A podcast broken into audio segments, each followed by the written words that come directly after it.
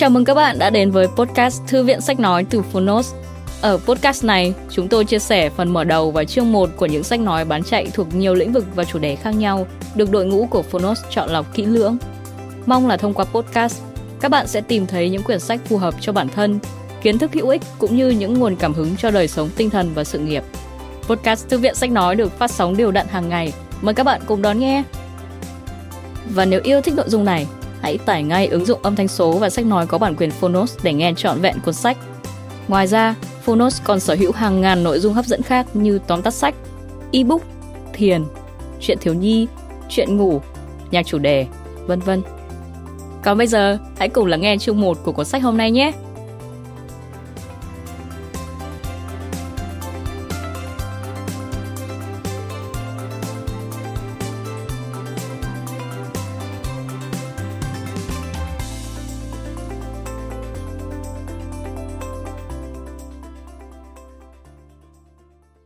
Bạn đang nghe từ Phonos.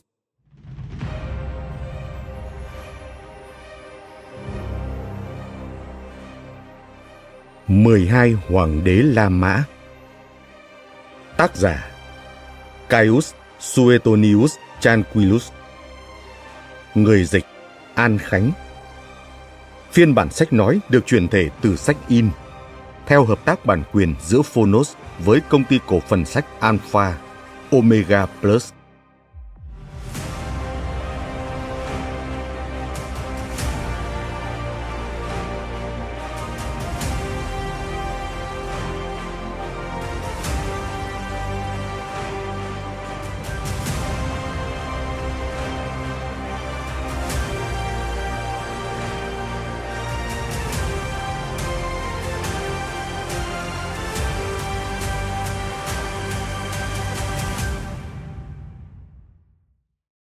Lời nói đầu.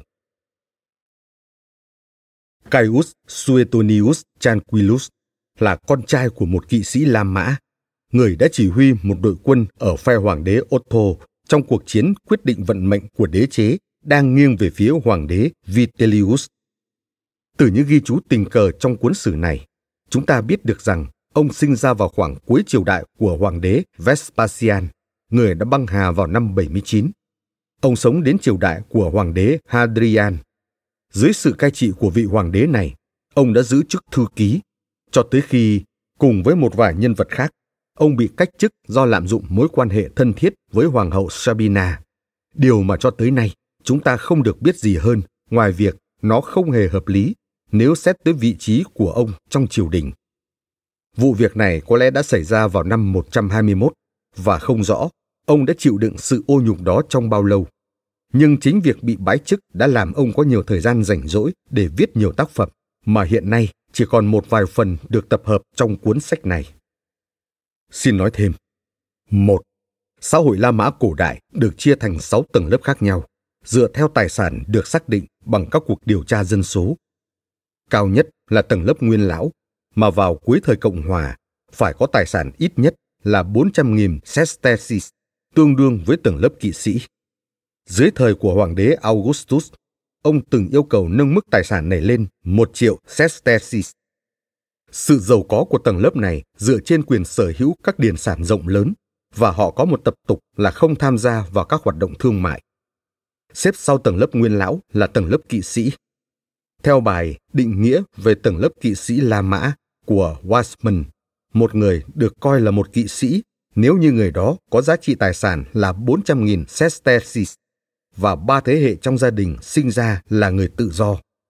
Dưới tầng lớp kỵ sĩ là ba tầng lớp khác và cuối cùng là những người nghèo khó nhất với số tài sản dưới 11.000 as. Trong đó, as là đồng tiền có giá trị nhỏ nhất trong hệ thống tiền tệ La Mã cổ đại. 2. Năm 69 trong lịch sử La Mã được gọi là năm tứ đế tức là năm có bốn vị hoàng đế cùng cai trị.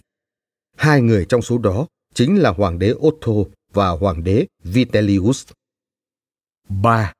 Hadrian, sinh năm 76, mất năm 138. Hoàng đế La Mã trị vì từ năm 117 đến năm 138. Quay trở lại nội dung chính.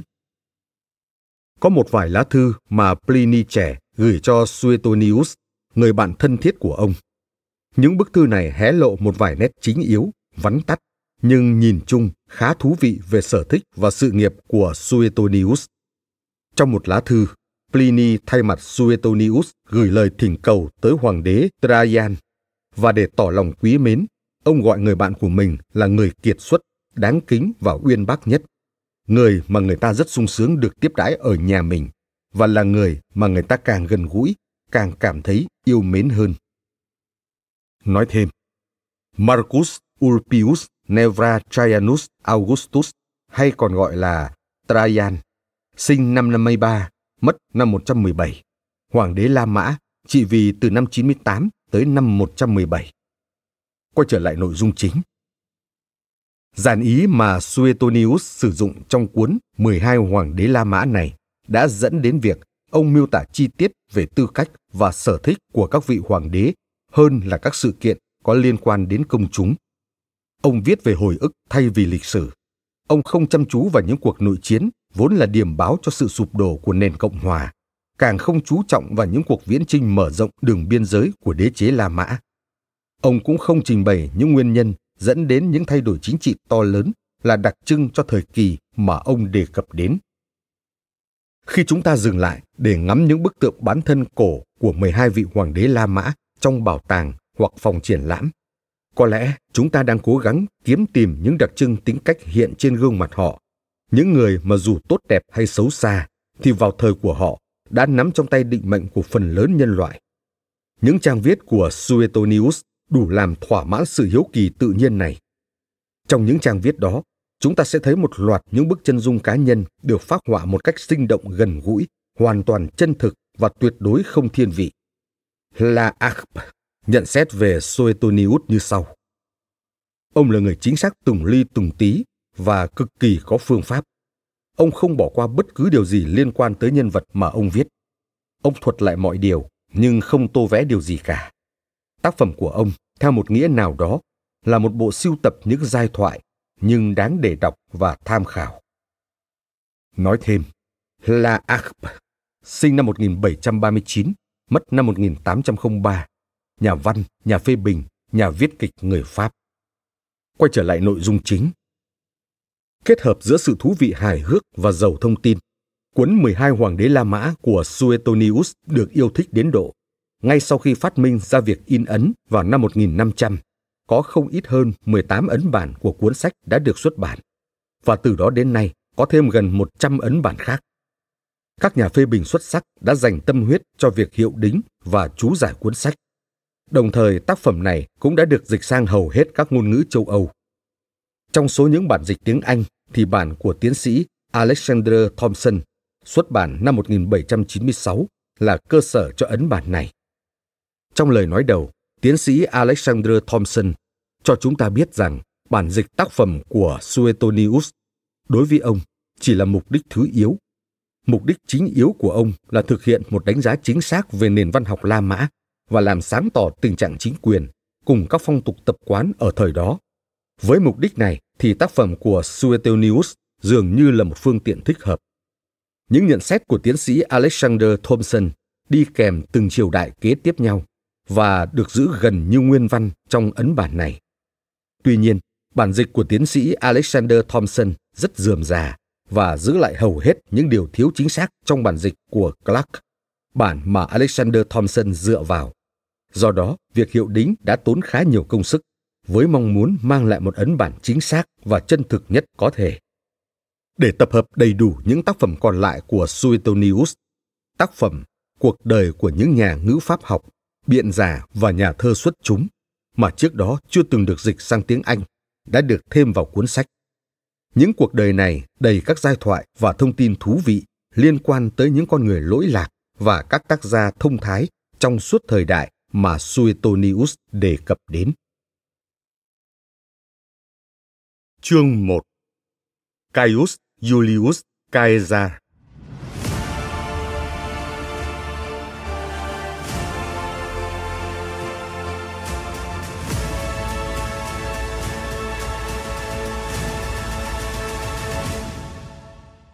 một Julius Caesar thần thánh, hay còn được biết đến với tên gọi là Julius Caesar, mồ côi cha khi 16 tuổi, khoảng năm 92 trước công nguyên. Và một năm sau đó, khi được đề cử giữ chức đại tư tế thờ phụng thần Jupiter, ông tử hôn với Kossutia, một cô gái rất giàu có, mặc dù gia đình cô chỉ thuộc tầng lớp kỵ sĩ và ông được đính ước với cô khi còn là một đứa trẻ. Sau đó, ông kết hôn với Cornelia, con gái của China, người từng bốn lần làm chấp chính quan. Ông có với người vợ này một cô con gái đặt tên là Julia. Julius Caesar kháng cự tất cả những nỗ lực của Silla độc tài nhằm ép buộc ông ly hôn với Cornelia. Ông chịu đựng việc bị tước bỏ chức vụ giáo sĩ của hồi môn của vợ và điền sản, bị coi chẳng khác gì kẻ thuộc phe đối địch và ông buộc phải rút lui khỏi Rome. Nói thêm, thời điểm đó tại Rome có hai phe phái hùng mạnh đang tranh giành quyền lực tối cao. Silla đứng đầu phe quý tộc, trong khi Marius ủng hộ nhân dân. Silla coi Julius Caesar thuộc phe Marius vì Marius kết hôn với cô của ông là Julia. Quay trở lại nội dung chính. Sau khi gần như mỗi tối đều phải thay đổi nơi nương náu, lang bạt một thời gian trong lãnh thổ Sabine, chịu đựng căn bệnh sốt rét cứ ba ngày lại lên một cơn và phải hối lộ những quan chức đang theo dõi ông để được miễn tội. Cuối cùng Julius Caesar cũng nhận được lệnh ân xá nhờ sự can thiệp của các trinh nữ Vestan cùng với hai người họ hàng gần là Mamercus Aemilius và Aurelius Cotta. Chúng ta chắc rằng Silla suốt một thời gian đã phải nghe những lời thỉnh cầu từ bạn bè thân thiết, những người thuộc tầng lớp thượng lưu trong xã hội. Và vì vậy, ông ta đã buộc phải nhân nhượng trước sự này nỉ dai dẳng của họ và phải thốt lên bởi sự thôi thúc thần thánh hoặc từ một ước đoán khôn ngoan rằng được thôi, các ngươi sẽ được chấp thuận. Nhưng nên nhớ rằng, người đàn ông mà các ngươi vô cùng lo lắng cho, sớm hay muộn sẽ trở thành nguyên nhân khiến phe quý tộc sụp đổ, phe mà các người liên minh với ta để bảo vệ. Bởi vì các người sẽ thấy trong con người của gã Caesar này rất nhiều điểm giống với Marius. Xin nói thêm. một Romulus, người sáng lập thành Rome, đã được Viện Nguyên Lão trao cho niềm tôn kính đặc biệt dưới tên gọi Quirinus để tránh nghi ngờ của người dân về việc Romulus được nâng đỡ là nhờ phe quý tộc. Trong trường hợp của Julius Caesar, một lần nữa, tình thế chính trị lại song hành với đức tin của dân chúng trong việc khơi dậy sự kính ngưỡng đối với người sáng lập đế chế, người đã bị sát hại trong một mưu đồ. Một điều đặc biệt trong lịch sử của quốc gia tha thiết với sự tự do dân chủ này là người dân đã bày tỏ lòng tôn kính sâu đậm nhất cho những người mà định mệnh của họ là mở lối cho quyền lực chuyên chế. 2. Theo Pliny, Caius Julius, cha của Julius Caesar, là một pháp quan và đã đột ngột qua đời tại Pisa. 3. Flamen Dialis, chức đại tư tế, thờ phụng thần Jupiter. Đây là một chức vị rất cao, nhưng đòi hỏi người giữ vị trí này phải chịu nhiều hạn chế. Ông ta sẽ không được phép cưỡi ngựa hoặc vắng mặt khỏi thành phố trong một đêm vợ của đại tư tế thờ phụng thần Jupiter cũng phải chấp nhận những sự kìm kẹp nhất định và không được phép ly hôn. Nếu người vợ qua đời, vị tư tế sẽ từ chức vì có một số nghi lễ thiêng liêng ông ta không thể thực hiện được nếu không có sự trợ giúp của vợ. Bên cạnh những dấu hiệu phân biệt khác, tư tế thờ phụng thần Jupiter sẽ mặc một chiếc áo choàng tím được gọi là Laena và chiếc mũ tế hình nón được gọi là Apex. 4 các trinh nữ Vestan. Đó là các tư tế của nữ thần Vestan, nữ thần lò sưởi, tổ ấm gia đình trong tín ngưỡng La Mã. 5. Caius Marius là một vị tướng quân, chính khách La Mã. Marius là người đã tiến hành nhiều cải cách, đặc biệt là trong quân đội. Trước thời của Marius, trở thành một binh lính của Cộng hòa La Mã hết sức khắc nghiệt. Anh ta phải thuộc vào tầng lớp dân cư thứ năm hoặc cao hơn phải có tài sản ít nhất 3.000 sesterces và phải tự trang bị vũ khí. Marius đã tìm cách chiêu mộ tầng lớp bình dân nghèo khổ, những người không có đủ tiền để tự trang bị vũ khí cho chính mình. Việc này cùng với một số cải cách khác trong việc rèn luyện binh lính đã làm gia tăng khả năng quân sự của La Mã. Tuy nhiên, Marius cũng là người đã lợi dụng quân đội vốn rất trung thành với mình để củng cố quyền lực. Điều này kéo theo nhiều cuộc nội chiến ở các thế kỷ tiếp theo, và sau cùng là sự suy vong của nền Cộng hòa La Mã. Quay lại nội dung chính. 2. Cuộc chinh phạt đầu tiên mà Caesar tham gia là ở châu Á, trong đoàn tùy tùng của pháp quan Termus. Marcus Minucius Termus là một pháp quan La Mã cổ đại vào năm 81 trước công nguyên và là tổng chấn một xứ ở châu Á. Sự kiện hạ thành Mytilene xảy ra trong thời gian ông làm tổng chấn khi tại thành phố này đã có một cuộc nổi loạn chống lại Rome. Họ được cử tới vùng Bithynia để từ đó xây dựng một hạm đội. Bithynia là một quốc gia ở Tiểu Á, phía nam giáp với Phrygia, phía tây giáp Bosphorus và Propontis, còn phía bắc giáp với Biển Đen. Biên giới phía tây của Bithynia không được xác định rõ ràng. Về vấn đề này, các sử gia Strabo, Pliny và Ptolemy cũng không thống nhất. Caesar đã lưu lại quá lâu trong cung điện của hoàng đế Nicomedes, tới mức xuất hiện tin đồn về quan hệ tình dục tội lỗi giữa ông và ông hoàng đó. Điều này càng được khẳng định khi Caesar vội vàng trở lại Bithynia, viện cớ là để thu hồi nợ của một cựu nô lệ, vốn là thân chủ của ông. Khoảng thời gian còn lại, ông giành được nhiều danh tiếng và khi đột chiếm Mytilene, ông được Taramus trao tặng vòng hoa công dân. Xin nói thêm, Mytilene là một thành phố thuộc đảo Lesbos, nổi tiếng về việc nghiên cứu triết học và thuật hùng biện. Theo Pliny, đây còn là một thành phố tự do và tự trị suốt 1.500 năm. Mytilene chịu nhiều tổn thất trong chiến tranh Peloponnese trước người Athens và chiến tranh Mithridates trước quân La Mã. Hai lực lượng đã đánh hạ và phá hủy thành phố này. Tuy nhiên, thành phố này nhanh chóng phát triển trở lại sau khi phục hồi sự tự do nhờ vào sự ủng hộ của Pompey và không lâu sau đó được trang hoàng rất nhiều bởi hoàng đế Trajan.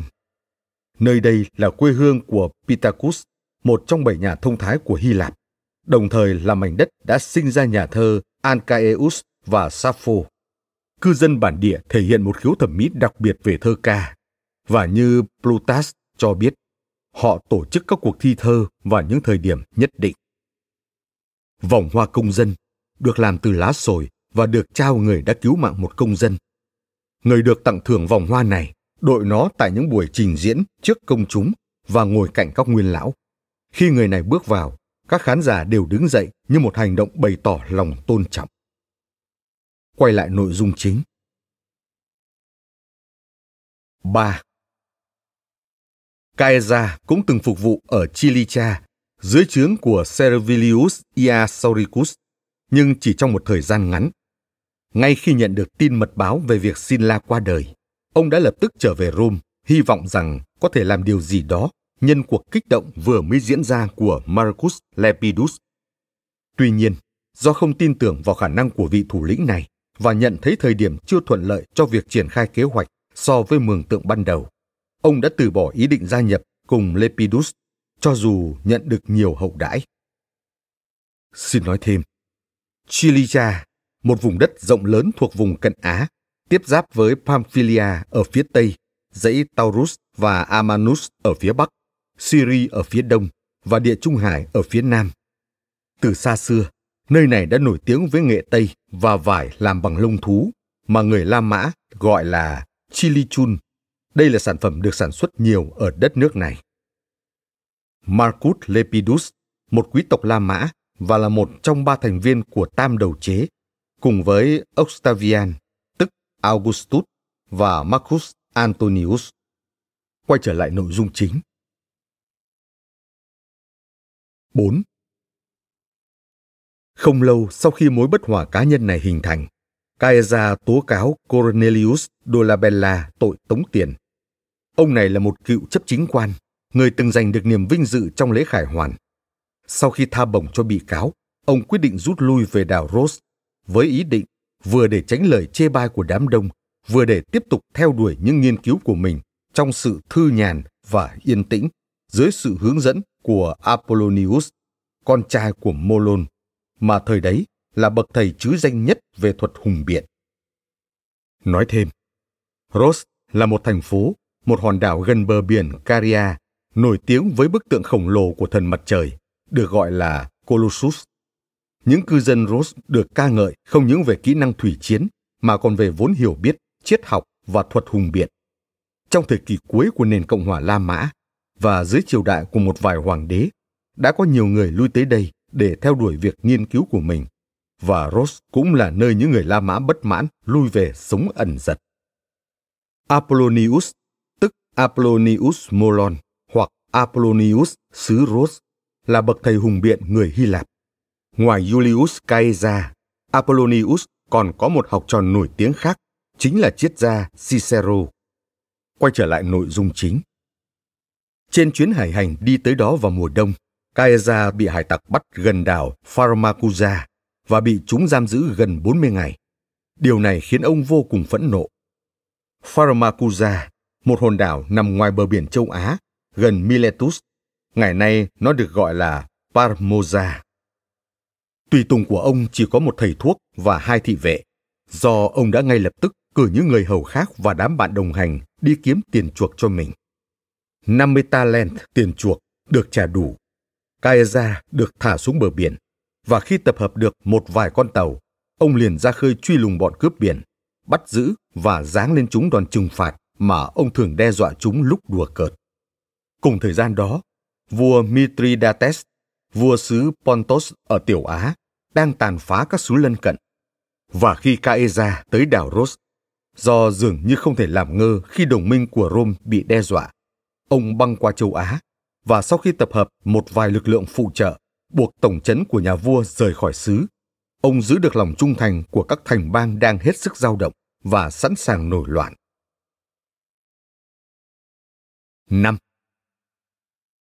Được bầu làm giám quân quan, niềm vinh dự đầu tiên mà Caesar nhận được từ sự ủng hộ của người dân sau khi trở về Rome.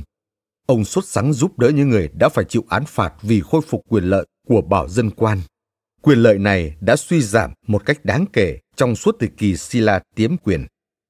Tương tự, Caesar đã gợi ý với Plotius để ra sắc lệnh cho triệu hồi Lucius China, em vợ Caesar, cùng những người ủng hộ Lepidus trong cuộc bạo loạn dân sự và đã bỏ trốn sang với Sertorius, lúc đó là thủ lĩnh Tây Ban Nha, sau cái chết của chấp chính quan này. Xác lệnh đó được Caesar ủng hộ bằng một bài diễn văn. 6. Trong suốt thời gian làm quan coi quốc khố, Caesar đã đọc văn tế trên bục diễn thuyết Rostra theo phong tục để ca ngợi người cô của ông là Julia và vợ là Cornelia. Trong lời tán tụng Julia, ông đã viết đoạn sau đây, nói về phả hệ cả bên nội lẫn bên ngoại của người cô và cha ruột của mình. Cô Julia của tôi thừa hưởng dòng dõi hoàng tộc từ bên ngoài và dòng máu của các vị thần bất tử ở bên nội. Vì Marchirezes, họ ngoại của cô, là hậu duệ của Ancus Marchius, còn họ nội, dòng họ Julia, là con cháu của thần Venus, mà chúng tôi cũng là một nhánh thuộc gia tộc này. Do đó, chúng tôi hợp nhất trong dòng máu của mình vẻ uy nghi thần thánh của các bậc đế vương, thủ lĩnh của các thủ lĩnh và sự thiêng liêng thoát tục của các vị thần, người mà chính các vị vua cũng phải tôn sùng. Để có người thế chỗ Cornelia, Caesar kết hôn với Pompeia, con gái của Quintus Pompeius và là cháu gái của Lucius Sila Nhưng không lâu sau đó, ông ly hôn nàng vì nghi ngờ Pompeia có quan hệ bất chính với Publius Clodius. Có tin đồn phổ biến cho rằng Clodius đã cải trang thành phụ nữ để gần gũi Pompeia trong suốt một dịp lễ lớn, tức các nghi lễ thờ nữ thần Bonadia, còn được gọi là Fauna, được tổ chức vào ban đêm và chỉ do phụ nữ tiến hành. Đến mức Viện Nguyên Lão phải tổ chức một cuộc thẩm tra liên quan tới việc làm ô uế những nghi lễ thiêng liêng. 7. Vùng biên viễn Tây Ban Nha, Hispania Boetica, là nơi Caesar rút thăm được khi ông làm quan coi quốc khố. Lúc ở đó, ông đã đi tuần du toàn xứ để thi hành công lý theo sự ủy nhiệm của pháp quan. Và khi tới Gades, chiêm ngưỡng bức tượng của Alexander Đại Đế trong đền thờ thần Hequin, Caesar thở dài, như thể đã quá chán trường với cuộc đời mệt mỏi của mình khi mà ở độ tuổi này Alexander đã làm bá chủ thế giới còn ông vẫn không có nổi công trạng gì đáng nhớ. Do đó, ông ngay lập tức cầu xin được bãi nhiệm, với ý định sẽ nắm lấy cơ hội đầu tiên đã tự hiển lộ tại Rome để bước vào một sự nghiệp cao quý hơn. Trong sự tĩnh lặng của tối hôm sau, Kaira nằm mộng thấy mình quan hệ tình dục với chính mẹ đẻ. Tuy nhiên, ông đã cảm thấy bớt bối rối và thêm tràn trề hy vọng khi các nhà giải mộng tiên đoán rằng đó là điểm báo cho thấy ông sẽ trở thành bá chủ thế giới. Bởi vì người mẹ mà ông ăn nằm trong giấc mơ không ai khác, chính là trái đất, bà mẹ chung của cả nhân loại. Xin nói thêm. Một, dưới thời Cộng Hòa, các xứ thường được phân chia cai quản bằng cách rút thăm. 2. Alexander Đại Đế chỉ mới 33 tuổi khi qua đời. 8. Rời khỏi xứ trước khi kết thúc nhiệm kỳ thông thường, Caesar dành sự quan tâm tới các thuộc địa La Mã, những nơi đang toan tính giành lấy quyền công dân. Và chắc chắn, Caesar đã khuấy động một vài âm mưu liều lĩnh nếu như các chấp chính quan không kịp thời ngăn trở các quân đoàn đã được gây dựng để phục vụ ở Chilicha. Tuy nhiên, điều này không hề khiến ông nản lòng. Không lâu sau đó, ông tiếp tục nỗ lực nhiều hơn trong khu vực ngoại ô thành phố. Xin nói thêm. một các thuộc địa này bao gồm Verona, Comum, Cremona, những thị trấn ở phía bên kia sông Po. Cư dân ở đây đều mong muốn có được quyền công dân như rất nhiều thị trấn của Ý vào cuối cuộc chiến tranh giữa các đồng minh xảy ra vào năm 89-88 trước công nguyên. 2. Thường thì một quân đoàn La Mã bao gồm từ 3.000 đến 6.000 bộ binh và từ 100 đến 200 kỵ binh. Đến thế kỷ thứ ba thì số lượng binh lính trong một quân đoàn có giảm xuống, còn khoảng 1.000 đến 1.500 người. Một quân đoàn thường được chia thành 10 đội, cohort. 9. Chỉ một vài ngày trước khi trở thành quan thị chính, một chức quan thời La Mã cổ đại phụ trách quản lý các tòa nhà công cộng, đường xá, chợ, các hội thi và việc phân phối ngũ cốc. Caesar bị nghi ngờ là có dính líu tới âm mưu của Marcus Crassus, một cựu chấp chính quan. Cùng tham gia vụ này còn có Publius Silla và Lucius Autronius, những người mà sau khi được chọn làm chấp chính quan tối cao đã bị buộc tội hối lộ. Kế hoạch của những kẻ âm mưu là tấn công viện Nguyên Lão vào ngày mở cửa đầu năm mới và giết được càng nhiều người càng tốt. Crassus sẽ chiếm lấy vị trí độc tài và chỉ định Caesar làm kỵ đô úy. Xin nói thêm, nhiệm vụ chính của kỵ đô úy là lãnh đạo các kỵ sĩ và thực hiện những mệnh lệnh của nhà độc tài. Người này thường được đề cử từ những cựu chấp chính quan và pháp quan và không cần tới lệnh của Hội đồng Nhân dân. Họ có quyền sử dụng ngựa mà nhà độc tài không dùng. Bên cạnh Viện Nguyên Lão, La Mã Cổ Đại còn có Hội đồng Nhân dân hoặc Hội đồng của những người bình dân, Collegium Plebis. Hội đồng Nhân dân cũng có một số quan chức riêng và các chức quan này chỉ có người bình dân mới được phép bầu. Quay trở lại nội dung chính. Khi nền Cộng hòa được sắp xếp theo ý muốn của họ, chức chấp chính quan sẽ được khôi phục cho Sila và Autronius. Tanusius Greminus trong cuốn sử của mình, Marcus Bibulus trong các chỉ dụ và Curiocha trong các bài diễn văn đều nhắc đến âm mưu này. Cicero dường như cũng ám chỉ điều này trong lá thư gửi Asius. Trong đó, ông nói rằng trong thời gian làm chấp chính quan, Caesar đã tự củng cố quyền lực tối cao, tức Regnum, quyền lực của vua chúa mà người La Mã coi là một chính thể chuyên chế không thể chấp nhận được, mà ông khao khát khi là một quan thị chính. Tanusius bổ sung rằng Crassus do hối hận hoặc sợ hãi đã không hề xuất hiện trong ngày đã được chọn để thảm sát viện nguyên lão. Vì lý do này, Caesar đã bỏ việc ra dấu hiệu để bắt đầu cuộc thảm sát, điều mà như kế hoạch bàn bạc vốn thuộc vào phần việc của ông. Theo Curio, dấu hiệu đó là Caesar bỏ áo choàng ra khỏi vai. Chúng ta có cứ liệu đáng tin của chính Curio và Autonius Naso về việc Caesar cũng dính líu vào một âm mưu khác cùng với Cneius Piso trẻ, người mà khi bị tình nghi đang chủ tính gieo rắc một vài tai họa trong thành phố, đã được bổ nhiệm đột xuất tới xứ Tây Ban Nha, một hình thức đi đầy trong danh dự. Người ta nói rằng đã có sự đồng thuận giữa họ, Caesar và Piso trẻ, rằng Piso lẽ ra đã lãnh đạo một cuộc bạo loạn trong các xứ, trong khi người còn lại cố gắng kích động một cuộc nổi dậy ở Rome, lợi dụng người Lambrani và các tộc người ở bên kia sông Po. Tuy nhiên, ý đồ này thất bại ở cả hai nơi do Piso qua đời. Xin nói thêm. một Seneca so sánh niên ký của Tanusius với cuộc đời của một gã ngốc, tuy dài nhưng không có giá trị gì, trong khi cuộc đời của một nhà thông thái giống như một cuốn sách hay, dù ngắn nhưng lại đáng quý. 2.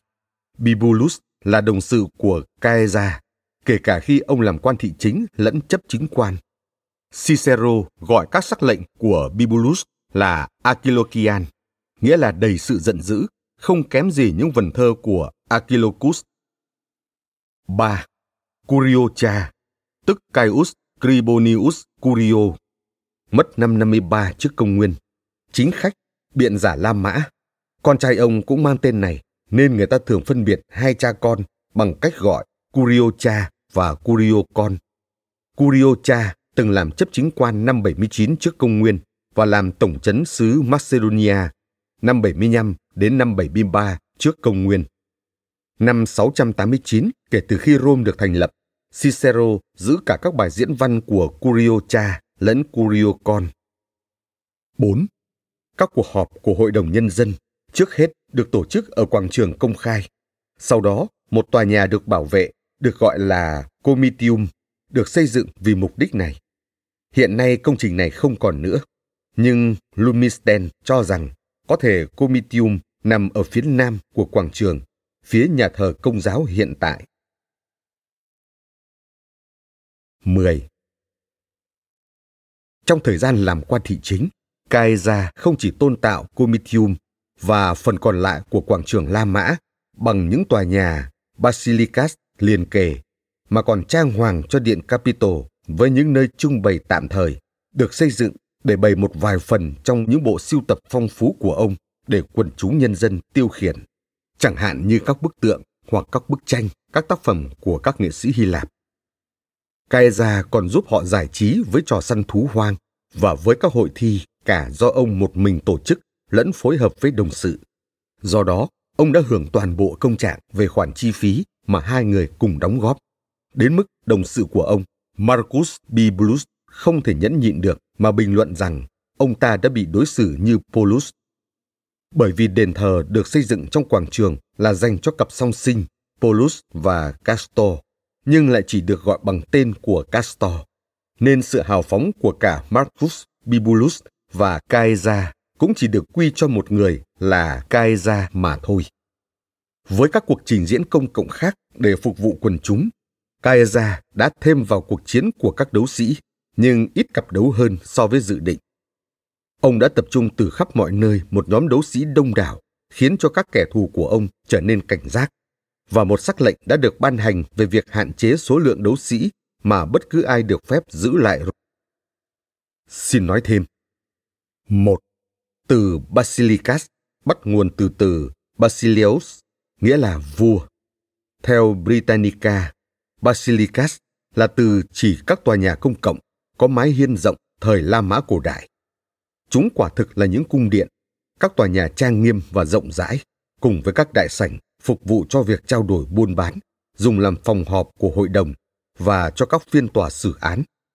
Một vài tòa nhà kiểu này sau đó còn được chuyển thành các nhà thờ Kitô giáo. Basilicas được xây dựng theo hình chữ nhật, ở giữa có không gian rộng rãi để đi bộ, gọi là testudo. Còn giờ chúng ta gọi là gian giữa của giáo đường. Hai bên tòa nhà đều có các dãy cột, tạo thành nơi mà chúng ta gọi là các gian bên, trong khi người cổ đại gọi là porticus.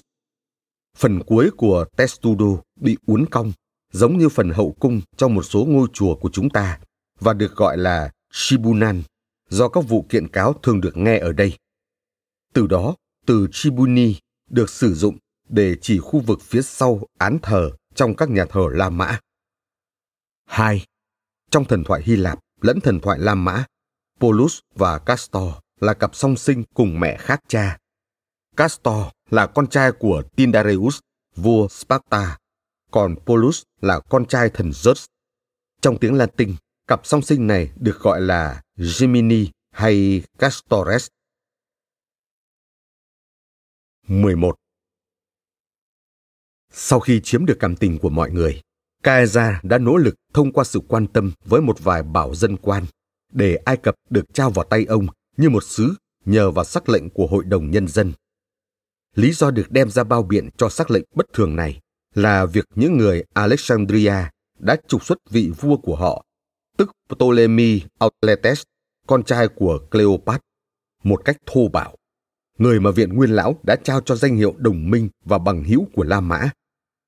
Nhìn chung, việc này gây ra sự phẫn nộ.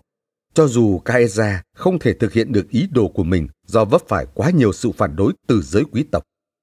Do đó, để làm giảm ảnh hưởng của họ bằng mọi cách trong phạm vi quyền lực của mình, Caesar khôi phục các đài kỷ niệm vinh danh Caius Marius vì những chiến thắng của ông trước vua Jugurtha, người Simbri và người Teotini, trước đó đã bị Silla phá hủy. Và khi xét xử những kẻ giết người, ông thường xử chúng như những kẻ ám sát, những kẻ mà trong lần trục xuất gần nhất đã nhận tiền từ ngân khố để lấy đầu của các công dân La Mã, mặc dù họ hoàn toàn được miễn trừ theo luật Cornelia. Xin nói thêm, Jugurtha sinh năm 160 trước công nguyên, mất năm 104 trước công nguyên, là vị vua trị vì Numidia từ năm 118 trước công nguyên tới năm 105 trước công nguyên.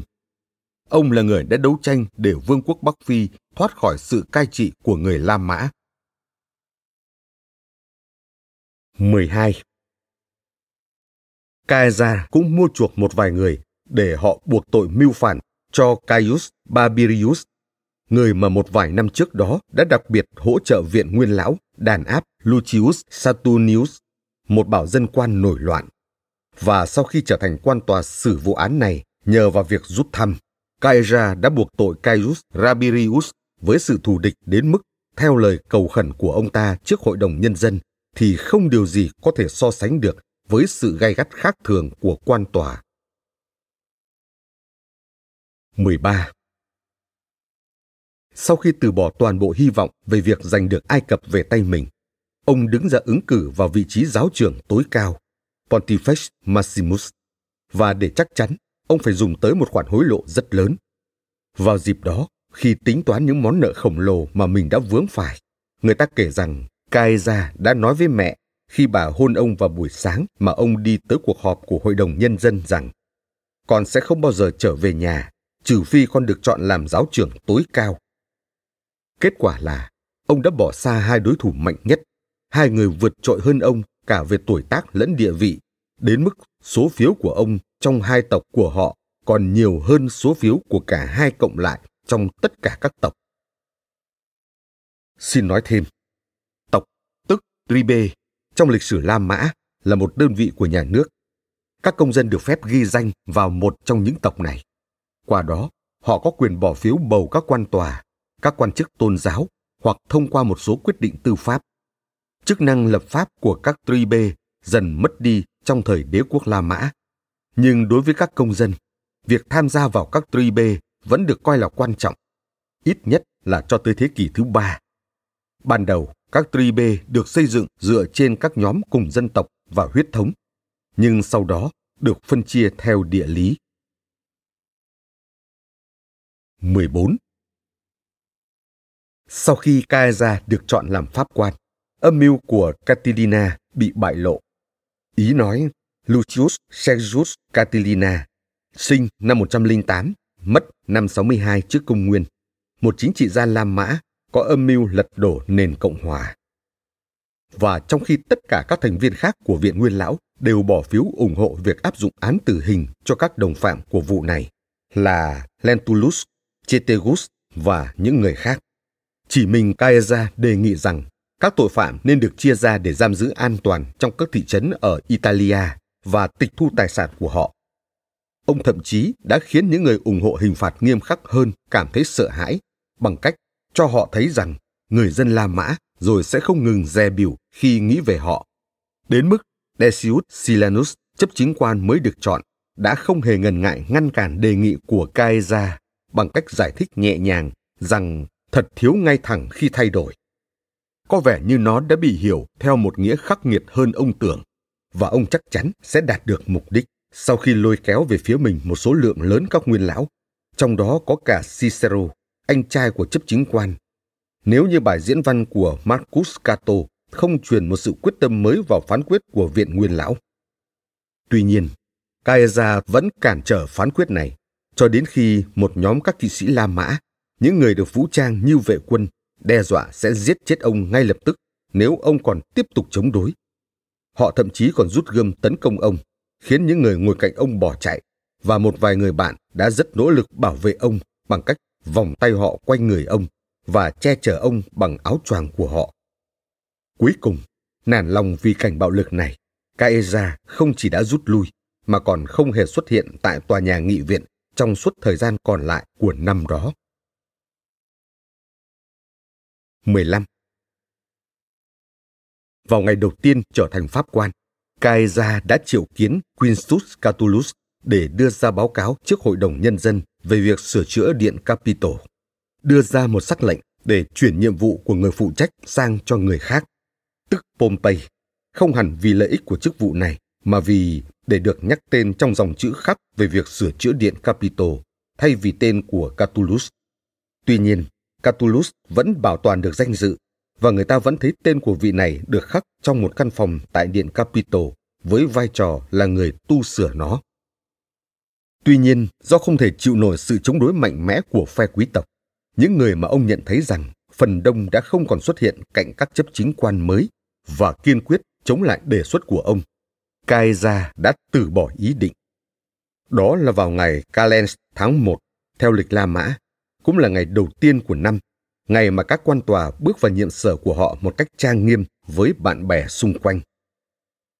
Xin nói thêm, Điện Capitol, điện thờ thần Jupiter Capitolinus, được khởi công và hoàn thiện bởi các hoàng đế Tarquin, nhưng không được thánh hiến cho tới khi họ bị trục xuất. Và niềm vinh dự này được dành cho Horatius Fulvius, chấp chính quan đầu tiên trong lịch sử La Mã. Sau khi bị thiêu rụi trong các cuộc nội chiến vào năm 670, kể từ khi Rome được thành lập, Sila đã cho khôi phục điện thờ này trên nền móng cũ, nhưng nhà độc tài này đã qua đời trước khi điện thờ này được thánh hiến. 16. Caesar không lâu sau đó đã chứng minh ông là người ủng hộ nhiệt thành nhất của Caecilius Metellus, bảo dân quan của Hội đồng Nhân dân, người mà bất chấp tất cả sự phản đối từ các đồng sự đã đề xuất một vài đạo luật có khuynh hướng bạo lực cho tới khi cả hai đều bị bãi nhiệm qua biểu quyết của Viện Nguyên Lão. Trong số các sắc lệnh khác, có một sắc lệnh triệu hồi Pompey từ châu Á, viện cớ là nền Cộng hòa đang gặp nguy hiểm. Cato là một trong những đồng sự đã nhận thấy âm mưu và phản đối sắc lệnh này. Mặc dù vậy, Caesar vẫn liều lĩnh giữ vị trí của mình và tiếp tục việc thi hành luật pháp. Tuy nhiên, khi nhận ra đã có những sự chuẩn bị để ngăn cản ông bằng vũ lực, Caesar cho giải tán nhóm vệ sĩ, bỏ áo khoác và bí mật rút về nhà riêng, chọn giải pháp im lặng trong thời gian không thuận lợi cho mình. Caesar cũng làm nguôi giận đám đông, mà hai ngày sau đó đã tập trung quanh ông, ồn ào đề nghị đòi bảo vệ danh dự cho ông Điều xảy ra trái với mong muốn, nên viện nguyên lão sau khi vội vã tập hợp lại vì bối rối, đã gửi tới Caesar lời cảm ơn từ một vài người đứng đầu và nhắn với ông rằng sau khi đánh giá cao cách hành xử của ông, họ đã hủy bỏ kết quả biểu quyết cũ và phục hồi chức vụ cho ông. 17. Tuy nhiên, không lâu sau đó, Caesar vướng vào rắc rối mới khi bị nêu danh là một trong những kẻ đồng lõa với Catilina bởi người chỉ điểm Lucius Vetius trước mặt quan coi quốc khố Novius Niger và bởi Quintus Curius trước viện nguyên lão. Một phần thưởng đã được bỏ phiếu thông qua để trao cho người đầu tiên phát hiện ra âm mưu này. Curius khẳng định rằng đã nhận được thông tin từ Catilina. Vetius thậm chí còn hứa hẹn sẽ đưa ra bản chữ viết tay đã được gửi tới Catilina nhằm chống lại Caesar.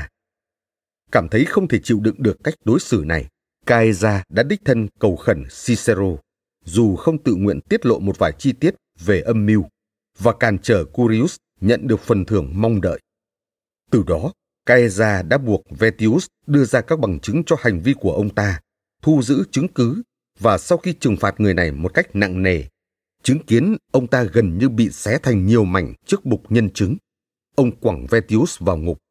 Bằng việc này, ông cũng cảnh báo quan coi quốc khố Novius vì dám đưa ra thông tin chống lại một pháp quan có quyền lực tối cao.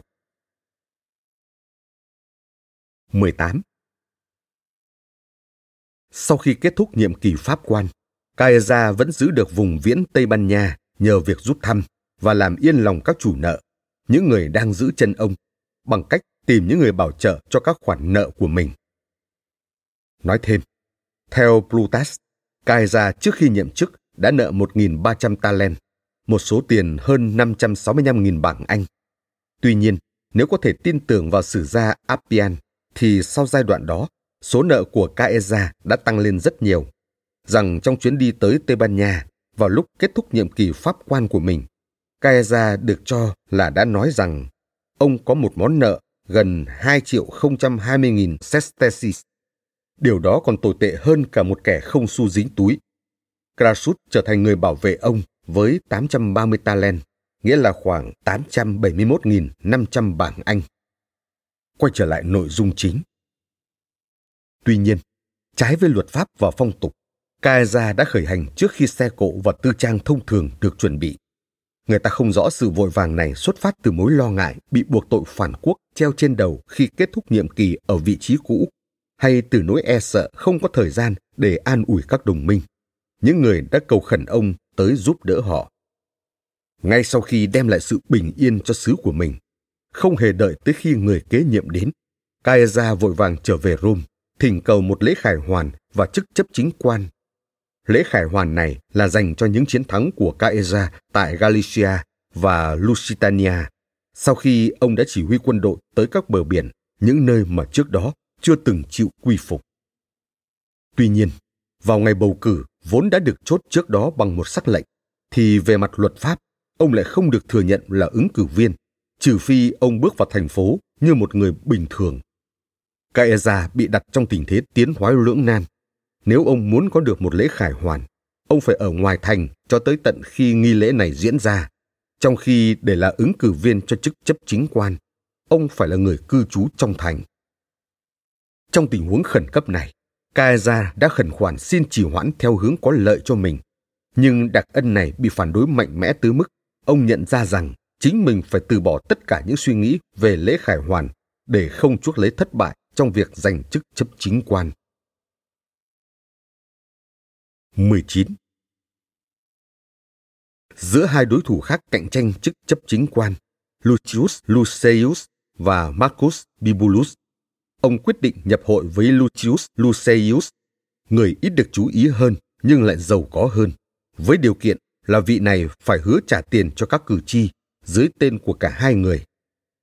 Giới quý tộc lo ngại việc Caesar có thể đưa ra các vấn đề đi quá xa ở vị trí cao này cùng với một đồng sự luôn có khuynh hướng đồng thuận và ủng hộ các biện pháp của ông. Vì vậy, họ đã khuyên Bibulus hứa hẹn với các cử tri số tiền nhiều như đối thủ, và phần lớn trong số họ đã đóng góp cho khoản chi phí mà chính Cato thừa nhận là hối lộ. Trong những tình huống như thế này, đó được coi là vì lợi ích chung. Nói thêm, kể cả sự kiểm duyệt khắt khe cũng bị thiên lệch đi bởi động cơ chính trị cho thấy một chế độ đang sa sút một cách nhanh chóng, một chế độ mà dưới quyền kiểm soát của nó còn rất ít công quyền và sự mến chuộng nền dân chủ ở Rome. Những bộ luật nghiêm khắc chống lại nạn hối lộ trong các cuộc bầu cử đã bị bỏ qua. Điều này được thực hiện một cách công khai và được thừa nhận mà không chút xấu hổ nào. Charlotte nói rằng mọi thứ đều mua được bằng tiền và hẳn Rome cũng được bán đi nếu có ai đó đủ giàu để mua nó quay trở lại nội dung chính. Do đó, Caesar đã được lựa chọn làm chấp chính quan cùng với Bibulus. Tiếp tục bị thôi thúc bởi những động cơ tương tự, phe thắng thế đã xoay sở để giao những việc ít quan trọng cho các chấp chính quan mới, chẳng hạn như việc chăm sóc các cánh rừng và các con đường. Tức giận trước điều sỉ nhục này, Caesar bằng những sự quan tâm thường xuyên và tân bốc nhất đã lôi kéo về phe mình Cneius Pompey người mà lúc đó đang bất mãn với viện nguyên lão vì sự chậm trễ của họ khi phê chuẩn các sắc lệnh của ông sau những chiến thắng trước Mithridates. Tương tự như vậy, ông cũng hòa giải Pompey và Marcus Crassus. Hai người luôn bất đồng với nhau từ khi họ đồng nhiệm làm chấp chính quan tối cao. Trong nhiệm kỳ đó, họ thường xuyên va chạm với nhau. Và ông đã đạt được thỏa thuận với cả hai người đó, đảm bảo họ sẽ không tiến hành điều gì liên quan đến chấp chính để khiến cho bất kỳ ai trong ba người không hài lòng. 20.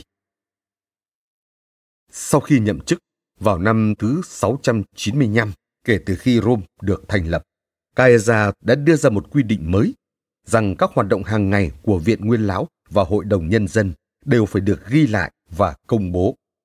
Ông cũng khôi phục lại một tập tục cũ là một quan thị vệ sẽ đi trước ông, còn các vệ sĩ đi theo sau, luân phiên theo từng tháng một khi biểu trưng quyền lực của chấp chính quan không được dương cao phía trước ông. Xin nói thêm.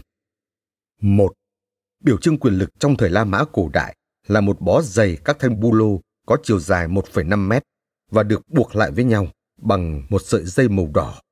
Đôi khi nó còn được gắn với một đầu rìu và vào những dịp đặc biệt, vật này còn được trang trí thêm bằng một vòng nguyệt quế. Sở dĩ nó được coi là biểu trưng quyền lực thông qua sự đoàn kết vì người ta có thể dễ dàng bẻ gãy một thanh bu lô nhưng lại không thể bẻ được cả bó. 2. Trong thành phố, các vệ sĩ chỉ đi trước duy nhất một chấp chính quan và thường chỉ trong một tháng rồi luân phiên. Một quan thị vệ, được gọi là Asensius sẽ đi trước vị chấp chính quan còn lại, còn theo sau là các vệ sĩ. Tập tục này đã bị bỏ đi từ lâu, nhưng lại được Kaeza khôi phục. 3.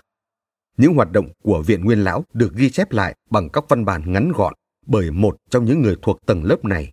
Những người lạ không được phép tham dự buổi họp. Các văn bản này bao gồm cả những bài diễn văn và các đạo luật. Cùng với các ghi chép về các cuộc họp của Hội đồng Nhân dân, chúng được công bố hàng ngày trong các biên bản. Lưu ý, trong tiếng Latin, Diurna bao gồm cả những ghi chép về các vụ xử án, những thông tin khác nhau về chuyện sinh tử, kết hôn và ly dị. Việc công bố các hoạt động của Viện Nguyên Lão là do Julius Caesar khởi xướng, nhưng sau đó lại bị đình chỉ bởi Augustus. Quay trở lại nội dung chính.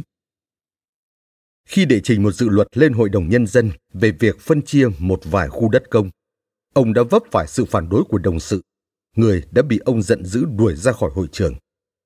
Ngày hôm sau, vị chấp chính quan bị sỉ nhục đã khiếu nại với Viện Nguyên Lão về hành động này. Nhưng điều đáng kinh ngạc là không ai có đủ dũng khí để đưa chuyện này lên trên hoặc khiển trách Caesar, điều vốn thường xuyên được thực hiện với những hành vi xúc phạm đồng sự ít nghiêm trọng hơn.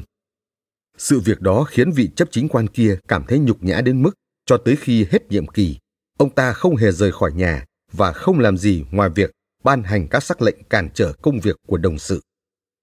Từ đó, Caesar một mình đảm nhiệm mọi việc, đến mức mà một vài người hay nói đùa rằng khi họ ký kết bất cứ một văn bản nào với vai trò là nhân chứng, không cần viết dưới quyền chấp chính của Caesar và Bibulus, mà thay vào đó là của Julius và Caesar, nhắc đến cùng một người tới hai lần bằng tên và họ của ông. Tương tự, những câu thơ sau cũng được nhắc đi nhắc lại trong thời gian này. Chẳng có gì được thực hiện trong năm Bibulus chấp chính. Không, chỉ có Caesar là chấp chính quan duy nhất ở đây. Vùng đất của Stelas mà tổ tiên chúng ta đã dâng lên các vị thần, cùng với một vài mảnh đất khác ở Campania đã được để lại để cống nạp nhằm trang trải cho những khoản chi phí của chính quyền. Ông đã phân chia các vùng đó, nhưng không phải bằng cách rút thăm, cho hơn 20.000 cựu nô lệ, mỗi người trong số họ có ba đứa con hoặc nhiều hơn thế. Theo kiến nghị của những người thu thuế, ông đã giảm gánh nặng cho họ, giảm đi một phần ba số tiền mà họ cam kết đóng vào ngân khố, và công khai cảnh cáo họ không nên hứa hẹn quá mức vào dịp thu thuế sau. Thời bấy giờ, các quan thu thuế được quyền định đoạt mức thuế của các xứ mà họ quản lý và cam kết mức đóng góp từ tiền thuế của địa phương đó vào ngân khố là bao nhiêu. Caesar đã hào phóng trợ cấp nhiều khoản lớn để đáp ứng mong muốn của người khác. Không một ai phản đối ông, hoặc nếu có bất kỳ nỗ lực nào như thế, nó sẽ bị đàn áp ngay. Marcus Cato, người làm gián đoạn các vụ kiện mà ông phân xử đã bị Caesar sai vệ sĩ lôi ra ngoài tòa nhà và tống vào tù. Tương tự, Lucius Lucullus, người chống đối Caesar một cách nóng nảy, đã quá lo sợ bị buộc tội đến mức phải quỳ xuống để xin chấp chính quan bớt giận. Từ lời than vãn của Cicero trong một vài phiên tòa về tình cảnh khốn khổ của thời đại, Caesar vào lúc 9 giờ cùng ngày đã giáng Publius Claudius, kẻ thù của ông, từ một gia đình quý tộc xuống thường dân. Đây là sự phế chuất mà Cicero đã nài xin từ lâu trong vô vọng. Để ông có thể trở thành ứng cử viên cho chức bảo dân quan. Việc này được thực hiện lúc tối muộn và một thời điểm bất thường cho việc xử lý công vụ. Cuối cùng, nhằm đe dọa một cách hiệu quả tất cả những người thuộc phe đối lập, ông đã dùng những phần thưởng lớn để thuyết phục Vetius tuyên bố rằng có một vài người đã nài nỉ ông ta ám sát Pompey. Vetius được đưa ra trước bục nhân chứng để nêu tên những kẻ bản tính âm mưu này. Sau lúc kể tên một hoặc hai người mà chẳng ích gì, lại không thiếu gì người nghi ngờ rằng có việc mua chuộc nhân chứng. Người ta nghi ngờ Caesar đã đầu độc kẻ chỉ điểm của mình, Vetius, khi đã hết hy vọng thành công với âm mưu liều lĩnh này. 21. Cũng trong khoảng thời gian này, Caesar kết hôn với Calpurnia, con gái của Lucius Piso, người sắp kế nhiệm chức chấp chính quan sau ông, và gả con gái của mình là Julia cho Cranius Pompey. Hủy bỏ hôn ước của Julia với Servilius Caepio, người mà không lâu trước đó đã đưa ra các kế sách để Caesar sử dụng nhằm khiến Bibulus hoang mang. Sau khi hình thành liên minh mới này, ở bất kỳ cuộc chiến tranh nào ở Viện Nguyên Lão, Caesar bắt đầu hỏi ý kiến của Pompey trước tiên, trong khi trước đó ông dành niềm vinh dự này cho Marcus Crassus. Và nó đã trở thành điều bình thường khi trong suốt năm, chấp chính quan đã tuân theo cách thăm dò ý kiến Viện Nguyên Lão mà ông đã áp dụng từ ngày Calens tháng 1. Xin nói thêm, lịch của người La Mã có ngày Calends, ngày Mones và ngày Ides. Ngày đầu tiên của một tháng gọi là ngày Calends, để khi tính lùi lịch, người ta có thể phân biệt bằng cách diễn đạt như trước ngày Calends, ngày thứ hai của Calends và tiếp tục như thế cho tới ngày Ides tháng trước. Trong 8 tháng của năm, ngày Nones là ngày thứ năm và ngày Ides rơi vào ngày thứ 13. Tuy nhiên, vào tháng 3, tháng 5, tháng 7 và tháng 10, ngày Nones rơi vào ngày thứ bảy, còn ngày Ides là ngày thứ 15. Từ các ngày Nones, họ bắt đầu tính ngược lại tới ngày Calends, và từ ngày Ides lại tính tới ngày Nones. 22. Bởi vậy, giờ đây, khi đã nhận được sự hỗ trợ nhờ vào tầm ảnh hưởng của cả bố vợ và con rể trong tất cả các xứ, Kaija đã chọn Gaul vì nơi này thích hợp nhất để đem lại cho ông nguồn lợi về vật chất và có cơ hội có được những lễ khải hoàn. Đầu tiên, quả thực ông chỉ nhận sứ Chisampine Gaul cùng với Illyricum nhờ một sắc lệnh của Vatinius tới Hội đồng Nhân dân.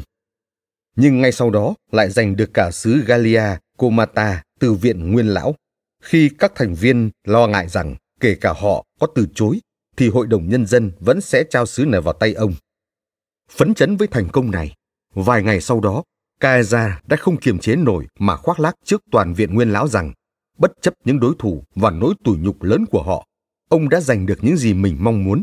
Và trong tương lai ông sẽ khiến họ phải chiều theo ý muốn của ông. Khi một trong những nguyên lão chứng kiến điều đó mỉa mai điều đó hẳn sẽ chẳng dễ dàng gì đối với một phụ nữ.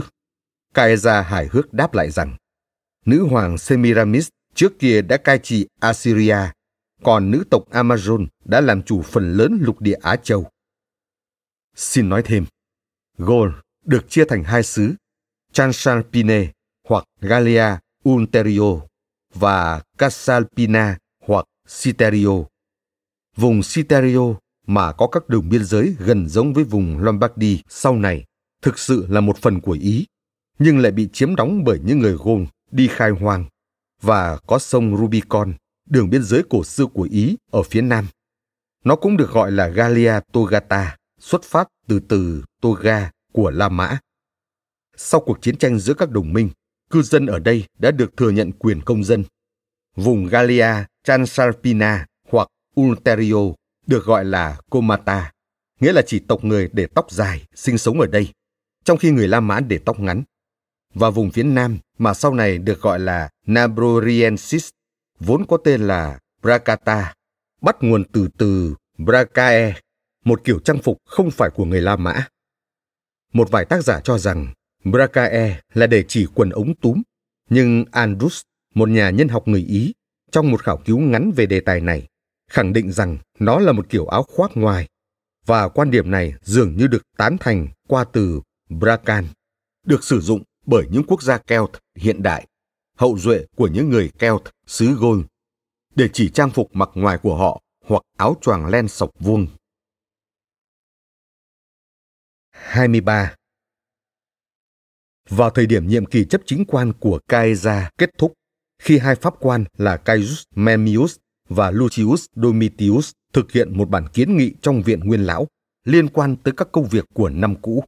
Caesar đã đề nghị được đích thân tới tòa nhà nghị viện.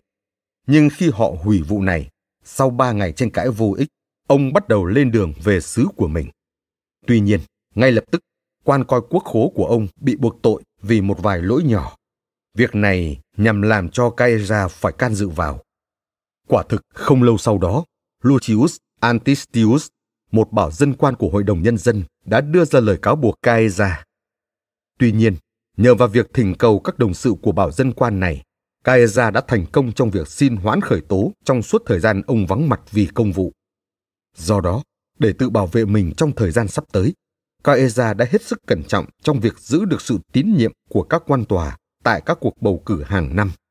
Ông không giúp đỡ một ứng cử viên nào bằng quyền lực của mình, cũng không gây tổn hại tới bất kỳ người nào được tiến cử vào các vị trí. Những người sẽ không hoàn toàn bảo vệ ông trong thời gian ông vắng mặt. Và vì mục đích này, Caesar đã không ngần ngại yêu cầu một vài người trong số họ phải tuyên thệ, thậm chí phải viết một bản cam kết. 24. Tuy nhiên, khi Lucius Domitius trở thành ứng cử viên cho chức chấp chính quan và công khai đe dọa rằng một khi được chọn, ông ta sẽ làm những điều mình đã không thể thực hiện khi là pháp quan và tước bỏ quyền chỉ huy quân đội của Caesar.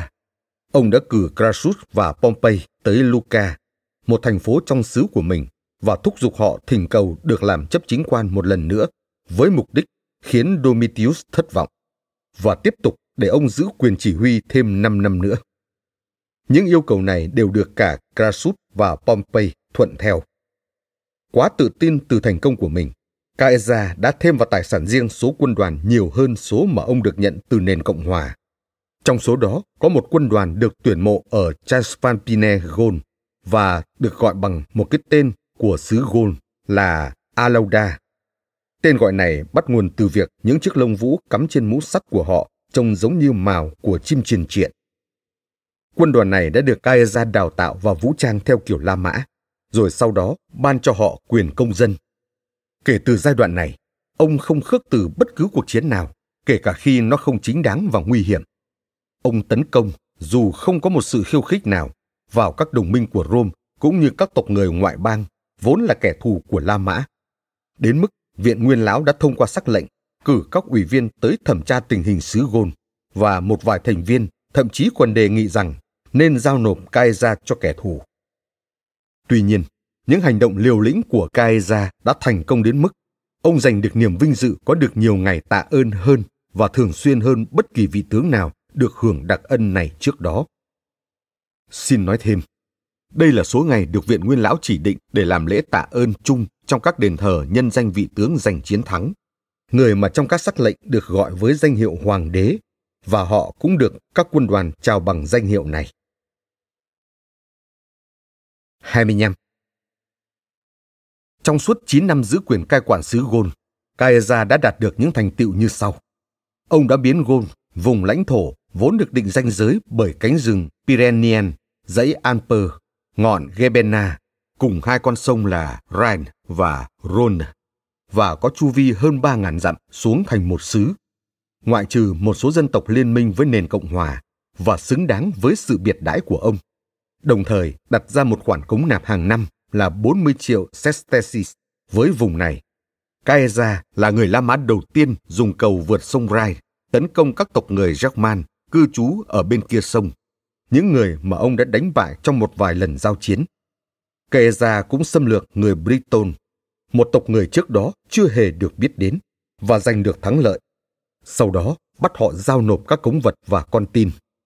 Giữa một chuỗi thành công liên tiếp, ông chỉ vấp phải ba thảm họa đáng kể. Một ở Britannia, khi hạm đội của ông gần như đã bị đánh chìm trong một cơn bão.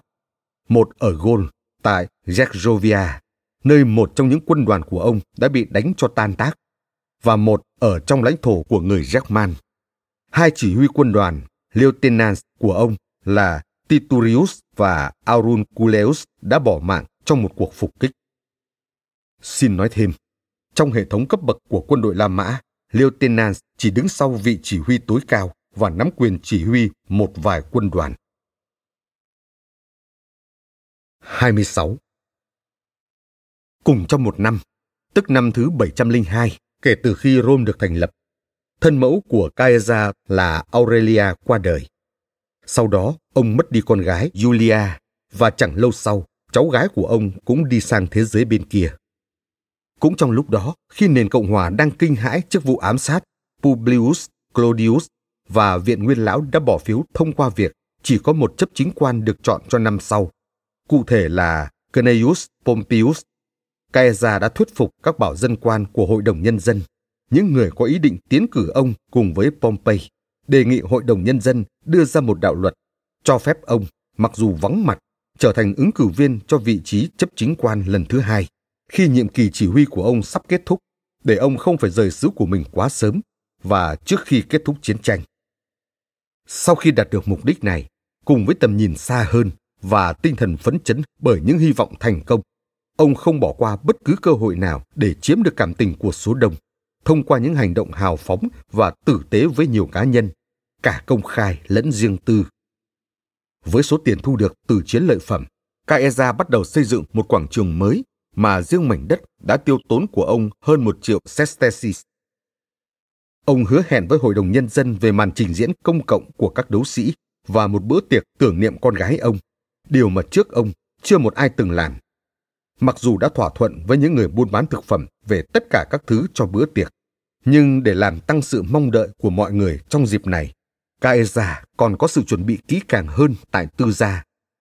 Ông hạ lệnh rằng những đấu sĩ lừng danh nhất nếu trong bất kỳ thời điểm nào của trận đấu khiến khán giả không hài lòng thì nên ngay lập tức bị mang ra ngoài bằng vũ lực và để dành cho những dịp sau.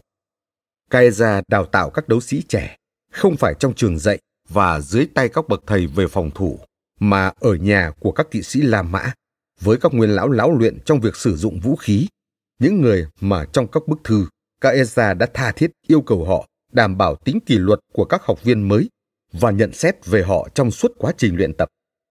Caesar e trả gấp đôi số tiền lương cho các quân đoàn. Tương tự, khi ngũ cốc dồi dào, ông cho phép họ lấy mà không hạn chế. Và đôi khi phân chia một nô lệ và một phần đất đai cho mỗi người lính trong quân đội của ông. Xin nói thêm, việc xâm chiếm đã khiến công việc kinh doanh ở Rome nhân lên gấp nhiều lần, đến mức quảng trường La Mã trở nên quá nhỏ để giao dịch và không thể mở rộng nó mà không phá đi các tòa nhà bao quanh. Số tiền lớn mà người ta nói rằng Caesar đã trả cho phần đất xây dựng tương đương với khoảng 809.291 bảng Anh. Công trình này ở gần quảng trường cũ, phía sau đền thờ Romulus và Remus, nhưng không một dấu vết nào của nó còn sót lại. 27. Để duy trì liên minh và thỏa thuận tốt đẹp với Pompey, ông đề nghị Pompey kết hôn với cháu gái của chị mình là Octavia, người từng là vợ của Caius Marcellus, và cầu hôn con gái của Pompey, người cách đó không lâu đã được đính ước với Faustus Sila. Với những người xung quanh và với phần lớn những thành viên trong viện nguyên lão, ông củng cố mối quan hệ bằng các khoản vay lãi suất thấp hoặc không lấy lãi. Và với những người tới hỏi thăm ông, dù là được mời hoặc đến theo ý riêng, ông đều tặng quà rất hào phóng kể cả những nô lệ và cựu nô lệ được chủ nhân và người bảo trợ yêu thích. Cai già cũng luôn sẵn sàng hỗ trợ những người đang bị khởi kiện hoặc đang trong cảnh nợ nần và các thanh niên tiêu xài hoang phí, ngoại trừ những kẻ đã lún quá sâu vào tội lỗi nghèo khó hoặc sống xa hoa đến mức khó lòng giúp đỡ một cách hiệu quả được. Ông công khai tuyên bố rằng những kẻ này chẳng được lợi lộc gì ngoài một cuộc nội chiến. 28. Caesar cũng nỗ lực không kém để giành được sự chú ý của các hoàng thân và các khu vực lãnh thổ trên toàn thế giới. Với một vài người, ông tặng cho hàng ngàn tù binh, và với những người khác, ông hỗ trợ về quân sự tại bất cứ thời gian và địa điểm nào họ muốn, mà không cần tới sự cho phép của Viện Nguyên Lão lẫn Hội đồng Nhân dân ở Rome.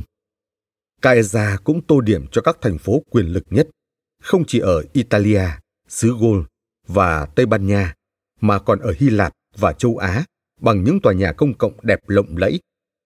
Tới khi tất cả mọi người đều cảm thấy kinh ngạc và suy đoán về khuynh hướng tất yếu của những hành động này, chấp chính quan Claudius Marcellus đã tuyên bố, trước hết là thông qua một sắc lệnh, rằng ông này có ý định đưa ra một phương sách vô cùng quan trọng trước viện nguyên lão, thúc đẩy việc chỉ định ai đó kế nhiệm Caesar ở xứ của ông trước khi nhiệm kỳ cai trị xứ này kết thúc. Vì chiến tranh đã chấm dứt, hòa bình đã được lập lại và đội quân chiến thắng cần phải được giải tán. Claudius Marcellus còn đề nghị rằng vì Caesar đã vắng mặt, không nên chấp nhận những thỉnh cầu đòi ứng cử chức chấp chính quan trong cuộc bầu cử tiếp theo của ông. Bởi chính Pompey không lâu sau đó đã bác bỏ đặc quyền này bằng một sắc lệnh của Hội đồng Nhân dân. Sự thật là Pompey, trong bộ luật liên quan tới việc lựa chọn các quan tòa cấp cao, đã quên mất việc tạo ra một ngoại lệ cho Caesar khi trong một điều khoản, ông tuyên bố rằng tất cả những người vắng mặt không được phép ứng cử vào bất cứ một vị trí nào trong chính quyền. Nhưng ngay sau đó, khi bộ luật đã được khắc lên đồng thau và được đặt ở kho bạc, Pompey đã chữa lại lỗi này. Marcellus không hài lòng với việc cướp bóc của Caesar ở các xứ và đặc quyền mà Pompey dành cho ông, đã tiếp tục đề nghị lên viện nguyên lão rằng nên tước bỏ quyền công dân của các cư dân thuộc địa. Những người mà theo luật Vatinian đã được Caesar cho định cư tại Tân Como, vì điều đó được ban cho họ là nhờ những ý định tham vọng và việc nới lỏng các điều luật. Xin nói thêm, Tân Como là một thị trấn của người Orobi có từ lâu đời và trước kia, từng có uy quyền lớn. Julius Caesar thêm vào thị trấn này 5.000 người định cư đất mới. Từ đó, nó được gọi là Novocomum. Tuy nhiên, khi thị trấn này được phục hồi tên cũ là Comum, Pliny trẻ, người sinh ra trên mảnh đất đó, đã không dùng một cái tên nào khác để gọi nó. 29. Caesar bị kích động bởi những điều này và suy nghĩ, như ông thường nghe người ta nói về mình, rằng việc giáng ông, người lúc đó đang đứng đầu nhà nước, từ hàng ngũ những công dân hạng nhất xuống hạng hai, hẳn sẽ khó khăn hơn rất nhiều so với từ hạng hai xuống hạng thấp nhất. Vì vậy, Caesar đã quyết liệt cản trở phương sách của Marcellus, một phần là qua các mưu kế của các bảo dân quan, những người đã can thiệp vào chuyện này nhân danh ông, và một phần là qua Servius Sulpicius, một chấp chính quan khác.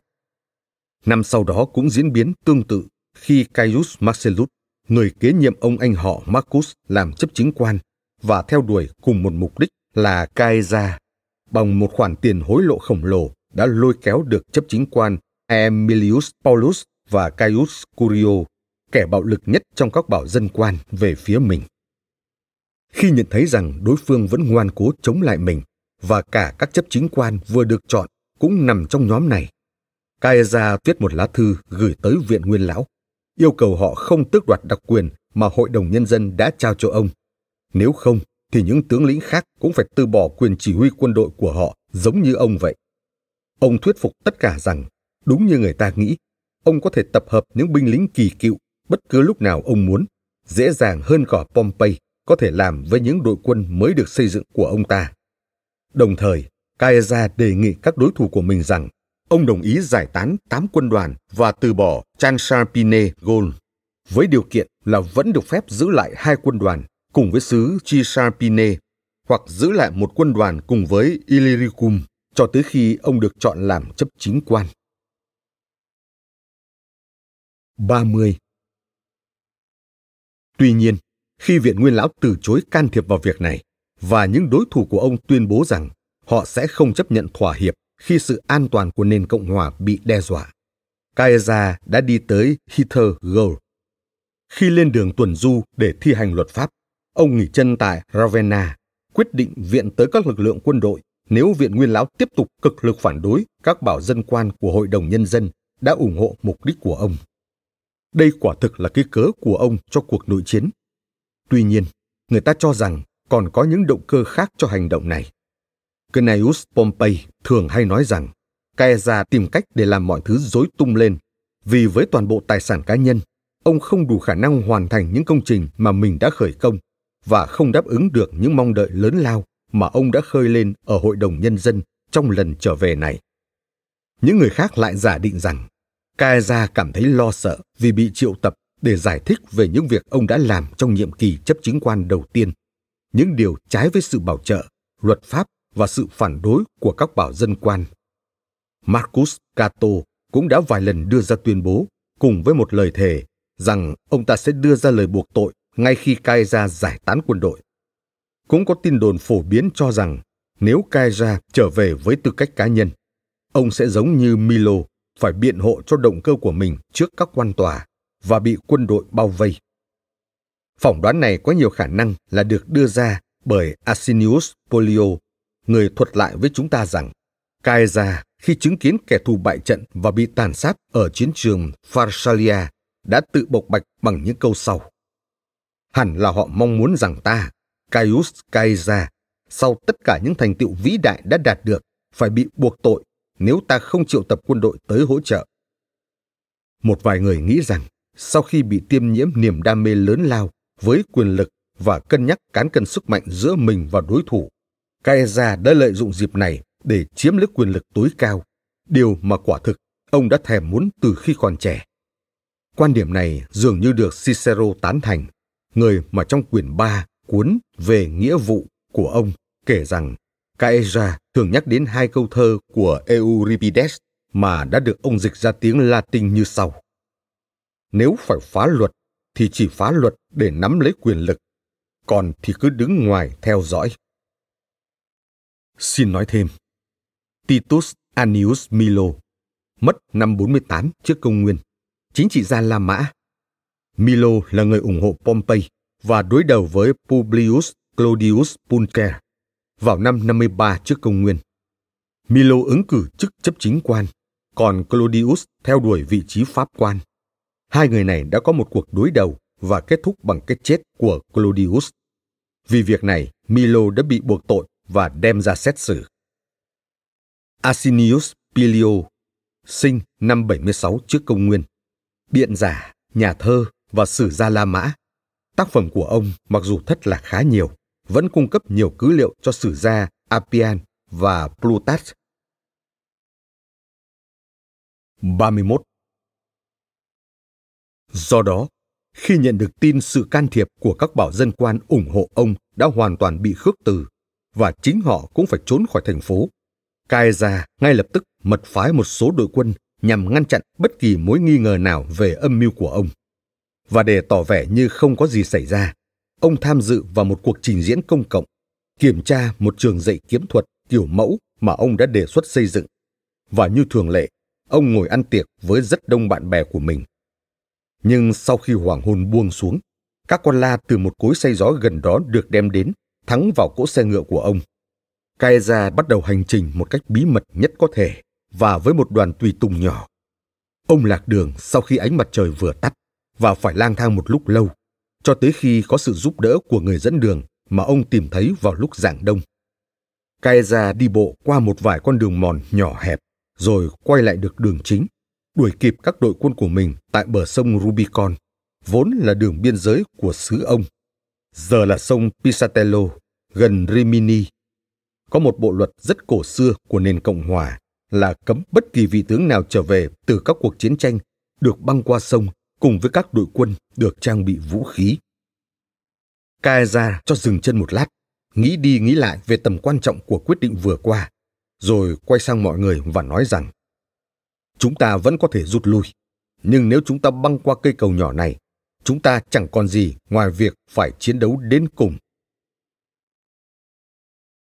32. Trong lúc Kaeza đang do dự, có một việc như sau đã xảy ra. Một người đàn ông với phong thái quý tộc và thanh nhã xuất hiện ở rất gần, ngồi xuống và thổi sáo. Khi không chỉ các mục đồng mà còn có một số lượng lớn các binh lính đã rời vị trí, súm lại để lắng nghe ông ta. Trong đó có một vài anh lính kèn, tức là người lính mang kèn hiệu để phục vụ cho việc truyền đạt mệnh lệnh chiến đấu trên chiến trường. Người này đã giật lấy cây kèn trumpet từ một người trong số đó, chạy tới bờ sông, gióng lên tiếng kèn sung trận mạnh mẽ, rồi băng qua bên kia sông. Lúc đó, Kaza đã thốt lên. Chúng ta sẽ đi tới bất cứ nơi nào mà điềm báo của các vị thần và tội ác của kẻ thù gọi ta đến. Số phận đã định rồi. 33. Sau khi quân đội hành quân qua sông, Caesar đã chỉ cho họ thấy những bảo dân quan của Hội đồng Nhân dân, những người mà khi bỏ chạy khỏi thành phố đã tới để chào đón ông.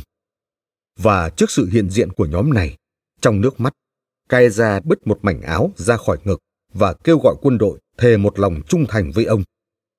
Người ta cho rằng vào dịp đó, Caesar đã hứa hẹn với tất cả binh lính rằng sẽ trao cho họ số tài sản của một kỵ sĩ. Nhưng đó là chuyện được dựng lên trên một sự nhầm lẫn. Bởi vì khi kêu gọi binh lính, Caesar thường đưa một ngón tay của bàn tay trái lên và tuyên bố rằng để ban thưởng cho những người ủng hộ ông trong cuộc chiến bảo vệ danh dự, ông sẵn lòng chia sẻ cả chiếc nhẫn của mình. Những người lính ở khoảng cách xa vốn nhìn thấy ông dễ hơn là nghe ông nói, đã tự hình dung lời hứa hẹn đó bằng mắt, chứ không phải bằng tai. Và do đó, họ cho rằng Caesar hứa sẽ trao cho mỗi người trong số họ đặc quyền đeo nhẫn vàng và khối tài sản 400.000 sesterces. Xin nói thêm, điều Suetonius giải thích ở đây về sự nhầm lẫn của binh lính khả năng cao là sự thật. Tầng lớp mà các binh lính tưởng tượng là họ có thể đạt được chính là tầng lớp kỵ sĩ, những người đeo nhẫn vàng và sở hữu khối tài sản là 400.000 sesterces như đã được nhắc đến trong giai đoạn này. Caesar là người rất hào phóng với các quân đoàn của mình, đến mức lời hứa hẹn tưởng tượng này đã vượt quá tất cả sự mong đợi hợp lý nào. 34. Về các hành động kế tiếp của Caesar, tôi sẽ đưa ra một báo cáo chi tiết, theo trình tự thời gian. Vào năm thứ 706 kể từ khi Rome được thành lập, ông đã chiếm Picenum, Umbria và Etruria. Ông cũng đã bắt giữ Lucius Domitius, người đã được chỉ định kế nhiệm ông một cách ồn ào và nắm giữ Corsinium bằng một đơn vị đồn trú để bao vây và sa thải vị này. Caesar hành quân dọc bờ biển Appersi tới Brundisium, nơi mà các chấp chính quan và Pompey chạy đến với ý định vượt biển sớm nhất có thể. Sau những nỗ lực vô ích, bằng tất cả những trở ngại mà ông có thể đặt ra để ngăn nhóm người này rời bến cảng, Caesar chuyển hướng về Rome.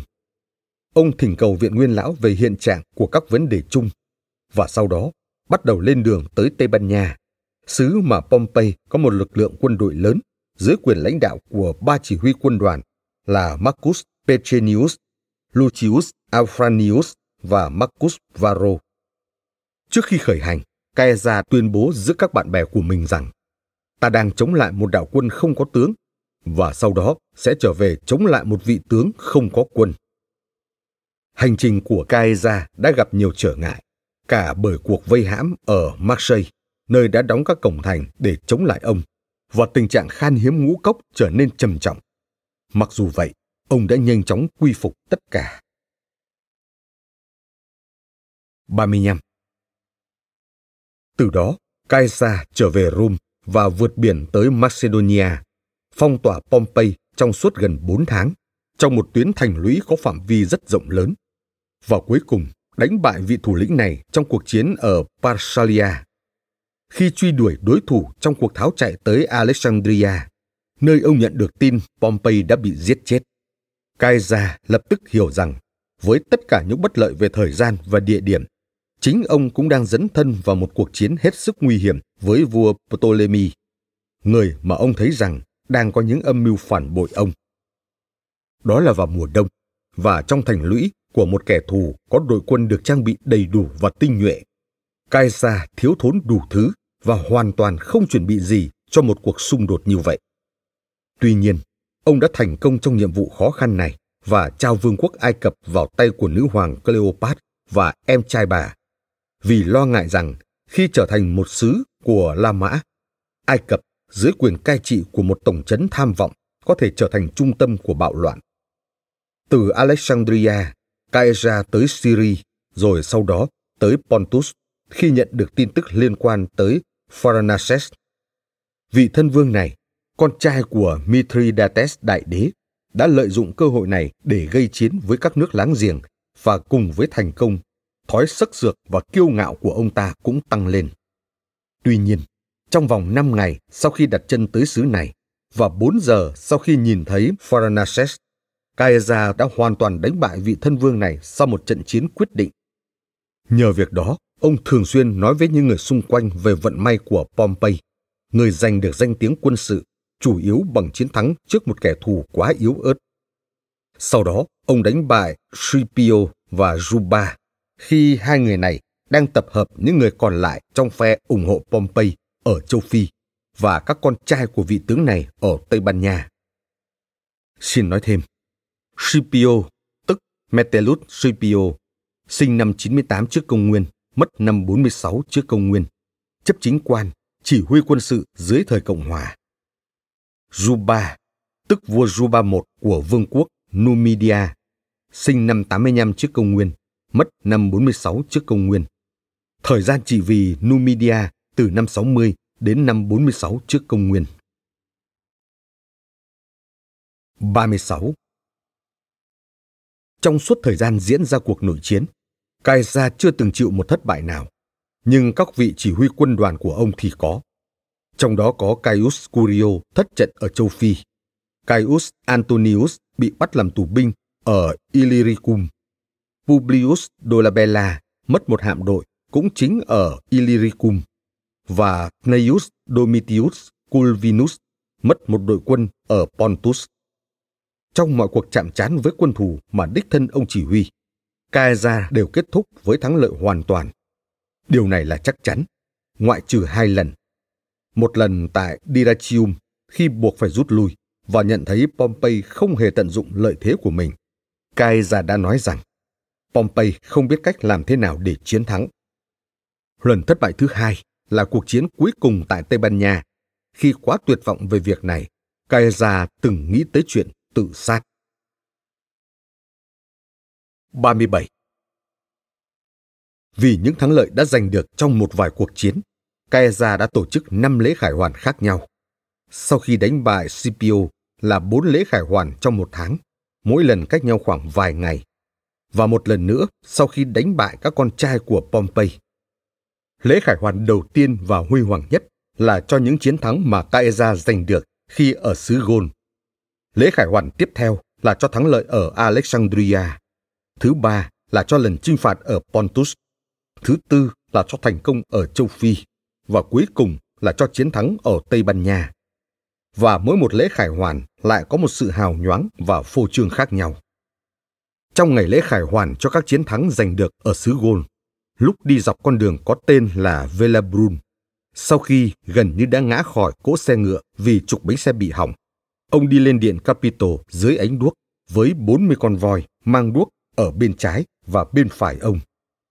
Giữa sự hào nhoáng của lễ khải hoàn mừng chiến thắng Pontic, một tấm thẻ tablet với dòng chữ khắc như sau được mang phía trước ông. Ta đến, ta thấy, ta chinh phục. Veni, Vidi, Vici. Nó không nhắc đến những chiến tích như nhiều khẩu hiệu khác trong dịp tương tự mà nhắc tới việc thần tốc chiến thắng. 38. Với lực lượng bộ binh trong các quân đoàn cũ, ngoài 2.000 sestesis trả cho họ trong giai đoạn đầu của cuộc nội chiến, Caesar trả thêm 20.000 sestesis nữa, dưới hình thức tiền thưởng. Ông cũng phân đất cho họ, nhưng không tiếp giáp nhau, nên những người chủ cũ sẽ không mất hoàn toàn quyền sở hữu. Với mỗi công dân Rome, bên cạnh 10 modi ngũ cốc, 10 pound dầu, một pound bằng khoảng 450 gram. Ông còn cho mỗi người 300 sesterces, điều mà ông đã hứa với họ trước đó, và 100 sesterces nữa cho mỗi ngày ông chậm trễ thực hiện lời hứa. Ông cũng đã miễn một năm tiền thuê nhà được nộp vào kho bạc cho những nhà ở Rome không trả được trên 2.000 sesterci một năm và trên toàn xứ Italia cho tất cả những nhà không trả được quá 500 sesterci một năm. Lưu ý, Italia chỉ là một phần lãnh thổ của La Mã thời điểm đó. Ngoài ra, ông còn thêm vào một cuộc trình diễn công cộng, một lần phát trần thịt và sau chiến thắng Tây Ban Nha là hai bữa ăn tập thể, Pradium, chỉ bữa ăn quan trọng đầu tiên trong ngày diễn ra vào khoảng buổi giữa trưa. Kaeza cho rằng với bữa tiệc đầu tiên quá tiết kiệm và điều này không phù hợp với bản tính hào phóng của ông, nên năm ngày sau đó, ông đã tổ chức thêm một bữa tiệc khác hết sức xa hoa. 39. Kaeza đã tổ chức rất nhiều cuộc trình diễn công cộng với vô số kiểu khác nhau. Cụ thể là một cuộc đọ sức của các đấu sĩ. Các vở kịch được trình diễn ở một vài khu của thành phố và bằng những ngôn ngữ khác nhau. Ngoài ra, cũng có hội thi Chilchenshan, đấu vật và tái hiện một cuộc hải chiến. Xin nói thêm. một Các đấu sĩ lần đầu tiên được đưa vào các cuộc trình diễn công cộng tại Rome nhờ hai anh em Bruti tại tang lễ của cha họ. Vào năm 490, kể từ khi Rome được thành lập, và trong một khoảng thời gian, họ chỉ biểu diễn vào những dịp như vậy. Nhưng ngay sau đó, các quan tòa đã sử dụng các đấu sĩ để giúp công chúng tiêu khiển, cụ thể là tại lễ Saturnalia và trong các ngày hội của nữ thần Minerva. Những màn trình diễn bạo lực đã bị hoàng đế Constantine cấm đoán, nhưng không hoàn toàn bị loại bỏ cho tới tận triều đại của Honorius. 2. Hội thi Chilchensan diễn ra tại trường đua Circus Maximus và bao gồm nhiều trò khác nhau. Đầu tiên là đua xe ngựa và đua ngựa, trò chơi mà người La Mã cực kỳ yêu thích. Những người điều khiển xe ngựa được chia thành bốn đội, phân biệt bằng màu sắc của trang phục. Các khán giả không phụ thuộc vào tốc độ của ngựa hay kỹ thuật của người chơi, mà chỉ bị hấp dẫn bởi màu sắc này hay màu sắc khác một cách thất thường. Dưới thời trị vì của nhà Justinian, không ít hơn 30.000 người đã bỏ mạng ở Constantinople trong sự hỗn loạn gây ra bởi mâu thuẫn giữa các phe phái ủng hộ các đội xe khác nhau. Thứ hai là những cuộc thi đấu đọ độ nhanh nhẹn và khỏe mạnh. Trong đó có 5 môn, nên được gọi là pentathlum, nghĩa là 5 môn phối hợp. Cụ thể là chạy, nhảy, đấm bốc, đấu vật và ném đĩa hoặc ném vòng. Thứ ba là ludus troyzai, trò chơi cuộc chiến thành Troa, một trò chơi đánh trận giả với người tham gia là các thanh niên thuộc tầng lớp quý tộc hoặc kỵ sĩ. Trò này được Julius Caesar khôi phục và thường xuyên được tổ chức bởi các hoàng đế kế vị ông. Chúng tôi tình cờ đọc được mô tả về trò này trong quyển 15 của cuốn sử thi Aeneid. Thứ tư là Venatio, cuộc đấu giữa các con thú hoang với nhau, giữa thú hoang với những người được gọi là các bestiarius, những người bị ép phải chiến đấu do bị trừng phạt, như các tín đồ Kitô giáo ban đầu, hoặc tự nguyện tham gia. Một là do bản tính tàn bạo, hai là được thuê mướn. Một số lượng lớn các loài thú đủ loại đã được mang đến từ mọi nơi, với một khoản chi phí khổng lồ, chỉ để bày trò giải trí cho công chúng. Pompey, trong lần thứ hai làm chấp chính quan, đã cho trưng bày 500 con hổ. Chúng đều bị giết sạch trong vòng 5 ngày và 18 con voi.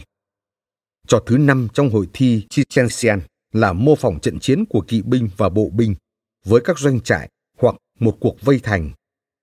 Thứ sáu là tái hiện một cuộc hải chiến Naumachia mà lần đầu tiên đã được thực hiện ở Circus Maximus, nhưng sau đó được tổ chức ở một nơi khác. Những người tham gia thường là tù nhân hoặc những kẻ thủ ác bị kết án. Những người này sẽ chiến đấu đến chết trừ phi được hưởng khoan hồng của hoàng đế. Nếu có bất kỳ điều gì không may xảy ra trong hội thi đấu, chúng sẽ được bắt đầu lại từ đầu và thường nhiều hơn một lần. Quay trở lại nội dung chính. Trong cuộc chiến giữa các đấu sĩ diễn ra tại quảng trường, Furius Leptinus, một người thuộc dòng dõi pháp quan, và Quintus Calpenus, một cựu nguyên lão và người biện hộ ở tòa, đã ghi tên vào danh sách những người tham chiến. Điệu nhảy Pierrich đã được biểu diễn bởi một số thanh niên là con trai của những người thuộc tầng lớp danh giá nhất ở châu Á.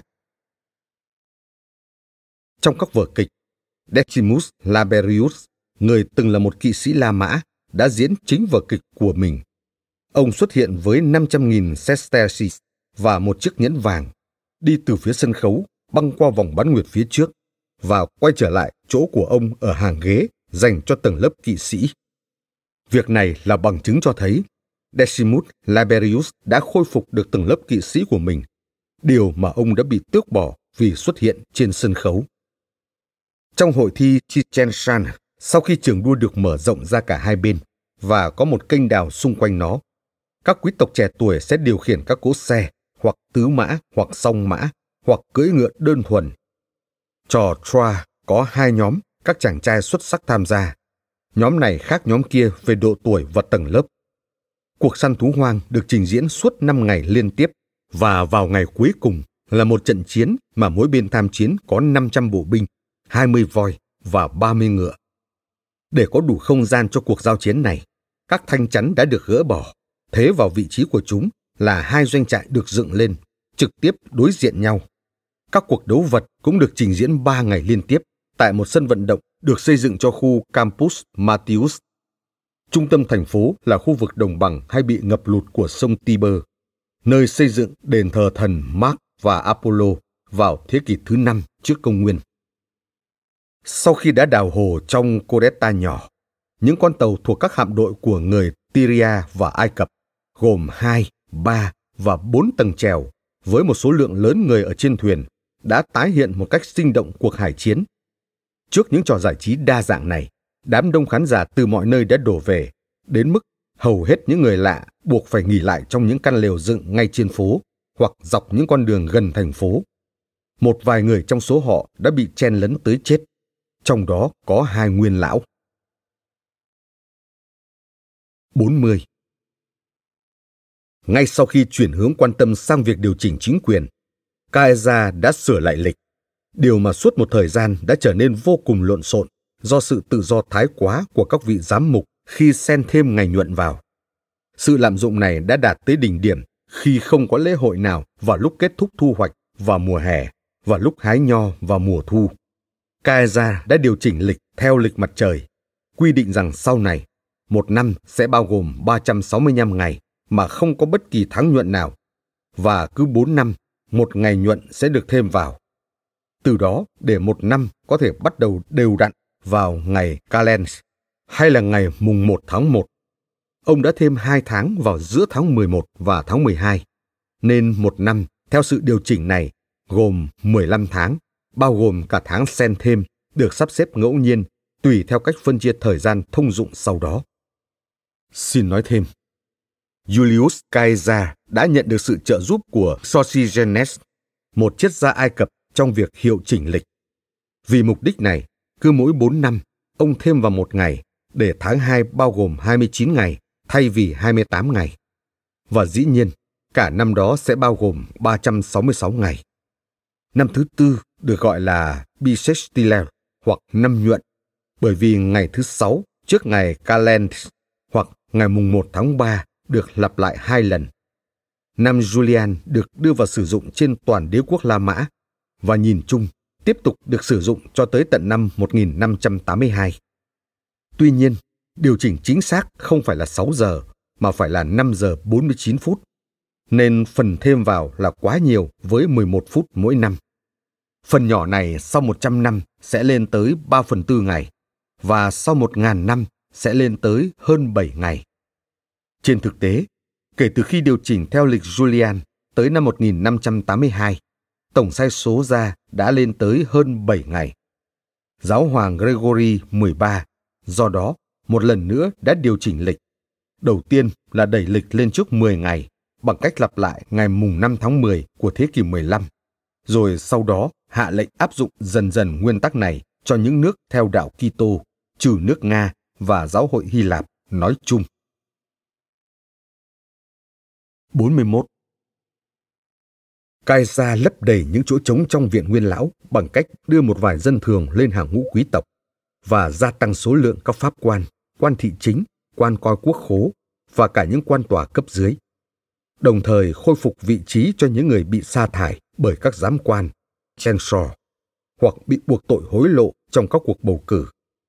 Việc lựa chọn các quan tòa, ông cùng làm với Hội đồng Nhân dân, nên ngoại trừ các ứng cử viên cho chức chấp chính quan, hội đồng được đề cử một nửa số ứng viên, còn ông lo một nửa còn lại.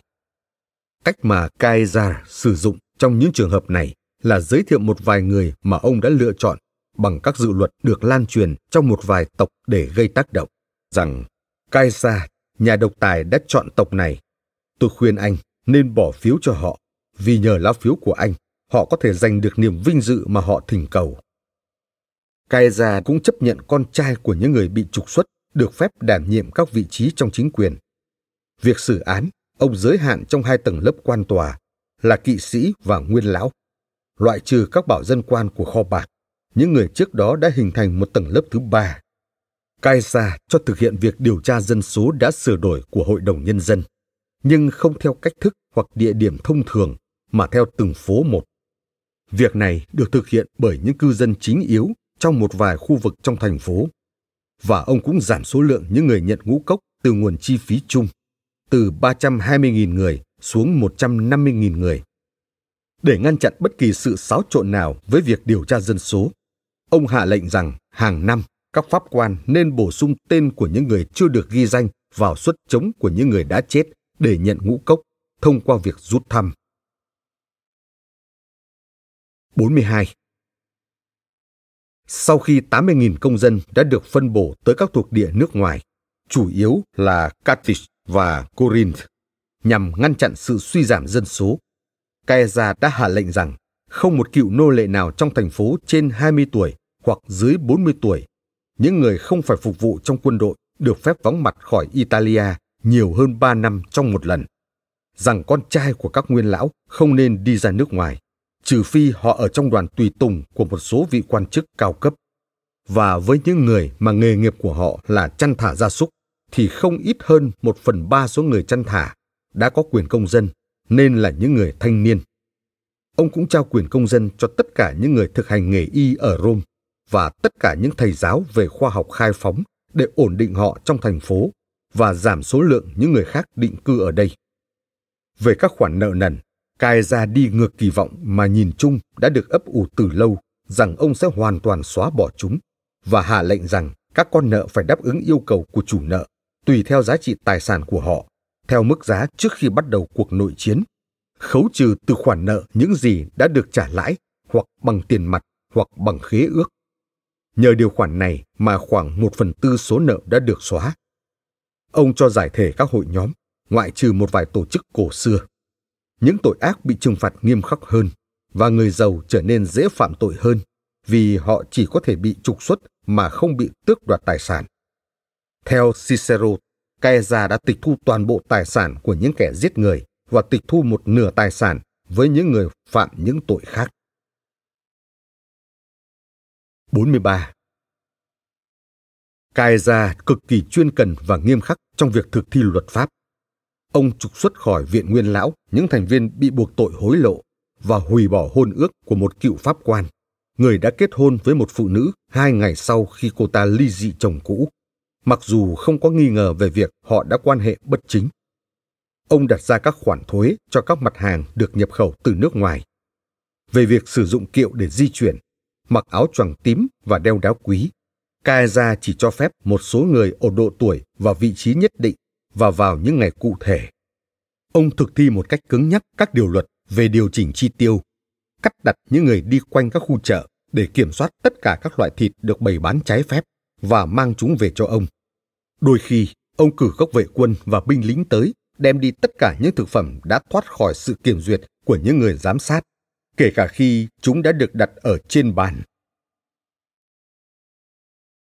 44. Những suy nghĩ của Kaiser đã được thực hiện đủ từ ngày này qua ngày khác, với rất nhiều các dự án lớn cho việc sửa sang và cải tạo thành phố, cũng như việc bảo vệ và mở rộng các đường biên giới của đế chế. Trước hết, ông đã tính đến chuyện xây dựng một đền thờ thần Mars mà độ hùng vĩ của nó không gì sánh nổi. Để thực hiện mục đích này, Kaiser đã định san lấp hồ nước, nơi mà ông đã từng giúp mọi người tiêu khiển bằng cách giàn cảnh một trận hải chiến.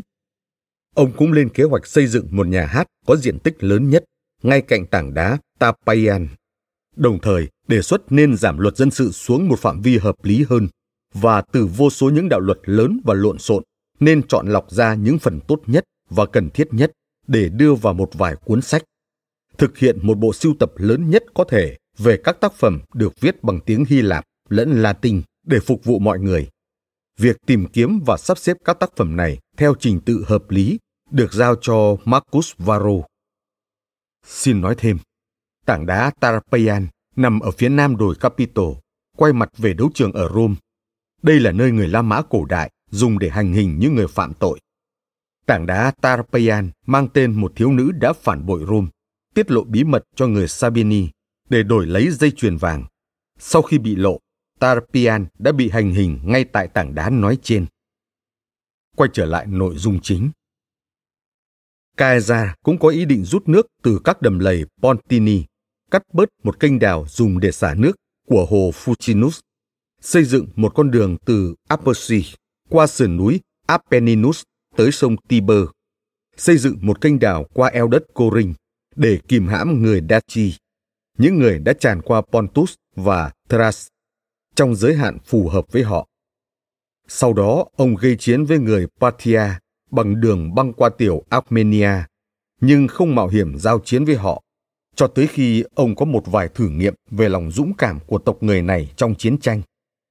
Tuy nhiên, khi tất cả những công việc và kế hoạch này vẫn còn dang dở, Caesar qua đời. Trước khi tôi nói về việc này, không gì phù hợp hơn là bàn về ngoại hình, trang phục, cách cư xử của ông, cùng với bất cứ điều gì liên quan tới những mục tiêu của ông, cả về dân sự lẫn quân sự.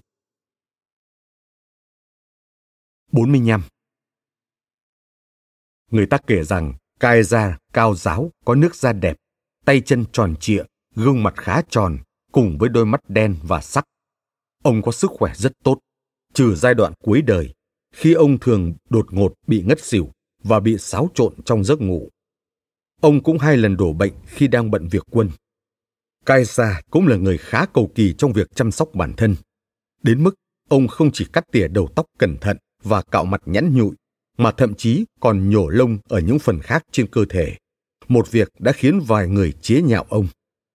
Caesar rất khó chịu với cái đầu hói của mình sau khi nhận thấy nó thường xuyên bị kẻ thù lôi ra làm trò đùa cợt.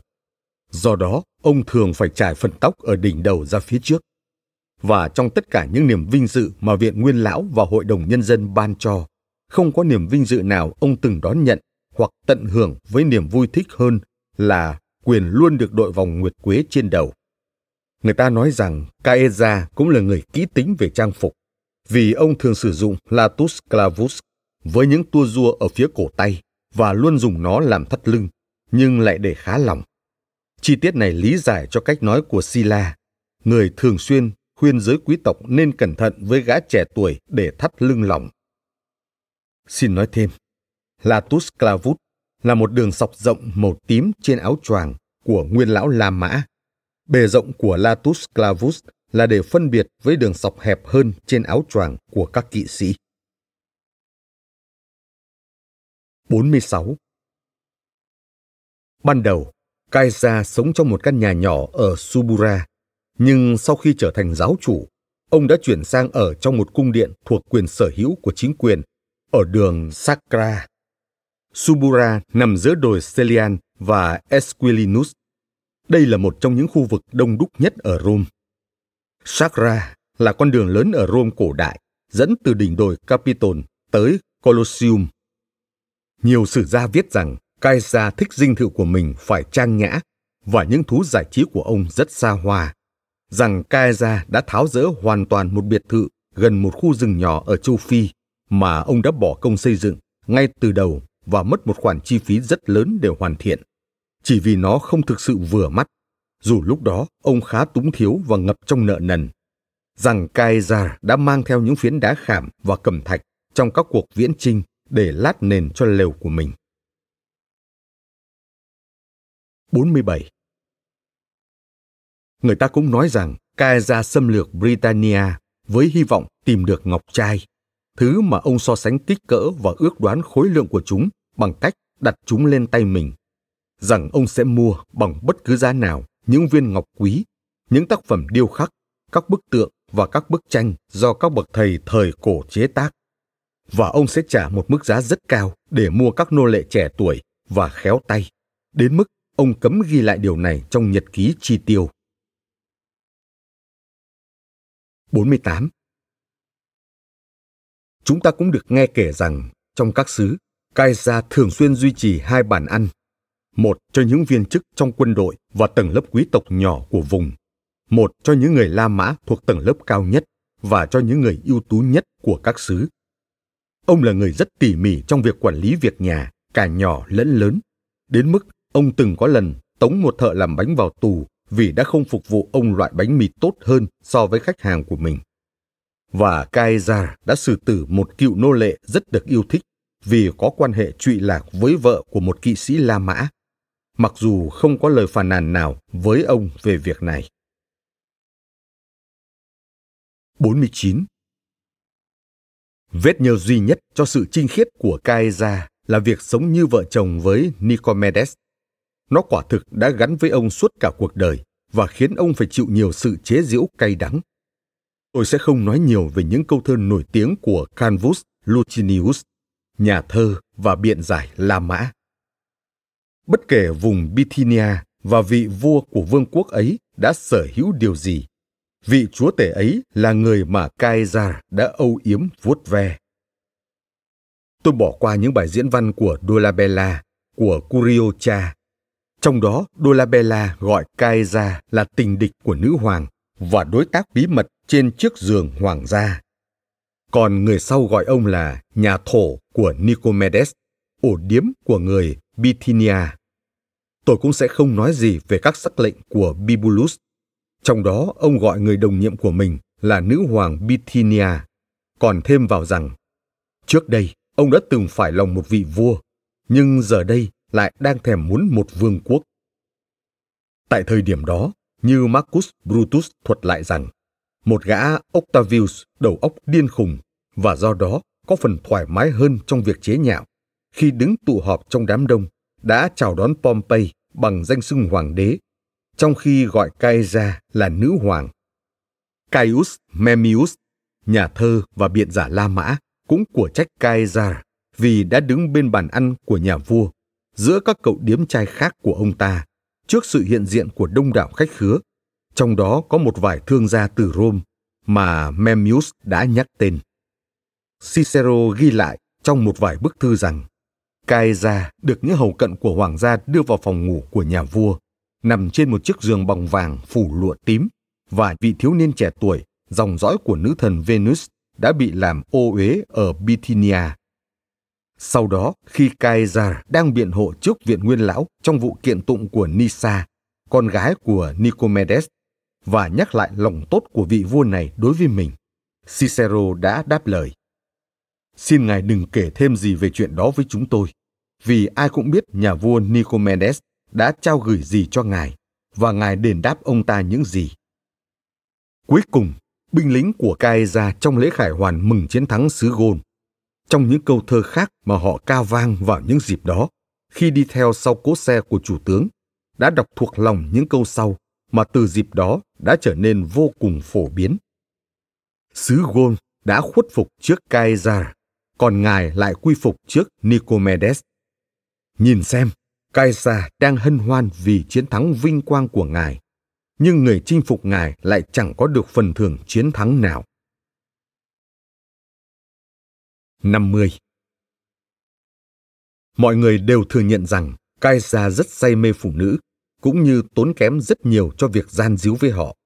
Rằng ông quyến rũ nhiều phụ nữ thuộc tầng lớp trên, trong đó có Postumia, vợ của Servius Sulpicius, Lolia, vợ của Aulus Gabinius, Tecrula, vợ của Marcus Crassus và Mucia, vợ của Cneius Pompey.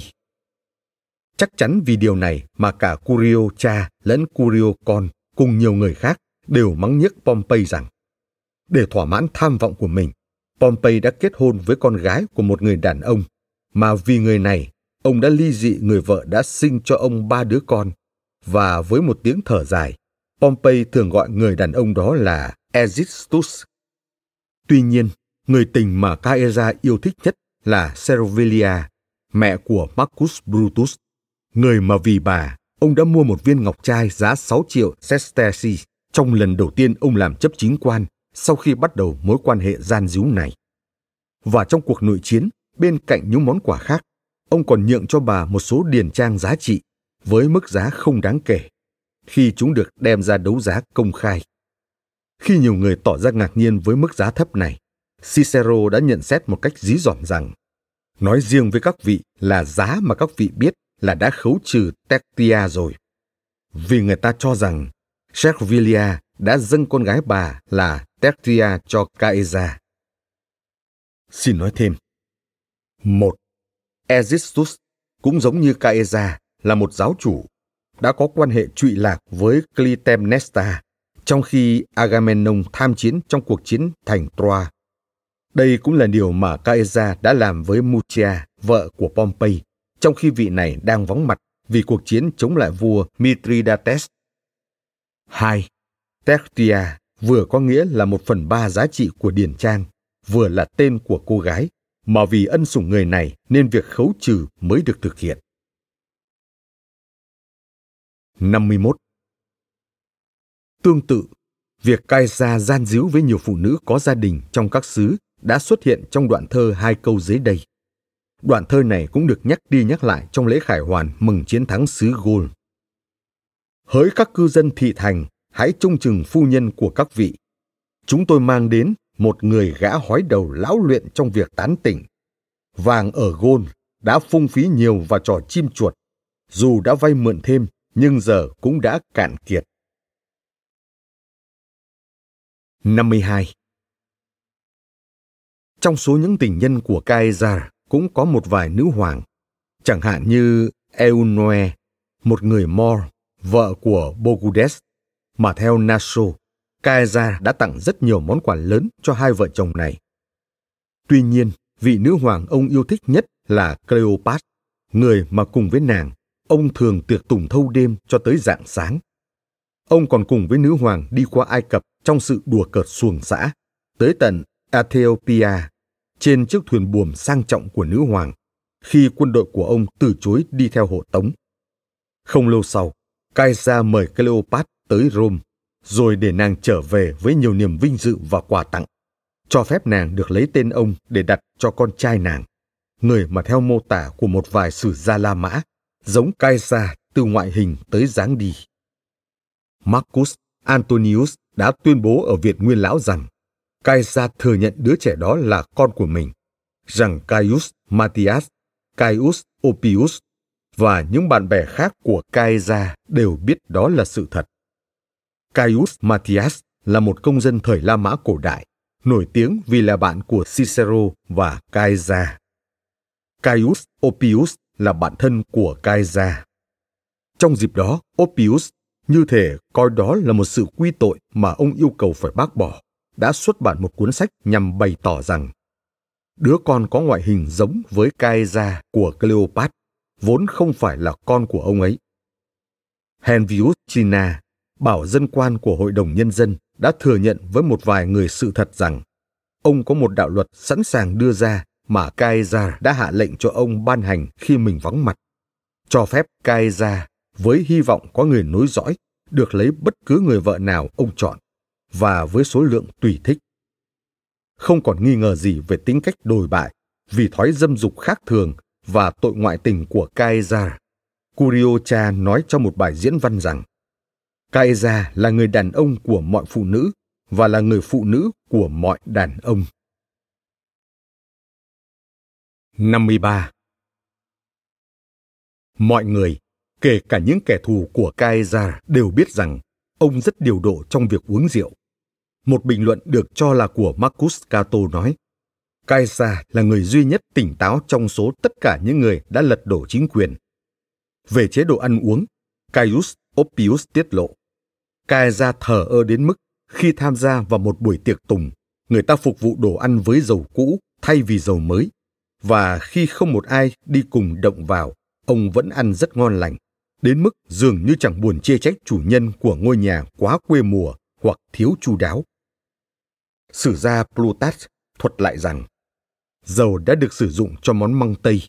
Mọi thực khách đều biết rằng trong hoàn cảnh đó, dầu đã được sử dụng thay thế cho bơ như một nguyên liệu trong quá trình nấu nướng và không cần có kinh nghiệm gì cũng nhận ra rằng nó đã bị ôi. 54. Tuy nhiên, sự tiết chế trong ăn uống của Kaeza không mở rộng tới những chuyện liên quan tới tiền bạc, cả trong những mệnh lệnh quân sự hoặc công việc dân sự, vì đã có bằng chứng từ một vài tác giả cho thấy Caesar đã lấy tiền từ tổng chấn người kế nhiệm ông ở Tây Ban Nha và từ những đồng minh của La Mã trong khu vực đó để trang trải nợ nần. Ông còn tấn công và cướp bóc một vài thị trấn của người Lusitanian, mặc dù họ không hề kháng cự và còn mở cổng thành khi ông tới đó.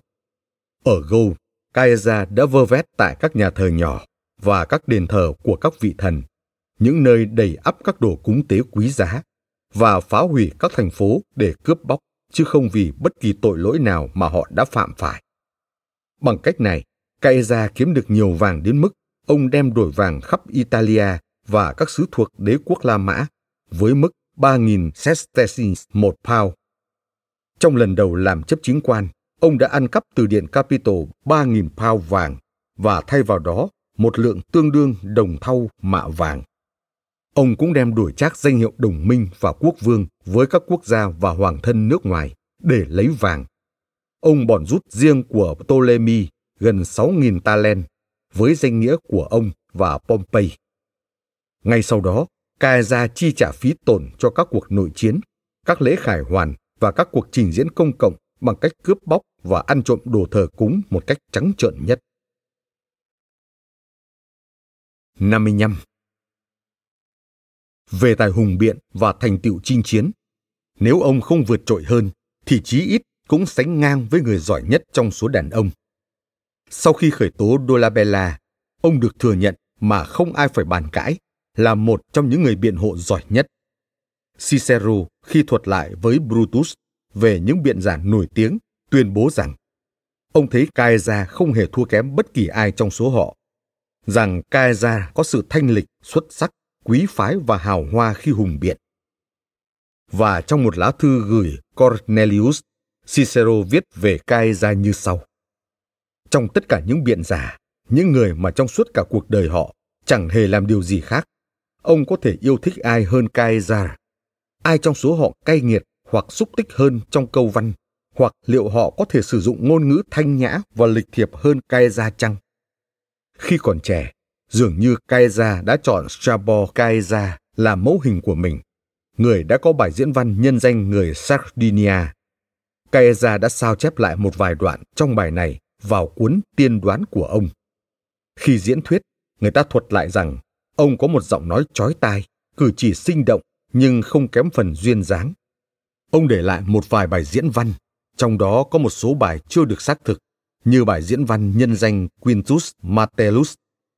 Augustus nghi ngờ một cách hợp lý rằng những bài diễn văn đó là sản phẩm của những người chép tay vụng về, những người không thể bắt kịp Caesar trong cách diễn đạt chứ không phải tác phẩm của chính ông. Bởi vậy, trong một số bản sao, tôi thấy nhan đề không phải là biện hộ cho Metellus, mà là những gì Caesar viết cho Metellus. Mặc dù bài diễn văn được công bố dưới tên của Caesar, biện hộ cho Metellus và chính ông trước nhiều lời vu khống của những kẻ phỉ báng họ. Augustus cũng nghi ngờ bài diễn văn gửi các binh lính của ta ở Tây Ban Nha là giả mạo. Dưới nhan đề này, chúng tôi thấy có hai phần. Phần một, theo giả định, được viết trong trận chiến đầu tiên, và phần hai được viết vào trận chiến cuối cùng, mà trong thời điểm đó, theo Asinius Polio, Caesar không có thời gian để viết cho binh lính vì bị kẻ thù tấn công bất ngờ. 56. Caesar cũng để lại bộ những bình chú viết về các hành động của chính mình trong cuộc chiến ở xứ Gôn lẫn trong cuộc chiến với Pompey. Vì tác giả của các cuộc chiến Alexandria, châu Phi và Tây Ban Nha đều không được biết chắc. Một vài người cho rằng những bình chú này là sản phẩm của Oppius và một số người cho đó là của Hirtius. Trong đó, Hirtius là người đã viết quyển cuối cùng trong bộ này mà chưa được hoàn thiện về chiến tranh xứ Gôn, Về những bình chú của Caesar, Cicero trong cuốn Brutus của mình đã nói như sau. Caesar đã viết những bình chú theo một cách thức xứng đáng với sự tán thành nồng nhiệt. Chúng dễ hiểu, ngắn gọn, tao nhã mà không có bất kỳ sự màu mè hoa mỹ nào. Bởi vậy, sau khi chuẩn bị chất liệu cho những người có ý định viết lịch sử về mình, Caesar có lẽ đã khuyến khích một vài kẻ ngốc nghếch tham gia vào công trình này. Những kẻ sẽ được cần đến để tô vẽ các hành động của ông trong sự tán dương quá mức, nhưng lại ngăn chặn những người đàn ông trí tuệ tiếp cận đề tài này. Hirtius đưa ra quan điểm về cuốn Những bình chú này như sau. Sự tán thưởng mà cùng với những bình chú sẽ được đông đảo mọi người đọc kỹ, nhiều đến mức thay vì gợi mở, Caesar dường như đã ngăn cản nỗ lực của bất kỳ sử gia tương lai nào.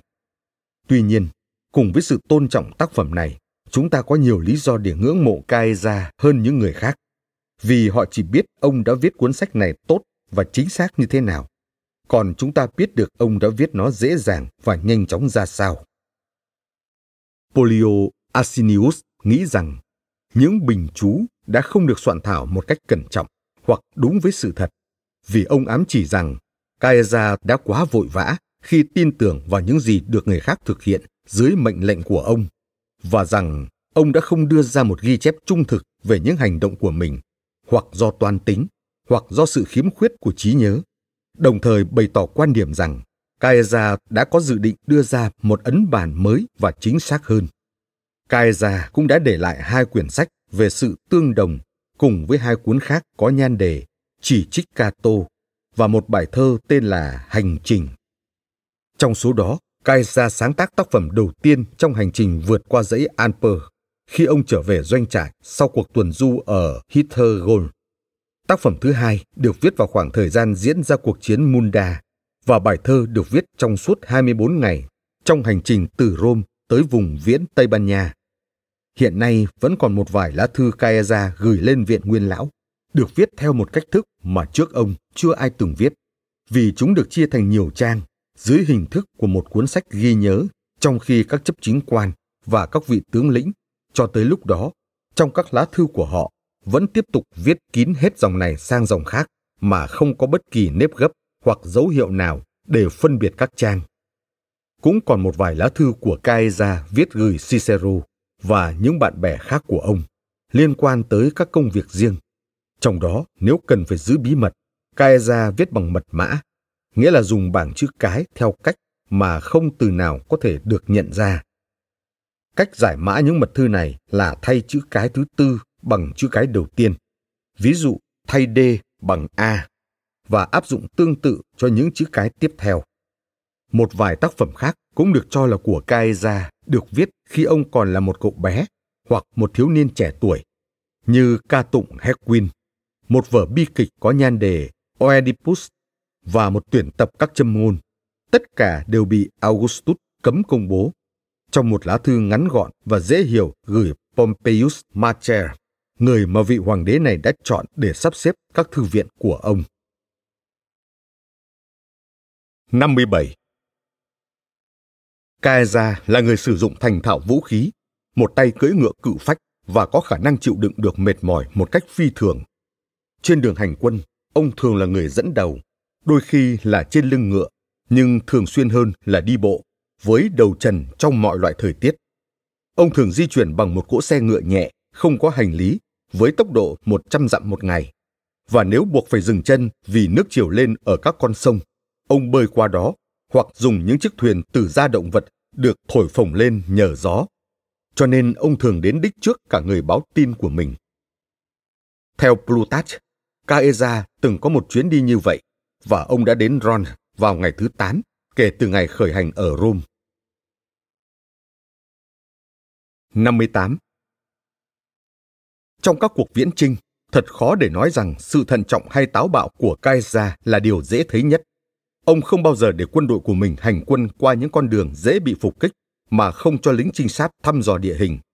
Ông cũng không bao giờ vượt biển tới Britannia trước khi đích thân khảo sát một cách kỹ càng về hàng hải, các cảng biển và địa điểm thuận lợi nhất để đổ bộ lên hòn đảo. Khi tình báo đưa tin về việc bao vây doanh trại của ông ở Germania, Kaiser đã mở đường cho các đội quân của mình băng qua các trạm gác của địch trong trang phục của người Gâu. Ông vượt biển từ Brundisium tới Dyrrhachium vào mùa đông giữa những hạm đội của kẻ thù và khi các đội quân nhận mệnh lệnh theo sau ông di chuyển chậm chạp, bất kể những thông điệp được nhắc đi nhắc lại để thúc giục họ mà không có tác dụng. Cuối cùng Caesar đã tiến lên một cách bí mật và đơn độc trên một chiếc thuyền nhỏ vào nửa đêm, với chiếc khăn cuốn trên đầu. Ông không tiết lộ mình là ai, hoặc để người cầm lái quay thuyền trở lại, mặc dù gió thổi rất dữ dội, mãi cho tới khi họ suýt bị chìm xuống. Xin nói thêm, chính Caesar đã thuật lại rằng ông đã thuê Volusenus thăm dò bờ biển Britannia, cử vị này đi trước trong một chiếc thuyền dài, hạ lệnh cho ông ta trở về và báo cáo trước khi cuộc viễn trinh bắt đầu. 59. Caesar không bao giờ nản chí trong bất kỳ phi vụ táo bạo nào, cũng không bao giờ trì hoãn việc tiến hành chúng vì mê tín. Khi một con vật mà ông chuẩn bị cho lễ hiến tế trốn thoát, ông đã không trì hoãn cuộc viễn trinh chống lại Scipio và Juba. Và lúc suýt ngã khi bước ra khỏi tàu, Caesar coi đó là một dấu hiệu may mắn bằng cách tuyên bố rằng ta sẽ nhanh chóng có được châu Phi. Để phản đối những lời tiên tri được lan truyền rộng rãi rằng tên của nhà Scipios đã được số mệnh đảm bảo là may mắn và bất khả chiến bại trong xứ đó. Caesar đã giữ lại ở doanh trại một kẻ đê tiện phóng đãng thuộc dòng dõi nhà Cornelia mang biệt danh Salutio vì đời sống tai tiếng của gã. Xin nói thêm, Scipios là một tịnh danh thường được sử dụng với tên Cornelius để phân biệt với các nhánh khác của dòng họ này. Tên của người La Mã ban đầu thường chỉ có một tên riêng, kèm theo sau là tên của người cha. Nếu là phụ nữ đã có chồng thì sau tên riêng là tên của chồng. Sau này có một thông lệ là những người tự do đều mang ba tên, bao gồm tiền danh Praenomina, tên thị tộc Nomina và tịnh danh Cornimina. Tiền danh thực chất là tên riêng của cá nhân, được đặt cho trẻ sơ sinh vào ngày thứ 9 khi nó chào đời. Nếu là con gái thì là ngày thứ 8. Sau tiền danh là tên thị tộc, thực chất là họ, được dùng chung cho cả đàn ông lẫn phụ nữ. Tịnh danh thường phản ánh đặc điểm của mỗi người. Ví dụ như Barbatus là người nhiều dâu, Brutus là người ngớ ngẩn. Theo thời gian, tịnh danh cũng trở thành một thứ họ, cha truyền con nối, dùng để phân biệt các gia tộc với nhau. 60. Caesar không chỉ tham gia vào các trận chiến có kế hoạch mà còn thực hiện các cuộc đột kích khi có cơ hội, thường khi kết thúc cuộc hành quân và đôi khi trong suốt những cơn bão dữ dội nhất, khi không ai nghĩ rằng ông sẽ hành động. Caesar không bao giờ lùi bước trong chiến đấu cho tới gần cuối cuộc đời. Lúc đó, người ta cho rằng càng có nhiều người trao cho Caesar vương miện của sự thành công, thì ông càng không nên phó mặc mình cho những may rủi của số phận. Và rằng không điều gì ông giành được từ chiến thắng có thể bù đắp được những gì ông mất vì thất bại. Ông không bao giờ đánh bại kẻ thù mà không khiến họ phải rời doanh trại và không để họ có chút thời gian nào để tập hợp lực lượng. Khi băn khoăn về chiến thuật, ông cho đuổi đi tất cả ngựa chiến và ngựa của ông trước hết, để sau khi không còn phương tiện để rút chạy, binh lính bị đặt dưới áp lực lớn hơn trong việc giữ vững vị trí. 61. Caesar cưỡi một con ngựa rất nổi tiếng, với bàn chân gần giống với bàn chân của người. Các móng ngựa được tách ra trông rất giống với các ngón chân.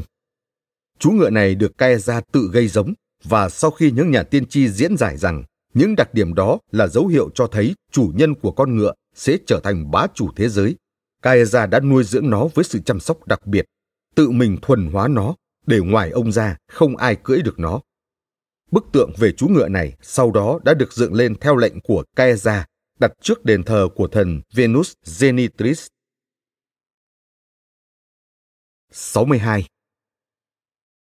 Ông thường củng cố quân đội khi họ kiệt sức bằng những nỗ lực cá nhân, bắt những kẻ chạy trốn, giữ những người khác trong hàng ngũ của họ và bắt họ phải tới chỗ kẻ thù. Dù có lúc một người lính giữ biểu trưng của quân đoàn đã tấn công ông với mũi giáo khi ông chặn anh ta lại. và một người khác trong một tình huống tương tự đã bỏ lại biểu trưng trong tay ông. Xin nói thêm, biểu trưng của những quân đoàn La Mã là một con đại bàng được gắn vào mũi giáo. Nó bằng bạc, có kích cỡ nhỏ, cùng với đôi cánh dang rộng và dùng móng vuốt của nó giữ chặt một tia sét màu vàng. 63. Các ví dụ sau về cách giải quyết của ông là công bằng hơn, thậm chí ấn tượng hơn. Sau trận Pharsalia, khi cử quân đội tới châu Á trước mình, ông băng qua các eo biển Hellespont trên một chiếc thuyền chở khách. Ông gặp Lucius Cassius, một trong những người thuộc nhóm đối địch, cùng với 19 thuyền. Thậm chí không hề nghĩ tới việc bỏ chạy. Ông đi dọc chiến thuyền lớn tiếng nói Cassius đã bị bao vây, khiến vị này đầu hàng ông một cách khúm núm. 64. Tại Alexandria, trong cuộc tấn công vào một cây cầu, quân đội của Caesar vấp phải cuộc phá vây bất ngờ của kẻ thù và bị đẩy lên thuyền. Khi một vài người khác vội vã đuổi theo ông, ông đã nhảy xuống biển và tự cứu lấy mình bằng cách bơi tới chiếc thuyền kế tiếp, cách đó 200 bước. Khi đó, ông đã giữ tay trái của mình ở phía trên mặt nước vì sợ làm ướt một số giấy tờ quan trọng trong tay và dùng răng giữ chiếc áo choàng tướng quân của mình để ít nhất nó cũng không rơi vào tay kẻ thù. 65. Caesar không bao giờ đánh giá một người lính theo phẩm chất đạo đức hoặc tài sản của anh ta. Ông chỉ đánh giá họ qua lòng dũng cảm. Ông đối xử với quân đội của mình bằng một sự hòa trộn giữa khắc nghiệt và nuông chiều, vì ông không thường xuyên áp đặt kỷ luật chặt chẽ với họ, mà chỉ khi quân địch đang ở gần. Lúc đó, quả thực ông đã trở thành một người khắt khe tới mức không đưa ra một thông báo nào về một cuộc hành quân hay một cuộc chiến cho tới khi thời khắc hành động bắt đầu để quân đội của ông luôn sẵn sàng cho bất kỳ hành động bất ngờ nào. Và ông thường xuyên lôi họ ra khỏi doanh trại dù không cần thiết, đặc biệt là khi trời mưa và trong những ngày nghỉ lễ. Thi thoảng, sau khi ra lệnh cho họ không được phép mất dấu mình, ông đột ngột khởi hành trong ngày hoặc trong đêm và kéo dài những cuộc hành quân cho tới khi họ mệt nhoài vì phải theo sau ông một quãng đường dài. 66. Bất cứ khi nào quân đội của Caesar thấy chán nản trước những tin tức về lực lượng lớn mạnh của kẻ thù, ông lại cổ vũ lòng dũng cảm của họ, không phải bằng cách chối bỏ sự thật về những gì vừa được thông báo hoặc nói giảm đi sự thật, mà trái lại bằng cách phóng đại mọi chi tiết. Do đó, khi quân đội của ông nhận được cảnh báo về cuộc chạm trán sắp tới với vua Juba, Caesar đã triệu tập họ lại và nói rằng Ta phải thông báo với các ngươi rằng chỉ ít ngày nữa, vua Juba sẽ tới đây với 10 quân đoàn, 30.000 kỵ binh, 100.000 lính bộ giáp nhẹ và 300 thớt voi chiến. Bởi vậy, không một ai trong số các ngươi được phép đưa ra câu hỏi xa hơn hoặc đi theo những phỏng đoán nào khác ngoài những gì ta đã nói với các ngươi, vì đây là những thông tin ta có được từ nguồn tin rất chắc chắn. Nếu không, ta sẽ đẩy các ngươi lên một con tàu chiến cũ kỹ, ọp ẹp và để mặc cho nó bị gió bão nhấn chìm. 67. Caesar không bao giờ chú ý tới tất cả những vi phạm của binh lính và cũng không trừng phạt họ theo luật lệ nghiêm khắc. Tuy nhiên, đối với những kẻ đào ngũ và nổi loạn, ông tiến hành điều tra tỉ mỉ và trừng phạt nặng nề nhất, trong khi những tội khác thì ông nhắm mắt làm ngơ. Đôi lần, sau khi chiến thắng trong một trận chiến lớn, ông nới lỏng mọi kỷ cương cho binh lính và để họ tiệc tùng tùy ý. Ông từng khoác lác rằng, kể cả khi đã chuyến choáng say, binh lính của ta cũng chẳng chiến đấu tệ đi chút nào. Trong các bài diễn văn, ông không bao giờ gọi họ là những người lính, mà bằng cụm từ thân mật hơn là những chiến hữu, và đặt họ trong một sự hào nhoáng đến mức vũ khí của họ được trang trí bằng bạc và vàng, không chỉ để phô trương, mà còn để những người lính thêm kiên quyết bảo vệ chúng trong trận chiến và cảm thấy sợ hãi khi đánh mất vũ khí. Caesar yêu quân đội của mình tới mức khi nghe tin họ bại trận dưới sự chỉ huy của Titurius ông đã không hề cắt tóc hay cạo râu cho tới khi trả được thù. Bằng những điều đó, ông đã khiến binh lính một lòng cảm mến và khơi dậy lòng dũng cảm của họ ở mức độ cao nhất. 68. Khi bước vào cuộc nội chiến, các bách nhân đội trưởng trong các quân đoàn đề nghị mỗi người trong số họ được bỏ tiền túi ra để nuôi một kỵ sĩ và toàn bộ quân đội đồng ý phục vụ miễn phí mà không lấy ngũ cốc hoặc tiền những người giàu có trong số họ chịu trách nhiệm giúp đỡ những người nghèo. Không một ai đào ngũ trong suốt thời gian diễn ra cuộc chiến, và nhiều người trong số họ khi bị bắt làm tù binh, dù được đề nghị rằng sẽ giữ được mạng sống nếu cầm vũ khí chống lại Caesar, đã từ chối điều kiện này.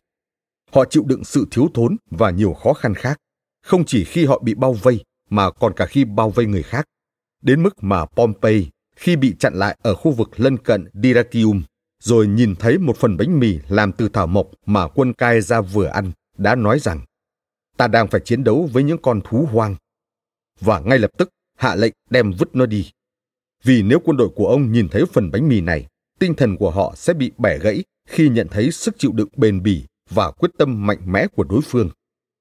Có một bằng chứng rõ ràng cho thấy quân đội của Caesar đã chiến đấu dũng cảm tới mức nào. Đó là sau trận giáp chiến thất bại tại Dyrrhachium, họ yêu cầu nhận trừng phạt, đến mức vị tướng của họ không tìm ra điều gì khiến binh lính của mình hài lòng hơn là ra lệnh trừng phạt họ.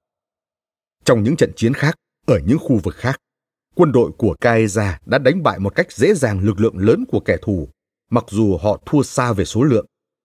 Để kể ngắn gọn, một đội quân thuộc quân đoàn 6 đã cố thủ trong một pháo đài, chống lại bốn quân đoàn của Pompey trong suốt nhiều giờ liền.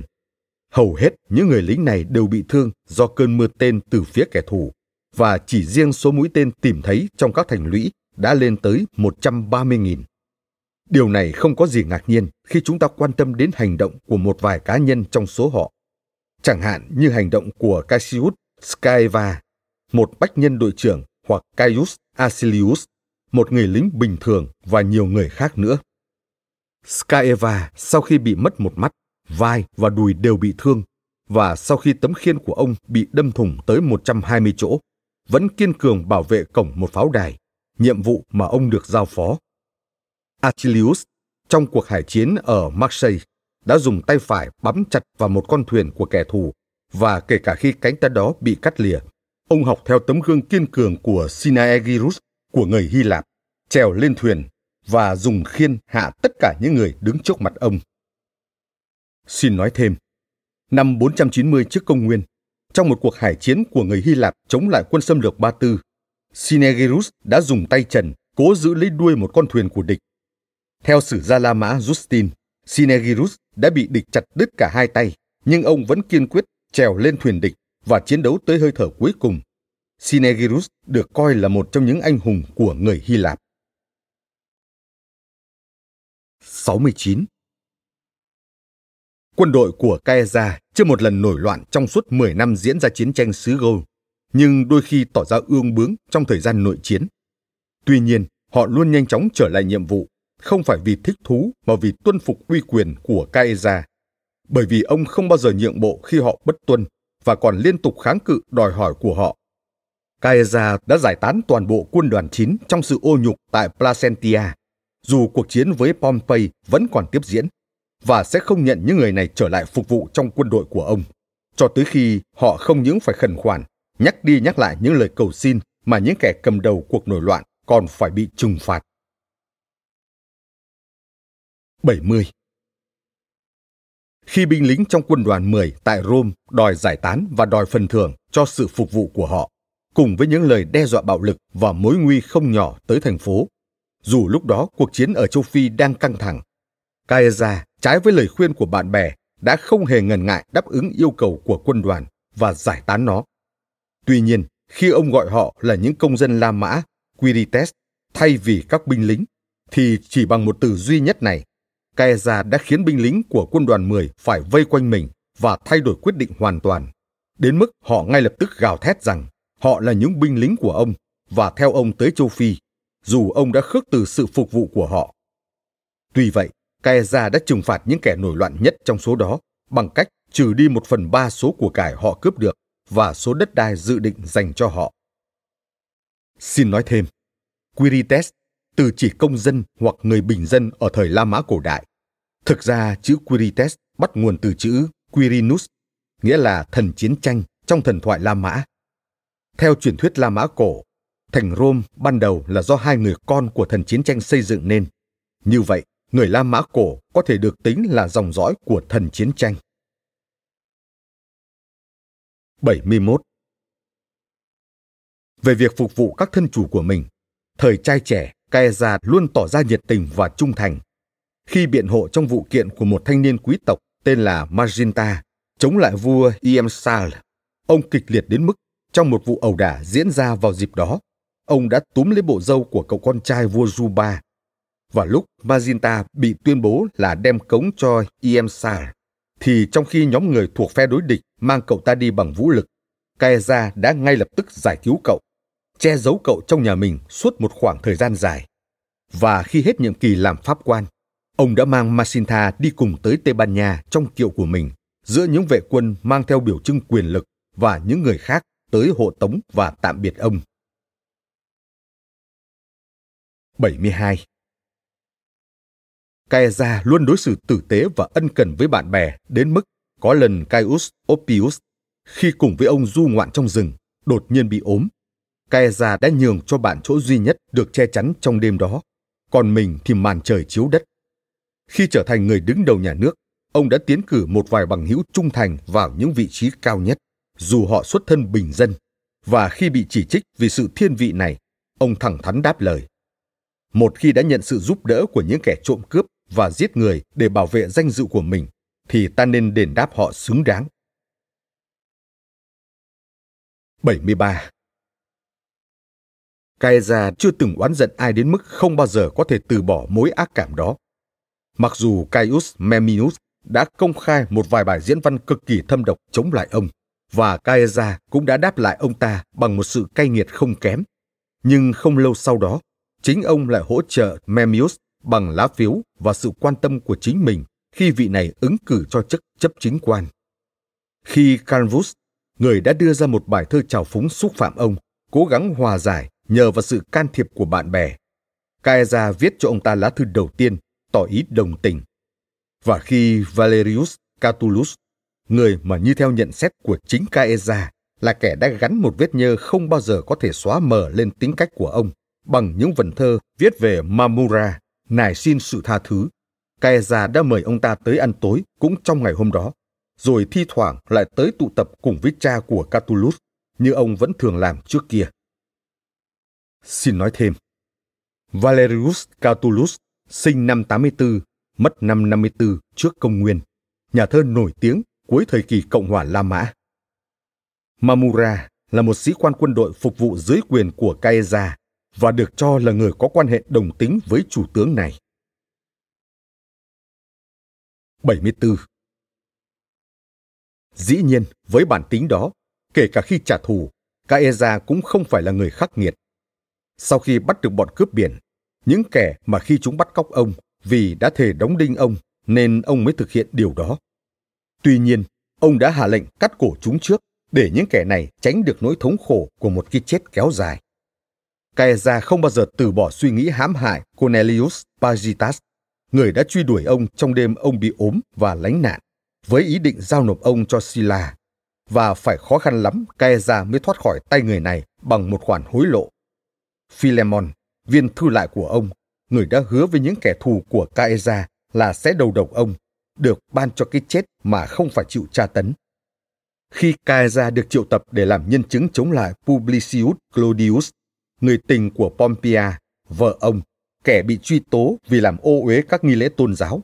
Ông tuyên bố rằng ông không biết gì về việc này cả.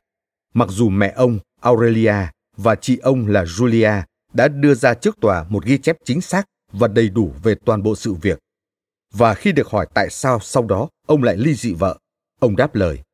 Bởi vì gia đình tôi không những không nên dính vào tội lỗi, mà còn cần phải thoát ra khỏi những nghi vấn về tội lỗi. 75. Cả trong cách cai trị và hành xử với bên bại trận trong cuộc nội chiến, Caesar đều cho thấy một sự trừng mực và độ lượng tuyệt vời.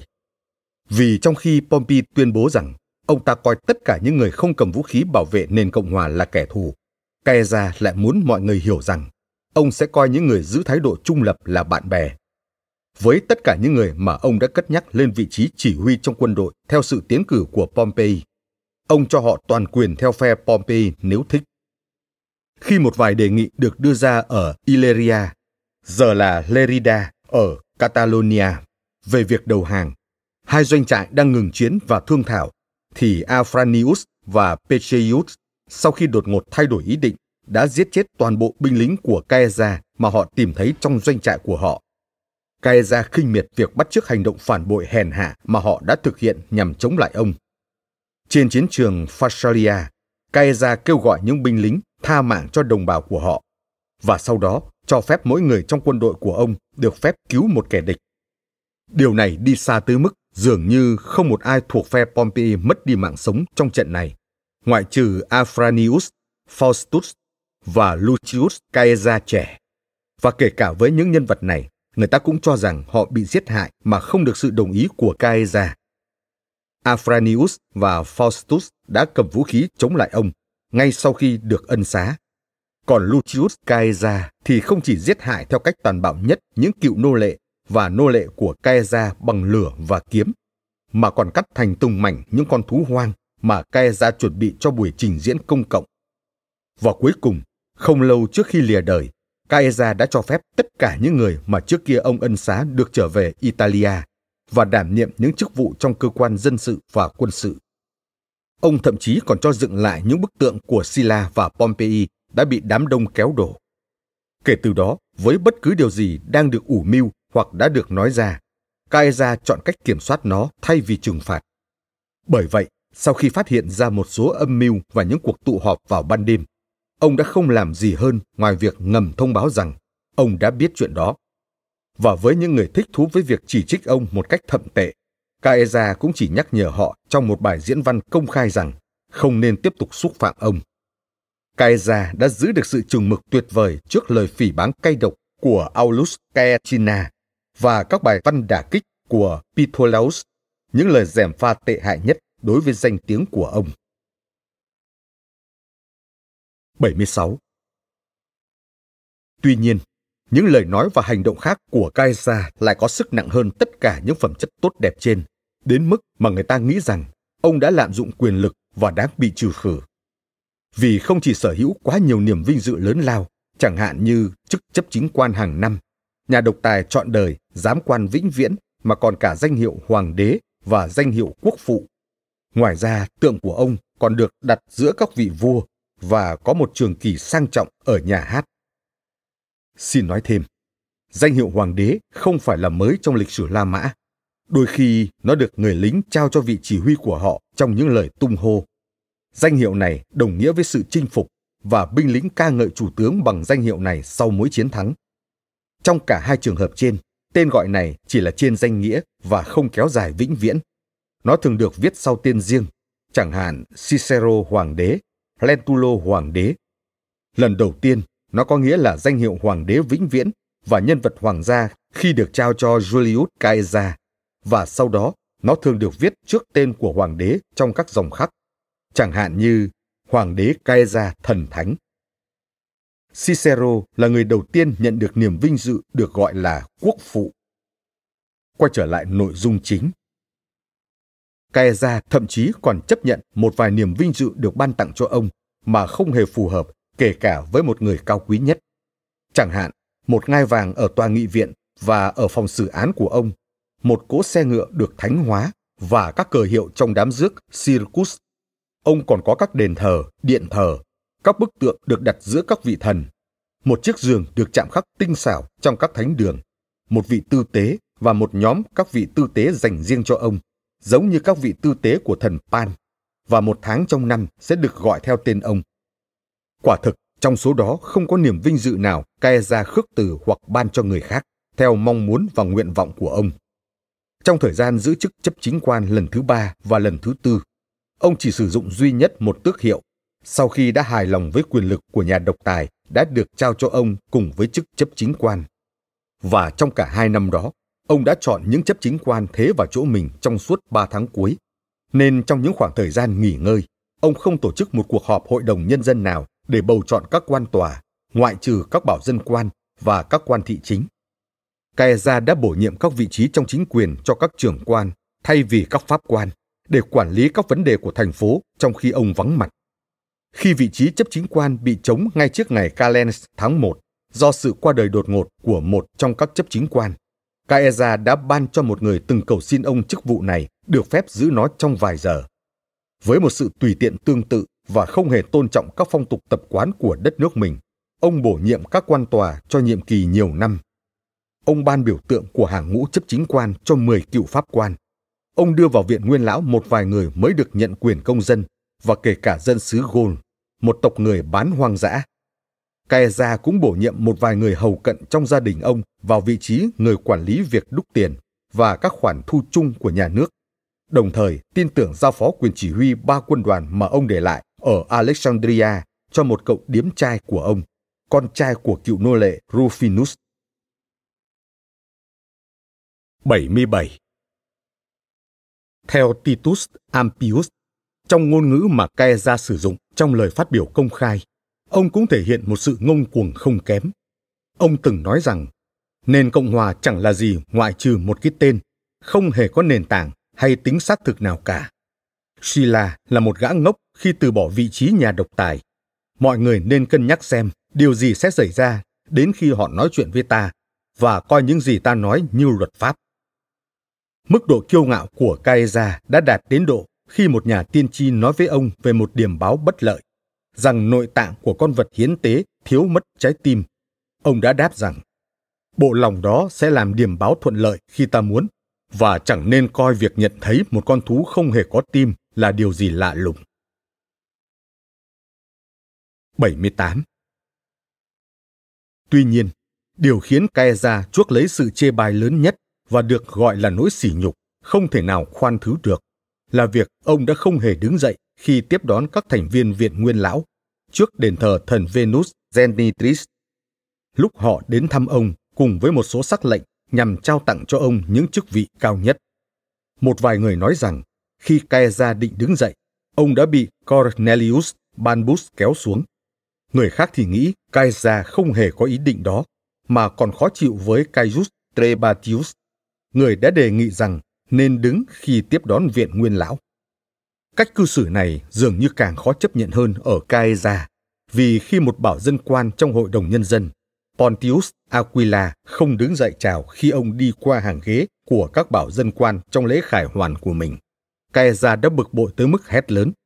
Giỏi lắm, bảo dân quan Aquila, giờ thì đuổi ta ra khỏi chính quyền được rồi đấy. Và trong vài ngày sau đó, ông không bao giờ hứa hẹn biệt đãi bất cứ ai mà không thêm vào câu nếu như Pontius Aquila cho phép ta. 79. Ngoài sự xúc phạm thái quá ở trên mà ông dành cho viện nguyên lão, Caesar còn thêm vào đó một sự lăng mạ khác còn quá đáng hơn. Vì lúc Caesar trở về nhà sau các nghi lễ thiêng liêng của lễ hội Latin, giữa những lời tung hô quá đà và chưa từng có của quần chúng, đã có một người đàn ông trong đám đông đặt chiếc vòng nguyệt quế có một dải lụa trắng bao quanh lên một trong những bức tượng của ông. Khi đó, các bảo dân quan của Hội đồng Nhân dân, Epidius Marulus và Caesetius Flavus hạ lệnh gỡ bỏ giải lụa trắng khỏi vòng nguyệt quế và tống người đàn ông kia vào tù. Caesar hoặc phần nhiều cho rằng dấu hiệu hoàng gia được nhắc đến là không hoàn toàn chủ tâm, hoặc như người ta nói, ông đã bị tước mất niềm vinh dự được khước từ nó. Cho nên ông đã trách mắng các bảo dân quan rất nặng lời và thải hồi họ.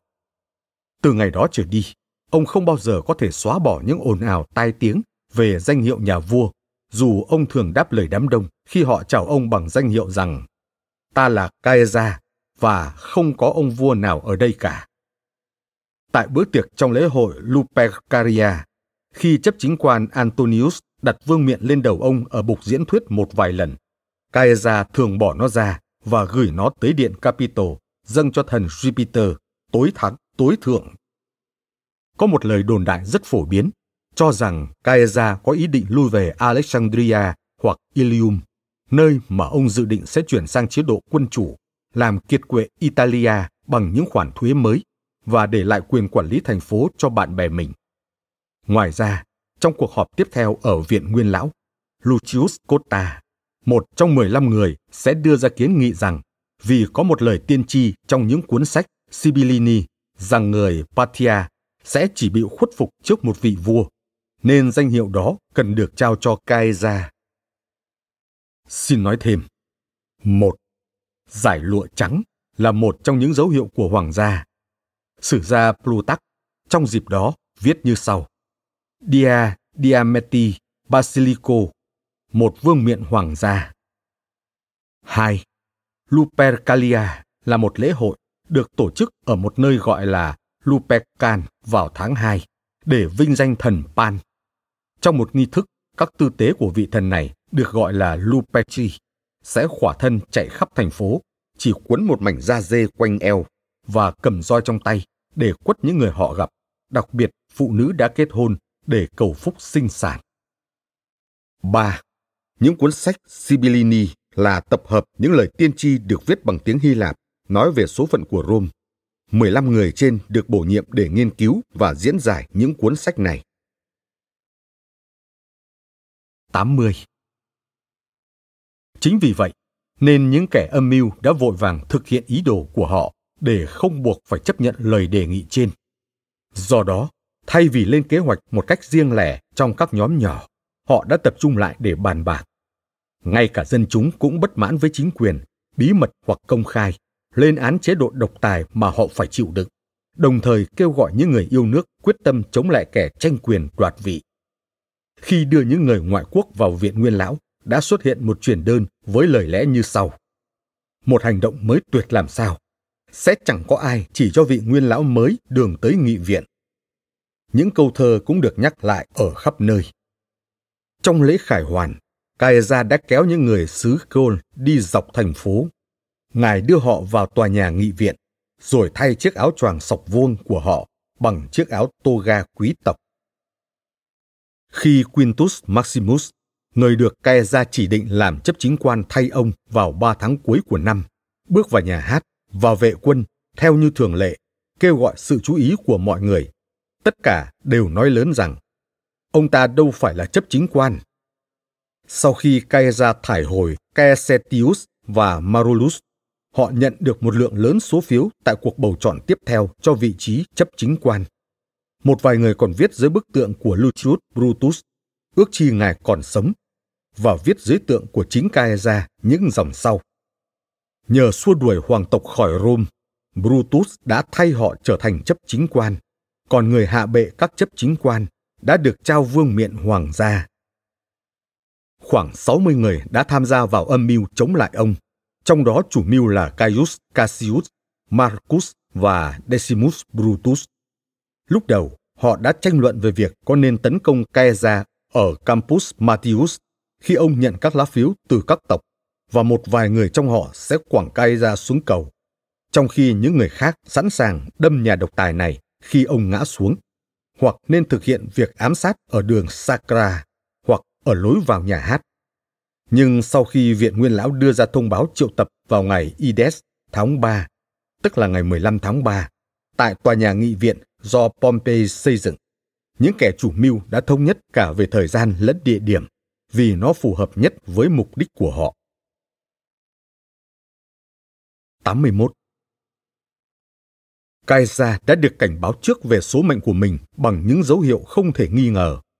Một vài tháng trước đó, khi những người tới định cư tại Capua, theo luật Julian, đang dỡ bỏ một vài ngôi mộ cổ để xây dựng những tòa nhà lớn và cảm thấy háo hức hơn với công việc vì họ phát hiện ra một vài chiếc bình cổ của các nghệ nhân thời xưa, một thể bài bằng đồng trong lăng mộ mà người ta nói rằng chính là nơi an nghỉ của Capis, người sáng lập Capua, với một dòng chữ khắc bằng tiếng Hy Lạp như sau. Bất cứ khi nào hài cốt của Capis được tìm thấy, một hậu duệ của Iulus sẽ bị chính những người thân cận với ông ta giết, và cái chết của người này sẽ được báo thù bằng một dịch bệnh khủng khiếp trên toàn Italia. Phòng trừ trường hợp có ai đó sẽ coi giai thoại này là một chuyện bịa đặt hoặc ngớ ngẩn. Nó đã được lan truyền dựa trên nguồn cứ liệu đáng tin cậy của Caius Balbus, một người bạn thân của Caesar. Tương tự, một vài ngày trước khi chết, Caesar được thông báo rằng những con ngựa mà khi vượt qua dòng Rubicon, ông đã phong thánh và để chúng tự do, không cần người trông giữ, đã hoàn toàn không chịu ăn uống gì và chảy nước mắt rất nhiều. Sông Rubicon là một con sông ở phía bắc Italia. Tiếng Latin Rubico nghĩa là đỏ. Con sông sở dĩ có tên như vậy vì nó có màu của phù sa bồi đắp. Trong tiếng Anh có một thành ngữ là Crossing the Rubicon, ám chỉ việc phóng lao phải theo lao. Ngoài ra, còn ám chỉ việc Caesar chỉ huy quân đội của mình vượt qua sông Rubicon để tấn công thành Rome vào năm 49 trước công nguyên, mở màn cho cuộc nội chiến. Nhà tiên tri Spurina khi quan sát thấy một số dấu hiệu đáng ngại trong lễ hiến tế mà Caesar thực hiện, đã khuyên ông nên cẩn thận với một vài mối nguy hiểm đe dọa sẽ đổ xuống đầu ông trước khi ngày Ides tháng 3 trôi qua. Một ngày trước ngày Ides, có một con chim hồng tước mỏ ngậm một nhành nguyệt quế đã bay vào tòa nhà nghị viện do Pompey xây dựng. Vô số các loài chim khác nhau đã đuổi theo con chim hồng tước này và xé xác nó thành nhiều mảnh. Cũng ngay trong đêm trước khi bị giết hại, Caesar một lần mơ thấy mình bay vút lên trên các đám mây, và một lần khác thấy mình đang nắm tay thần Jupiter. Vợ ông, Kanpurnia trong giấc ngủ của bà, thấy như chán tường của ngôi nhà đổ xuống và chồng bà bị đâm ngay trên ngực bà. Đúng lúc đó, những cánh cửa phòng ngủ đột ngột mở toang. Về những dấu hiệu này, cũng như với tình trạng sức khỏe suy nhược, Caesar đã băn khoăn không biết có nên rời khỏi nhà hay không và chỉ hoãn việc đệ trình một số công việc mà ông đã lên kế hoạch lên viện nguyên lão. Tuy nhiên, khi Decimus Brutus khuyên ông không nên làm các nguyên lão, những người đã tập trung đông đủ và đang đợi ông đến cảm thấy thất vọng. Caesar đã bị thuyết phục và đã khởi hành vào khoảng giờ thứ năm. Trên đường đi, một vài người đã nhét vào tay ông một mẩu giấy, cảnh báo ông về âm mưu ám sát. Caesar đã để nó lẫn vào một số tài liệu khác mà ông để bên tay trái, dự định sẽ đọc nó lúc rảnh rỗi. Hết con vật này đến con vật khác bị hiến tế mà không hề có bất kỳ dấu hiệu tốt lành nào trong bộ ruột của chúng cả. Tuy vậy, phớt lờ mọi điểm báo, Caesar bước vào tòa nhà nghị viện, cười nhạo Spurina là một nhà tiên tri dởm vì ngày Ides tháng 3 đã tới mà không có một tai họa nào đổ xuống đầu ông cả. Nhà tiên tri đáp lời. Quả thực, những tai họa đang tới, chứ không phải đã tới. Xin nói thêm về tòa nghị viện do Pompey xây dựng. Tòa nhà nghị viện này ở trên phần đất của Campus Maritius, nay được gọi là Campo di Fiore, liền kề với Spoliis Orientis Onustus, một nhà hát tráng lệ đã được Pompey xây dựng vào năm 698, kể từ khi Rome được thành lập. Trong lần thứ hai, ông làm chấp chính quan. Theo những gì Plutarch thuật lại, thì bức tượng của Pompey được đặt ở đó, và chính dưới chân bức tượng này, Caesar đã bị giết hại. Có thể thấy rằng đây chính là lý do vì sao nó lại bị Augustus, người kế thừa của Caesar phá bỏ. 82. Khi Caesar ngồi xuống ghế, những kẻ chủ mưu đứng vây quanh ông, viện cớ thăm hỏi. Rồi đột ngột, Tullius Chimber, người được giao nhiệm vụ ám sát, đã tiến tới chỗ Caesar gần hơn những kẻ còn lại, như thể có một vài điều thỉnh cầu. Caesar đã ra dấu rằng Tullius nên chỉ hoãn việc đưa ra kiến nghị sang dịp khác. Tullius ngay lập tức túm lấy áo toga của Caesar ở cả hai bên vai. Vào lúc Caesar thét lớn, cho bạo lực hèn hạ, thì một trong những người nhà Cassia đã khiến Caesar bị thương ở phần dưới cổ họng một chút. Caesar túm lấy tay của kẻ đó và đâm xuyên tay gã bằng cây bút châm của mình, cố hết sức chạy về phía trước, nhưng lại bị chặn lại bởi một vết thương khác. Nhận ra lúc này đã bị tấn công bằng dao găm từ tứ phía, Caesar kéo áo toga trùm lên đầu, đồng thời kéo vạt áo quanh chân và tay trái, nên ông đã ngã xuống với phần dưới cơ thể được che chắn. Caesar bị đâm 23 nhát, và khi bị đâm nhát đầu tiên, ông chỉ rên rỉ chứ không khóc lóc. Mặc dù một số tác giả thuật lại rằng, khi Marcus Brutus lao vào ông, ông thốt lên, Con trai ta, cả ngươi cũng là một trong số chúng sao? Nhóm những kẻ ám sát ngay lập tức tản đi, còn Caesar nằm đó một lúc sau khi tắt thở. Cho tới khi ba nô lệ của ông khiêng xác đặt lên kiệu và đưa ông về nhà với một cánh tay buông thõng xuống. Theo quan điểm của thầy thuốc Antistius, trong số rất nhiều vết thương, không có vết thương nào là chí mạng, ngoại trừ vết thương thứ hai ở ngực. Những kẻ ám sát còn có ý định kéo lê thi thể của Caesar tới sông Tiber ngay khi ám sát ông, tịch thu tài sản và hủy bỏ mọi sắc lệnh của nhà độc tài này. Tuy nhiên họ thoái chí do sợ hãi Marcus Antonius và Lepidus kỵ đô úy của Caesar, nên đã từ bỏ ý định này. Xin nói thêm. Một, dòng họ Cassia là một dòng họ lớn thời La Mã cổ đại. Một số tiền danh phổ biến của dòng họ này là Lucius, Caius và Quintus. 2. Cây bút châm này là một chiếc bút sắt với một đầu nhọn được dùng để viết trên các bảng bằng sáp, lá cây hoặc vỏ cây, các tấm biển bằng đồng hoặc chì. Để viết trên giấy hoặc da, người La Mã dùng cây sậy được vuốt nhọn và trẻ ra ở một đầu giống như cây bút của chúng ta ngày nay, được gọi là calamus, arundo hoặc cana. Họ nhúng cây bút này vào một dung dịch màu đen, được dùng như mực viết được lấy từ cá mực. 3.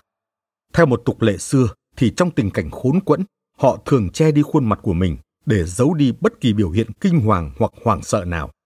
Vạt áo toga đã được Caesar kéo xuống để che chắn phần thân dưới để nó không bị lộ ra khi ngã xuống. Vì thời điểm đó, người La Mã đã không còn mặc áo toga phủ tới tận bắp đùi và chân. 4. Lời Caesar nói với Brutus trước khi chết được ghi lại trong tất cả các ấn bản của Suetonius, được thốt ra bằng tiếng Hy Lạp và có một vài biến thể. Bản của các Salmasian lược bỏ đi mệnh đề sau. Một vài nhà bình chú cho rằng cụm từ con trai ta không chỉ thể hiện sự khác biệt về tuổi tác hoặc sự thân tình giữa họ, mà còn là sự thú nhận rằng Brutus là kết quả từ mối quan hệ giữa Julius với Servilia. Điều này đã được nhắc đến ở phần trước, mục 1.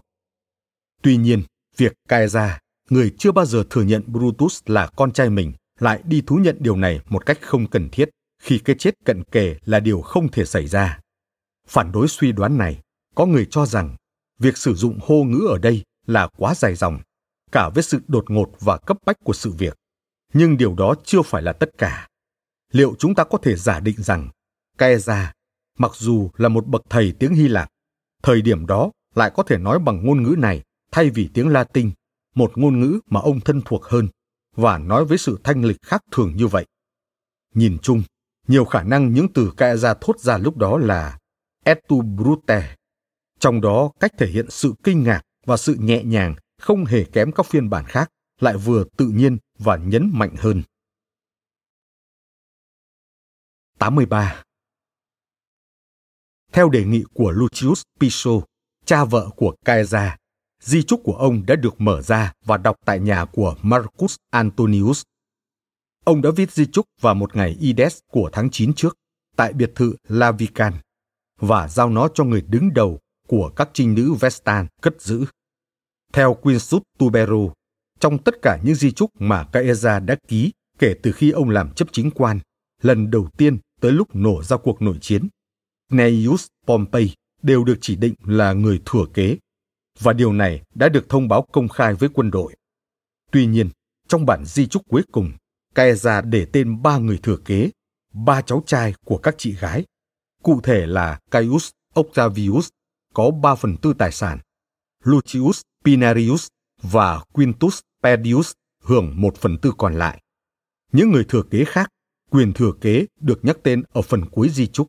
Trong đó, Caesar cũng nhận Caius Octavius, người được đặt tên theo tên ông, làm con nuôi, và đề cử hầu hết những người có liên quan tới cái chết của ông làm người bảo trợ cho con trai nếu ông có bất kỳ người con trai nào. Decimus Brutus cũng nằm trong số những người thừa kế ở hàng thứ hai. Caesar để lại cho người dân Rome những khu vườn của ông gần sông Tiber và mỗi người 300 sestesi. Xin nói thêm, trong giai đoạn này, có hai cha con cùng có tên là Quintus Aelius Tubero. Trong đó Quintus Tubero cha là bạn thân của Cicero, còn Quintus Tubero con sinh năm 74, mất năm 11 trước công nguyên, là một chính khách, một nhà văn người La Mã. Ông cũng viết lịch sử La Mã, gồm 14 quyển, mà nhiều người cho rằng nó vốn là công trình của cả hai cha con. 84. Tin về lễ tang của Caesar được thông báo rất trọng thể. Một giàn thiêu đã được dựng lên ở Campus Martius, gần lăng mộ của con gái ông là Julia, và phía trước bục diễn thuyết đã có một nơi thờ cúng mạ vàng, được làm theo mẫu đền thờ của nữ thần Venus Genitris. Phía trong đó có một chiếc giường làm bằng ngà voi, được phủ lụa tím và vàng. Phía trên là một đồ trang trí tường cùng với chiếc áo choàng vấy máu mà ở trong đó Caesar đã bị giết. Vì một ngày là không đủ để đem đến các đồ thờ cúng trong lễ rước trang nghiêm trước thi hài của Caesar. Mọi người đều nhận được hướng dẫn là đem đồ cúng từ thành phố tới campus Martius theo bất cứ đường nào họ thích mà không cần lưu tâm tới thứ tự.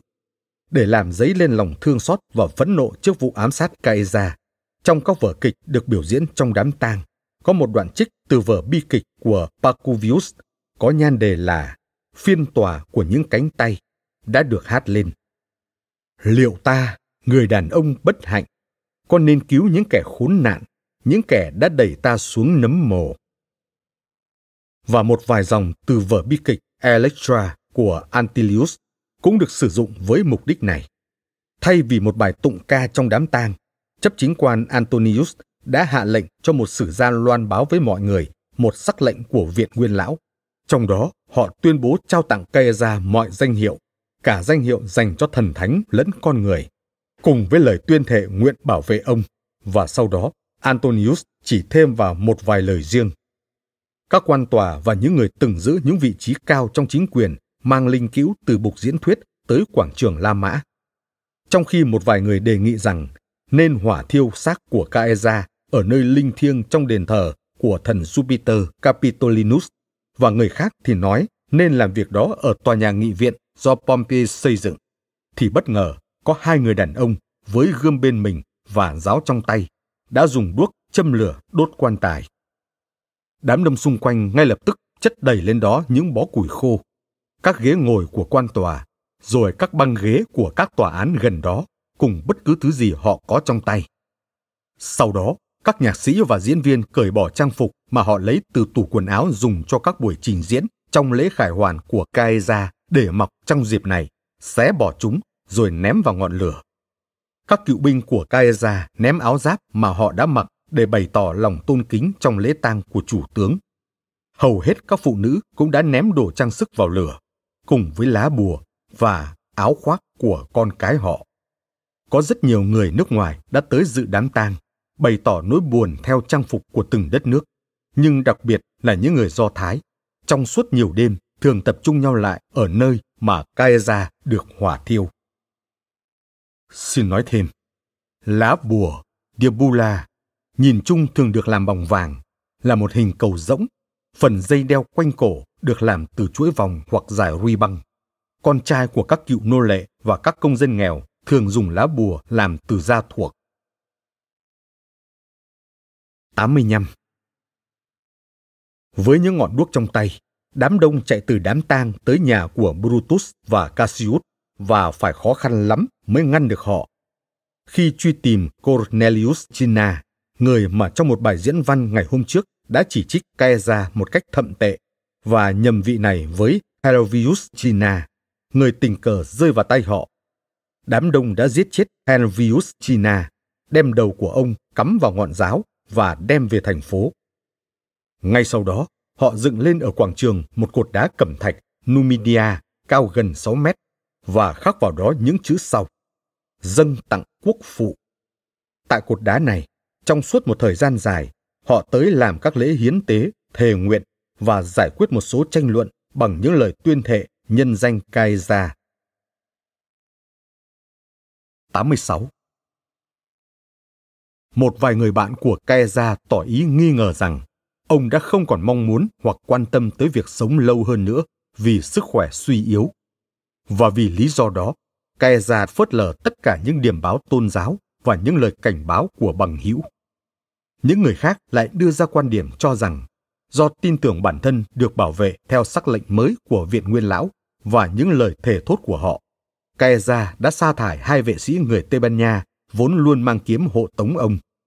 Một số người khác thì giả định rằng Kaeza đã chọn đối diện với tất cả những hiểm nguy rình rập ông từ mọi phía thay vì phòng vệ chúng. Một vài người cũng nói rằng Kaeza từng tuyên bố nhân dân quan tâm tới sự an toàn của ông còn hơn chính bản thân ông, vì ông đã mãn nguyện với quyền lực và vinh quang suốt một thời gian rồi. Nhưng nếu có bất cứ điều gì xảy đến với ông, nhân dân sẽ chẳng có ngày nào yên ổn. họ sẽ vướng vào một cuộc nội chiến khác và sống trong một chính thể tồi tệ hơn trước. 87. Tuy nhiên, nhìn chung mọi người đều thừa nhận rằng cái chết của Caesar ở nhiều khía cạnh cũng là cái chết mà ông lựa chọn. Bởi vì khi đọc ghi chép của Xenophon về việc Cyrus trong trận ốm cuối cùng đã làm thế nào để đưa ra những chỉ dẫn liên quan tới đám tang của ông ta, Caesar phản đối một cái chết kéo dài và ước rằng cái chết của ông sẽ diễn ra một cách đột ngột và nhanh chóng. Một ngày trước khi chết, khi cuộc nói chuyện vào bữa tối tại nhà Marcus Lepidus chuyển sang đề tài cái chết như thế nào là đáng được chọn nhất, Caesar đã đưa ra quan điểm rằng ông thích một cái chết đột ngột và bất ngờ. 88. Caesar qua đời ở tuổi 56 và được xếp vào hàng ngũ các vị thần, không chỉ bằng một sắc lệnh hình thức mà bằng niềm tin thế tục.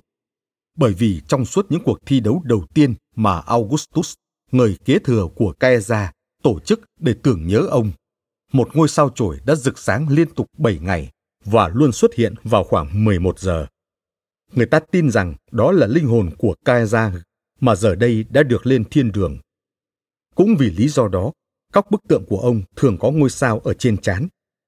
Tòa nhà nghị viện nơi Caesar bị giết hại nhận lệnh đóng cửa. Theo Appian, trong cơn thịnh nộ, người dân đã đốt bỏ tòa nhà này. Và một sắc lệnh được đưa ra cho rằng ngày Ides tháng 3 nên được gọi là ngày giết phụ mẫu và viện nguyên lão sẽ không bao giờ được triệu tập vào ngày này nữa. 89. Hiếm có người nào liên quan tới vụ ám sát Caesar sống lâu hơn ông được 3 năm, hoặc có một cái chết tự nhiên. Tất cả bọn họ đều bị viện nguyên lão kết tội. Một vài người mất vì tai nạn, một vài người mất vì lý do khác. Có người bỏ mạng trên biển, có người chết ở chiến trường, và một vài người tự tử bằng chính con dao găm mà họ đã dùng để đâm chết Caesar. Ám chỉ Brutus và Cassius. Xin nói thêm, Suetonius đặc biệt nhắc đến những kẻ chủ mưu ám sát Caesar đã bỏ mạng trong trận Philippi hoặc trong ba năm xen giữa hai sự kiện này. Những kẻ sống sót đều đã được tính đến trong cuộc giảng hòa của Augustus, Antonius và Pompey vào năm 715 kể từ khi Rome được thành lập. Nhận xét của tiến sĩ Alexander Thompson Việc kết thúc nội chiến giữa Caesar và Pompey đã hình thành một kỷ nguyên mới trong lịch sử La Mã. Nền Cộng hòa vốn đã tồn tại với niềm vinh quang không gì sánh nổi suốt trong khoảng 460 năm, đã bị thay thế bằng chế độ độc tài và kể từ đó không bao giờ có thể xuất hiện nữa. Bước chuyển từ sự thịnh vượng tới việc hủy hoại nền tự do dân chủ mà không có sự can thiệp nào của kẻ thù bên ngoài, đột ngột tới mức đã gợi mở cho một phỏng đoán hợp lý rằng chính thể mà trong đó sự thay đổi này diễn ra, mặc dù có bề ngoài vững chãi, đã đánh mất đi sự lành mạnh chính trị vốn cho phép nó trường tồn suốt nhiều năm. Một cái nhìn khái quát về nhà nước trước đó và về nhà nước trong giai đoạn xảy ra cuộc cách mạng vừa được nhắc đến sẽ là cách xác định tốt nhất cho nền tảng của phỏng đoán này. Mặc dù những người La Mã khi trục xuất Tarquin đã tạo ra một sự thay đổi cơ bản trong hình thức chính trị của nhà nước, họ đã không căm ghét quyền lực của vua chúa tới mức xóa bỏ các tổ chức tôn giáo của Numa Pompilius, vị vua thứ hai của họ. Theo đó, các vị tư tế với tất cả ảnh hưởng thêm vào trật tự đó được đặt vào tay giới quý tộc. Bằng kế sách khôn ngoan này, tính không kiên định và bạo lực của quần chúng với các vấn đề của chính quyền đã bị kìm lại và ưu thế có tính quyết định đã được trao cho Viện Nguyên Lão cả trong việc thảo luận lẫn thực thi các công việc quản lý. Không lâu sau đó, lợi thế này quả thực đã bị giảm bớt bởi sự ra đời của các bảo dân quan của Hội đồng Nhân dân. Một tập hợp những người đàn ông mà tham vọng của họ đã thường xuyên lôi kéo nền Cộng Hòa vào các mối bất đồng dân sự. Và cuối cùng, họ đã lạm dụng quyền lực của họ tới mức mà họ trở thành công cụ của việc tô vẽ cho bất kỳ người nào đứng đầu nhà nước, người có thể mua được tình bạn của họ. Tuy nhiên, nhìn chung, phần lớn các bảo dân quan được thúc đẩy bởi những quan điểm nhận thức thấu đáo, lợi ích của tập thể hơn là của các cá nhân. Họ không gây ra quá nhiều nguy hại tới tự do của công chúng khi làm gián đoạn sự yên ổn của cộng đồng. Và khi những cuộc bạo động thi thoảng nổ ra bớt đi, vẫn không có nền tảng cố định để thiết lập một sự chiếm đoạt cá nhân. Xin nói thêm, Tarquin, tên đầy đủ là Lucius Tarquinius Superbus, mất năm 495 trước công nguyên, vị vua thứ bảy và cuối cùng của Rome. Triều đại của ông kéo dài từ năm 534 đến năm 509 trước công nguyên. Dưới sự cai trị của Tarquin, nhiều nguyên lão đã bị giết chết. Cuối cùng, một nhóm các nguyên lão, đứng đầu là Lucius Junius Brutus, đã tiến hành lật đổ chính quyền sau vụ việc con trai của Tarquin là Sextus cưỡng hiếp một phụ nữ quý tộc là Lucretia. Sau đó, gia đình Tarquin đã bị trục xuất khỏi Rome. Numa Pompilius, sinh năm 753, mất năm 673 trước công nguyên, vị vua thứ hai của vương quốc La Mã. Ông lên ngôi sau cái chết của Romulus, vị vua sáng lập ra La Mã cổ đại. Ông trị vì trong khoảng từ năm 717 tới năm 673 trước công nguyên. Quay trở lại nội dung chính. Trong mọi chính quyền, vấn đề tối quan trọng đối với nền hòa bình và sự thịnh vượng của xã hội chính là đạo đức của nhân dân. Và để tương xứng với một cộng đồng được mở rộng bằng việc sinh con đẻ cái hoặc sự gia nhập của vô số các thành viên mới, một sự lưu tâm khắt khe hơn là cần thiết để không làm mất đi những cách thức mà với nó, một thủ phủ đông đúc và rộng rãi có một khuynh hướng phát triển tự nhiên. Về điều này, những người La Mã đã trở nên nhạy cảm hơn trong nhà nước Cộng hòa đang phát triển. Năm 312, kể từ khi Rome thành lập, lần đầu tiên hai quan tòa đã được bổ nhiệm để xem xét về số lượng dân cư và giá trị tài sản của họ. Không lâu sau đó, họ không những được trao quyền thẩm tra đạo đức cá nhân mà còn được quyền đưa ra chỉ trích công khai với bất kỳ hành vi phóng túng hoặc việc vi phạm khuôn phép lễ nghi nào. Bởi vậy, các tổ chức dân sự và tôn giáo đã hợp sức lại để hạn chế quần chúng trong giới hạn của trật tự và tuân thủ luật pháp. Đồng thời, chính cuộc sống thanh đạm của người La Mã cổ đại đã minh chứng cho sự bảo đảm vững chắc chống lại những tệ nạn thường bào mòn một cách mạnh mẽ nhất nền móng của một quốc gia. Tuy nhiên, trong thời đại của Julius Caesar, các rào chắn của nền tự do dân chủ đã trở nên yếu kém đến mức không thể hạn chế những nỗ lực táo bạo của những người đàn ông tham vọng và liều lĩnh. Sự tôn trọng hiến pháp, mà thường là tiêu chuẩn nhận biết những âm mưu phản nghịch, thời gian đó đã bị xâm phạm bởi những vụ tiếm quyền của Marius và Silla. Những nỗi sợ hãi hữu ích salutary terrors của tôn giáo đã không còn thống trị tâm lý con người. Nỗi xấu hổ khi bị chỉ trích công khai đã biến mất trong sự trụy lạc chung. Một sử gia lỗi lạc sống trong thời đại đó đã cho chúng ta biết rằng việc dễ bị tiền bạc mua chuộc đã trở nên phổ biến trong những người La Mã. Và theo quan sát của một tác giả nổi tiếng không lâu sau đó, đời sống xa hoa và phung phí đã khiến gần như tất cả mọi người nợ nần trồng chất, đến mức họ thấy hài lòng với viễn cảnh về nội chiến và hỗn loạn. Về mức độ trụy lạc cực điểm mà người La Mã lúc đó đạt tới, thì không gì rõ ràng hơn việc chính thời đại đấy đã sản sinh ra một âm mưu tồi tệ nhất trong lịch sử nhân loại, tức là âm mưu của Catilina. Đây không phải là kế hoạch của một vài cá nhân riêng lẻ và bị ruồng bỏ, mà là toan tính của nhiều người đàn ông thuộc vào hàng những người nổi tiếng nhất trong nhà nước. Và chắc chắn rằng Julius Caesar là kẻ đồng lõa trong âm mưu này. Một âm mưu mà không có gì khác hơn là nhổ tận gốc viện nguyên lão, chia chác những tài sản cả công lẫn tư cho những kẻ tham gia và khích động Rome.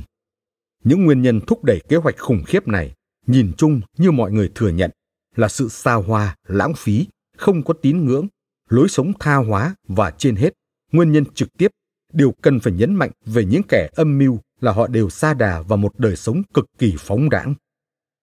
Món nợ khổng lồ mà Caesar đã sớm vướng phải, khuyến khích quan điểm cho rằng sự nóng lòng muốn sở hữu xứ Gaul của ông chủ yếu xuất phát từ lý do này. Tuy nhiên, trong suốt 9 năm cai ra cai quản xứ này, ông đã trở nên giàu có đến mức người ta phải trao cho ông danh hiệu người giàu có nhất trong chính quyền mà không có bất cứ đối thủ nào. Do đó, nếu không theo đuổi gì hơn ngoài một đời sống sung túc, Caesar đã thực hiện được ước mơ của mình. Tuy nhiên, khi chúng ta nhận thấy rằng Kaeza đang kiên trì thực hiện một kế hoạch nâng cao địa vị cá nhân, vượt lên vận may của ông trong giai đoạn này, thì không có động cơ nào khác mà chúng ta có thể gán cho hành động này, ngoài một tham vọng táo bạo. Kaeza lên kế hoạch xây dựng một quảng trường mới tại Rome, mà chỉ riêng phần đất đai đã ngốn của ông 800.000 bảng Anh. Ông bỏ tiền túi để gây dựng các quân đoàn xứ Gaul. Ông còn hứa hẹn với công chúng những trò vui chơi giải trí mà họ chưa từng được biết đến kể từ khi Rome được thành lập. Tất cả những điều này chứng minh một vài âm mưu ngấm ngầm về việc giành lấy sự yêu mến của đám đông, nhiều đến mức có thể trao cho Caesar một ảnh hưởng không thể kiểm soát được khi quản lý các công việc chung. Theo những gì chúng tôi được nghe kể, thì Pompey thường nói rằng khi Caesar không thể nào thực hiện được mọi lời hứa hẹn với tất cả chỗ của cải của mình, ông đã ao ước ném mọi thứ vào trong sự hỗn loạn. Có thể có một vài căn cứ cho bình luận này, nhưng quan điểm của Cicero có khả năng xảy ra hơn khi ông cho rằng tâm trí của Caesar bị dẫn dụ bởi những cám dỗ của một vầng hào quang ảo tưởng. Dĩ nhiên, có thể thấy rằng cả Cicero lẫn Pompey đều không đưa ra bất cứ nghi ngờ nào về chuyện Caesar đã lo sợ bị buộc tội phản quốc sau khi bí mật trở về Rome. Tuy nhiên, lời khẳng định quả quyết của Domitius khiến chúng ta khó mà nghi ngờ về việc có lý do cho sự lo ngại này, đặc biệt là khi lưu ý tới số kẻ thù của Caesar trong viện nguyên lão và sự thờ ơ của người bạn cũ Pompey sau cái chết của Julia.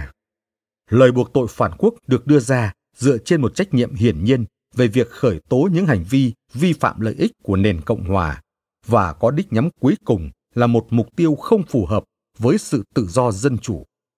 Quả thực, xét đến tệ tham nhũng đã lên tới cực điểm mà lúc đó đang phổ biến trong những người La Mã. Rất có thể Caesar sẽ được xử trắng án, nhưng với một khoản chi phí lớn đến mức sẽ tước đi toàn bộ sự giàu có của ông. Và một lần nữa đặt ông vào tình huống sẵn sàng nổi loạn, làm xáo trộn cuộc sống yên bình của cộng đồng. Bởi vậy, người ta nói rằng Caesar đã mua tình bạn của Curio ngay từ khi bắt đầu cuộc nội chiến với số tiền hối lộ có giá trị gần nửa triệu bảng Anh. Dù động cơ riêng của Caesar khi cầm vũ khí chống lại đất nước mình là gì, ông đã dấn thân vào một việc làm nguy hiểm nhất. Và nếu Pompey cư xử trong trường mực phù hợp với danh tiếng mà ông ta từng đạt được, cuộc chiến này chắc chắn sẽ kết thúc với phần thắng nghiêng về nền Cộng hòa.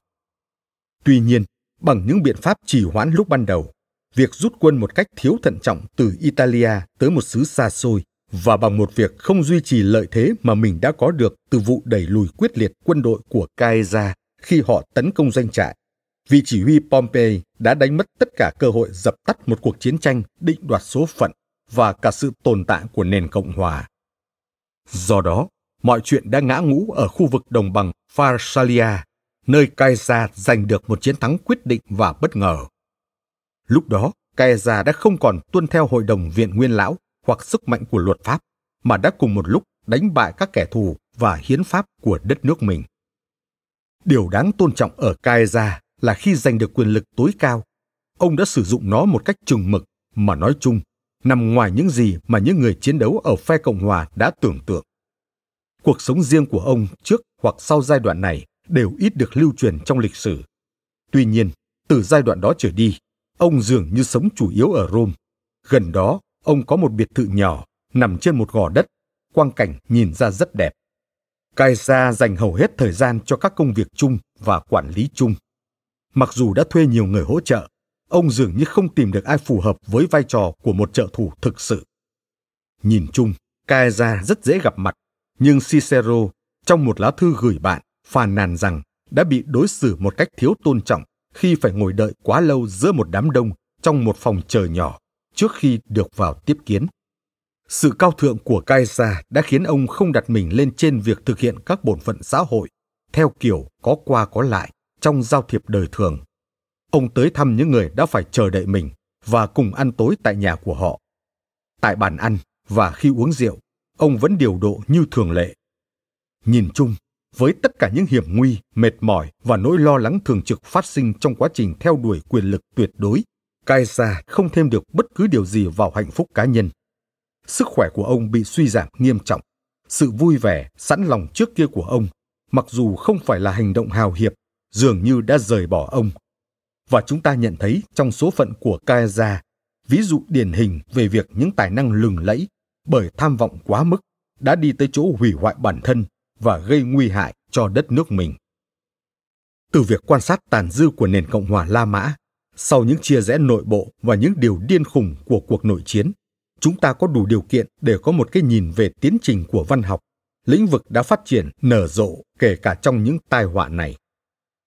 Sự khởi đầu của văn học La Mã được tính từ thời điểm nhà nước Hy Lạp suy yếu, khi những người đi chinh phạt mang những tác phẩm giá trị của ngôn ngữ Hy Lạp về chính đất nước của họ và bài tiểu luận đầu tiên của một thiên tài La Mã được viết theo kiểu sáng tác kịch.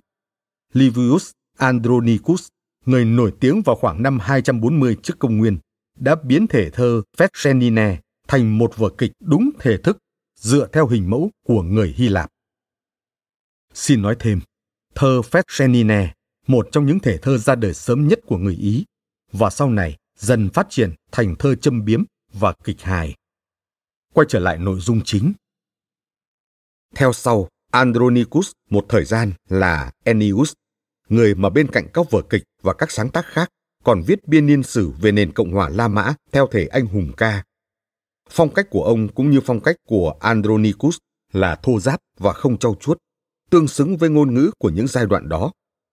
Tuy nhiên, nhờ giàu tính truyền cảm và cách thể hiện sinh động, ông luôn nhận được sự ngưỡng mộ từ những nhà thơ vĩ đại nhất thuộc các thế hệ sau đó.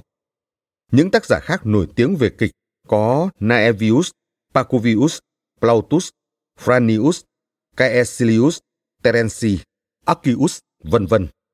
Trong đó, Accius và Pacuvius được Quintilian nhắc tới như là những nhà văn có tài năng phi thường. Quintilian tên đầy đủ là Marcus Fabius Quintilianus, sinh năm 35, mất năm 96, một biện giả từng mở trường học để dạy về hùng biện ở La Mã. Các tác phẩm của ông có đóng góp rất lớn về lý thuyết giáo dục và phê bình văn học. Trong 25 vở hài kịch của Plautus, có 19 tác phẩm được để lại cho hậu thế, và trong 108 tác phẩm mà người ta cho rằng Terence đã dịch từ Menander, hiện nay chỉ còn 6. Ngoại trừ một vài phần không đáng kể, những tác phẩm của tất cả các tác giả khác đều bị thất truyền. Giai đoạn đầu của văn học La Mã được đánh dấu bằng sự ra đời thơ trào phúng của Lucilius, một tác giả nổi tiếng về việc sáng tác một cách vô cùng dễ dàng. Nhưng theo quan điểm của Horace, mặc dù điều này hoàn toàn trái ngược với quan điểm của Quintilian, các tác phẩm của Lucilius đã bị làm giảm giá trị do pha tạp.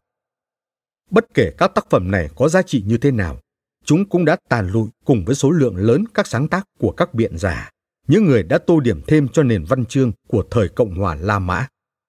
Tuy nhiên, có thể thấy rằng trong suốt giai đoạn này, một quá trình gần 250 năm, dường như chưa xuất hiện một sử gia nào đủ nổi bật để bảo vệ tên tuổi của ông khỏi sự lãng quên.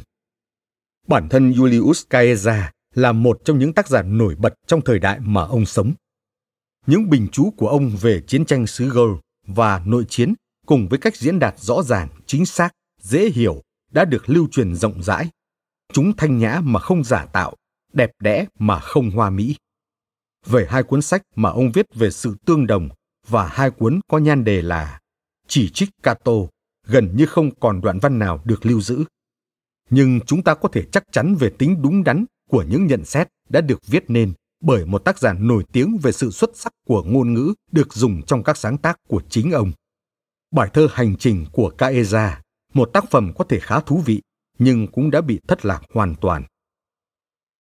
Tác giả văn xuôi nổi tiếng nhất thời kỳ này, cũng như bất kỳ thời đại nào khác, là Tullius Cicero.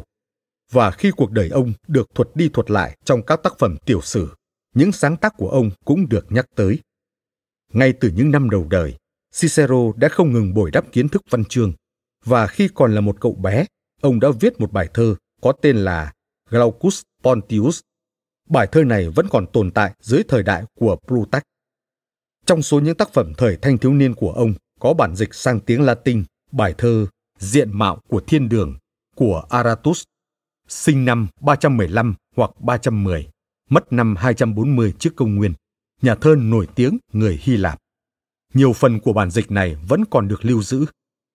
Cicero cũng đã công bố một bài thơ thuộc thể loại anh hùng ca để tỏ lòng tôn kính người đồng hương Marius, người sinh ra tại Apinium, nơi chôn rau cắt rốn của Cicero.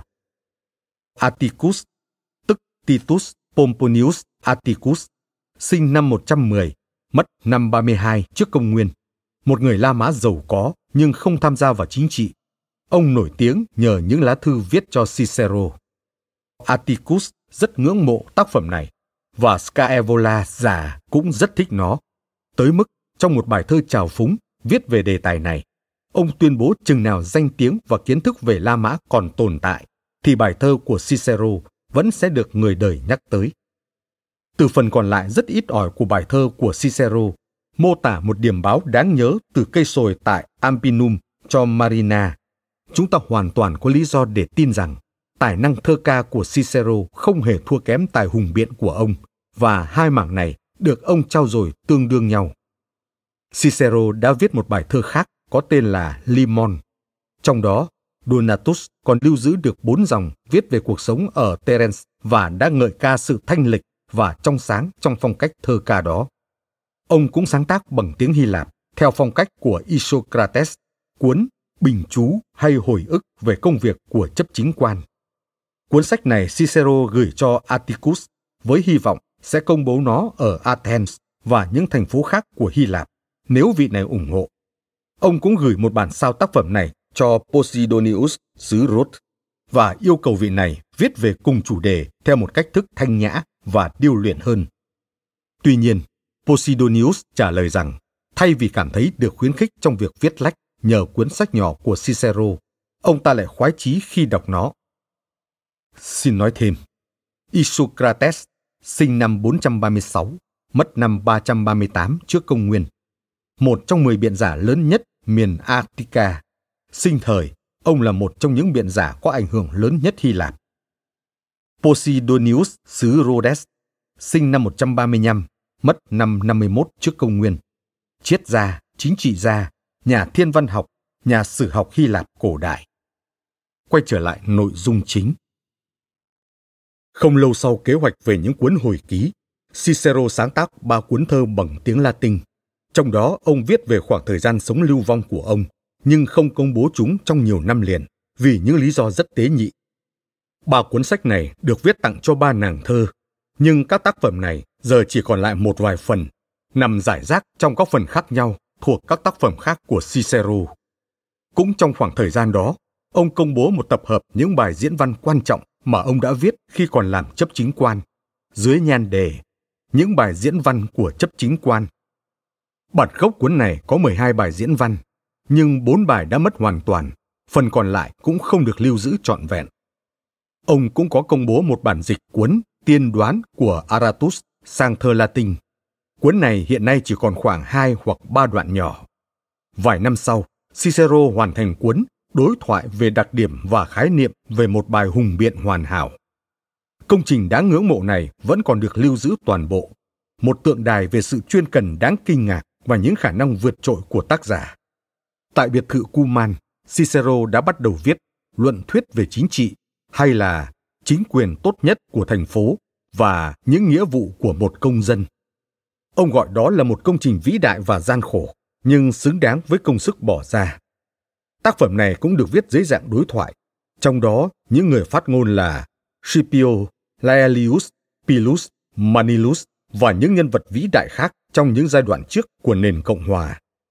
Nó bao gồm 6 quyển và tiếp tục tồn tại sau khi Cicero mất vài thời kỳ, mặc dù không may là cho tới nay tác phẩm này đã bị thất lạc. Từ những gì còn lại, có thể thấy rằng tác phẩm được viết rất chuyên nghiệp, trong đó mọi câu hỏi quan trọng về chính trị và đạo đức đều được thảo luận với văn phong thanh nhã và chính xác. Giữa tất cả lo lắng, băn khoăn về lợi ích của nền Cộng hòa, điều thường trực trong suy nghĩ của nhân vật nổi tiếng này, Cicero vẫn có thời gian để viết một vài cuốn sách nhỏ về triết học mà giờ vẫn còn được lưu giữ và làm hài lòng giới văn chương. Ông viết một luận thuyết, bản chất của các vị thần trong ba quyển, trong đó chứa đựng một cái nhìn toàn diện về tôn giáo, niềm tin, những lời tuyên thệ những nghi lễ. Để làm sáng tỏ chủ đề quan trọng này, Cicero không chỉ đưa ra những quan điểm của tất cả những nhà triết học đã viết những điều liên quan tới nó, mà còn cân nhắc, so sánh một cách tỉ mỉ toàn bộ những tranh luận giữa từng người với nhau. Nói chung, ông đã xây dựng một hệ thống tôn giáo tự nhiên hợp lý và hoàn hảo. Do trước đây, vấn đề này chưa từng được nhân loại lưu tâm và làm sáng tỏ. Cicero lúc đó cũng đã viết hai cuốn sách, một bài luận về lời tiên đoán.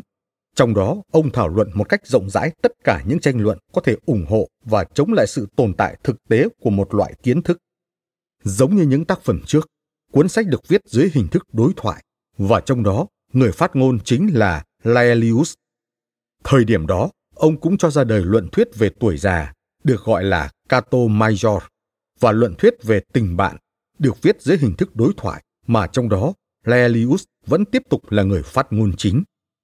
Cuốn sách mà chỉ được coi như một bài tiểu luận này là một trong những tác phẩm thú vị nhất trong thời cổ đại, được coi là một bức tranh được vẽ từ cuộc sống thực, cho thấy những nét tính cách và tâm tư tình cảm có thật của những người đàn ông thuộc vào đội ngũ xuất sắc nhất về phẩm hạnh và trí tuệ trong nền Cộng hòa La Mã. Việc tiếp thu và thưởng thức tác phẩm này còn trở nên thú vị gấp đôi đối với tất cả người đọc. Cicero lúc đó cũng đã viết diễn ngôn về định mệnh, điều mà đã trở thành đề tài thảo luận với Hirtius trong biệt thự của ông gần Puteoli. Đồng thời, ông cũng đã dịch cuốn đối thoại nổi tiếng của Plato, được gọi là Timaeus, về bản chất và nguồn gốc của vũ trụ. Cicero cũng đã tự viết lịch sử về thời đại của mình, hoặc đúng hơn là cách hành xử của chính mình. Trong đó đầy những suy nghĩ tự do và khắt khe về những người đã lạm dụng quyền lực để đàn áp nền Cộng hòa. Dion Cassius nói rằng Cicero đã gửi cuốn sách còn nguyên niêm phong này cho con trai với lời dặn dò nghiêm khắc rằng không được đọc hoặc công bố nó cho tới khi ông qua đời. Nhưng kể từ đó, ông không bao giờ nhìn thấy con trai của mình nữa, và chắc hẳn ông đã bỏ lại công trình này trong giang dở. Tuy nhiên, sau đó ít lâu, một vài bản sao của tác phẩm này đã được lưu truyền mà người bình chú của ông là Asconius đã trích dẫn một vài chi tiết cụ thể từ những bản sao đó. Quintus Asconius Pedianus sinh năm thứ 9 trước công nguyên và mất năm 76. Một sử gia người La Mã. Ông là người có nhiều công trình khảo cứu, biên soạn về các tác phẩm cũng như thư từ của Cicero.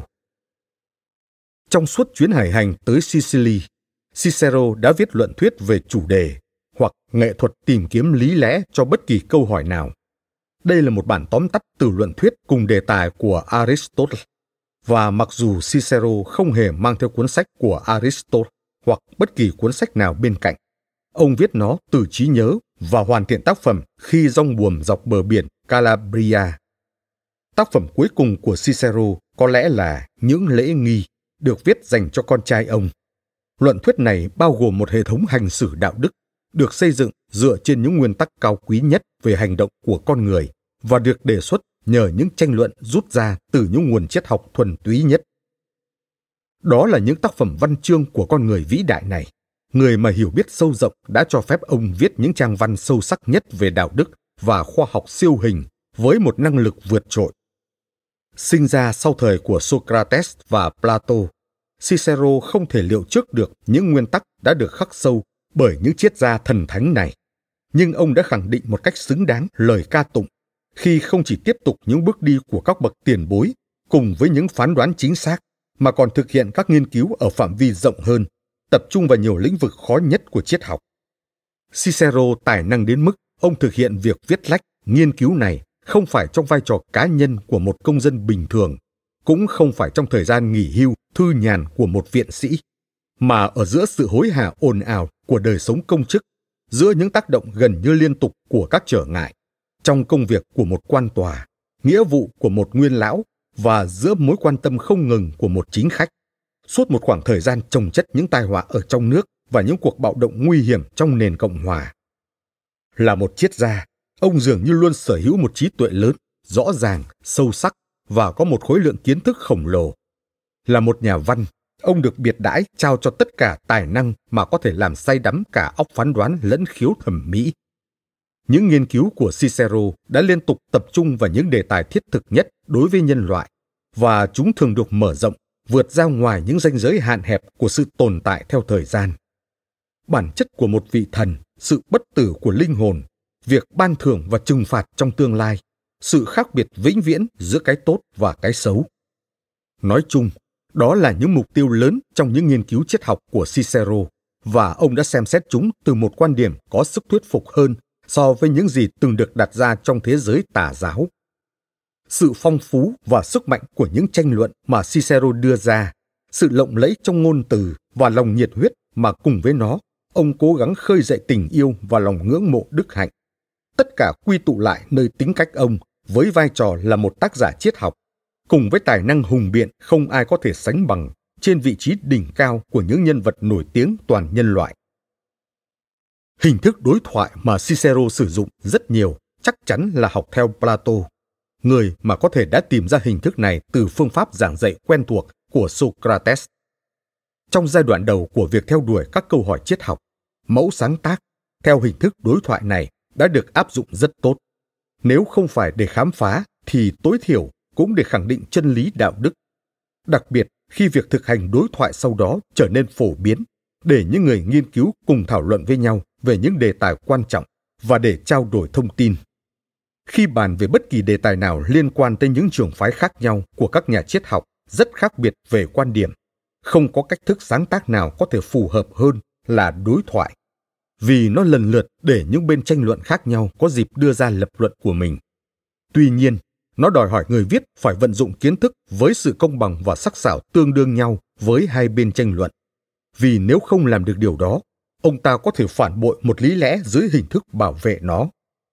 Trong tất cả những đối thoại của Cicero, ông làm chủ các lập luận của những người tham gia tranh luận theo một cách thức không những hết sức công bằng và thú vị, mà còn dẫn tới một kết luận hiển nhiên và hợp lý nhất. Sau khi liệt kê những cuốn sách phong phú do Cicero viết và công bố, giờ đây chúng ta cần phải nhắc tới những bức thư của ông, những thứ mà dù không được viết để xuất bản vẫn xứng đáng được xếp vào một trong số những di sản thú vị bậc nhất của văn học La Mã. Số lượng những bức thư viết cho những người thường xuyên trao đổi thư từ là rất nhiều. Nhưng chỉ riêng thư viết gửi Atticus, người bạn thân thiết của Cicero, cũng đã lên tới 400 lá. Trong đó có nhiều lá rất dài. Chúng đều được viết theo thể thức thư từ chuẩn mực nhất, kết hợp sự thân mật với sự cao cả, sự thoải mái cùng với sự lịch thiệp.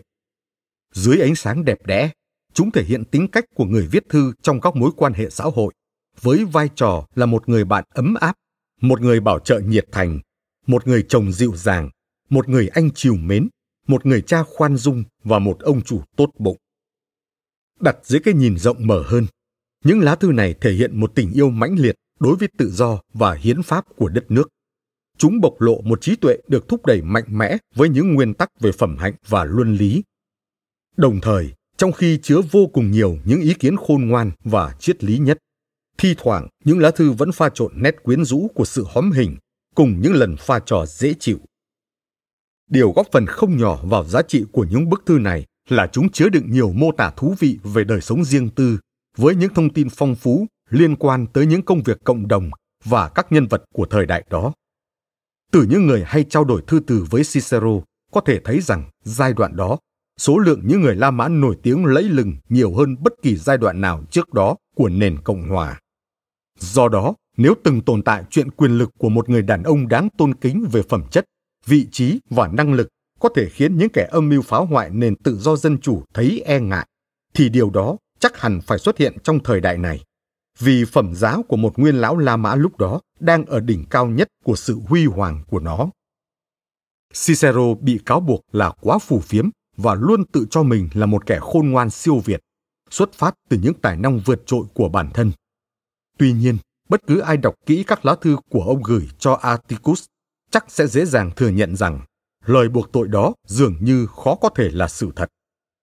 Trong những tác phẩm xuất sắc này, mặc dù viện dẫn những lý lẽ mạnh nhất để biện luận hoặc phản đối bất kỳ đề tài đang được xem xét nào, mặc dù có thể đưa ra hiểu biết sắc sảo nhất, so sánh chúng với nhau và rút ra những kết luận hợp lý nhất, Cicero vẫn cho thấy một sự khiêm tốn trong quan điểm của mình tới mức từ bỏ việc phán xét và chỉ đạo bạn mình. Sự nhún nhường đó không thể đi cùng với tính cách của một kẻ kiêu căng, ngoan cố, bảo vệ quan điểm riêng đặc biệt là những gì liên quan tới bất cứ nhận định nào về hiểu biết. Thật khó có thể nói rằng Cicero xuất hiện trong những lá thư của ông vĩ đại hơn hay đáng yêu hơn. Nhưng việc những người đương thời coi ông là một người vừa vĩ đại vừa đáng yêu và cả hai đặc tính này đều ở mức cao nhất là rõ ràng. Từ đó, chúng ta có thể suy ra rằng những nhà thơ vĩ đại trong thời đại kế tiếp đã phải đi ngược lại tư tưởng tự do và sự sáng suốt của mình khi tán dương Augustus, người mà với bản tính đa cảm, thấy mình bị tổn thương bởi những lời ngợi ca Cicero. Họ thường xuyên phải né tránh đề tài này đến mức họ không được phép, dù chỉ bóng gió xa xôi rằng biện giả và triết gia vĩ đại này, tức Cicero, từng tồn tại và thậm chí không được nhắc đến tên ông. Tuy nhiên, có lý do để nghĩ rằng sử gia Livy đã công bằng khi viết về Cicero như sau. Tuy nhiên, phải tới tận khi cuộc đua giữa các Caesar không còn tồn tại nữa, ông mới nhận được sự tán thưởng rộng rãi và đồng thuận của hậu thế công tâm. Sự ngưỡng mộ mà Quintilian dành cho tác phẩm của Cicero lớn đến mức ông cho rằng bối cảnh hoặc con người trở nên đẹp đẽ cùng với chúng. Đó hẳn là bằng chứng không thể nghi ngờ được về cách đánh giá và khiếu thẩm mỹ trong văn học. Iese Prophetis Cesat qui Cicero van de Plache, nghĩa là người mà đã dành sự ngưỡng mộ cho Cicero, chắc chắn chính anh ta cũng có không ít năng lực. Trong thời kỳ này còn có Terentius Varro, một nhà ngữ pháp học La Mã nổi tiếng và là Nestor của kiến thức cổ đại. Nestor là vị vua huyền thoại đã lãnh đạo đội quân Hy Lạp trong cuộc chiến thành Troa. Ông được coi là người đàn ông khôn ngoan và thường được nhiều người tới gặp để xin lời khuyên. Điều trước tiên phải nhắc tới là Varro là chỉ huy quân đoàn của Pompey trong những cuộc chiến chống cướp biển và đã giành được vòng nguyệt quế hải quân cho công việc này. Trong cuộc nội chiến, Varro ở phe Cộng hòa và bị Caesar bắt được. Ông cũng bị Caesar trục xuất, nhưng sau đó đã được giảm án. Trong số những tác giả cổ điển, Varro là người nổi tiếng nhất về kiến thức uyên bác và chúng ta có thể nói thêm rằng ông còn cho thấy một sự chuyên cần tương đương trong việc truyền đạt cũng như thu thập kiến thức. Các tác phẩm ban đầu của ông có số lượng không ít hơn 500 quyển. Tất cả đều đã bị thất lạc, ngoại trừ luận thuyết về ngôn ngữ Latin, De Lingua Latina, và về nông nghiệp, De De Rustica. Luận thuyết về ngôn ngữ Latin vốn được gửi tặng Cicero cũng đã mất ba quyển đầu. Từ phần dẫn nhập của quyển 4 bộ sách này có vẻ liên quan tới từ nguyên học. Từ nguyên học, etymology, là ngành học về lịch sử của các từ, về hình thái và ngữ nghĩa của chúng thay đổi như thế nào theo thời gian. Quyển đầu tiên có thể bao gồm những nhận xét chống lại từ nguyên học. Quyển 2 hẳn là những quan điểm ủng hộ nó. Còn quyển 3 là những nhận xét dựa trên từ nguyên học. Tiếp theo, Varro nghiên cứu nguồn gốc của những từ Latin. Trong quyển 4, ông lần theo những từ liên quan tới địa điểm. Trong quyển 5, nghiên cứu những từ có kết nối với ý tưởng về thời gian. Và trong quyển 6, nguồn gốc của cả hai nhóm từ này khi chúng xuất hiện trong các sáng tác của các nhà thơ. Quyển 7 viết về biến thể ngôn ngữ.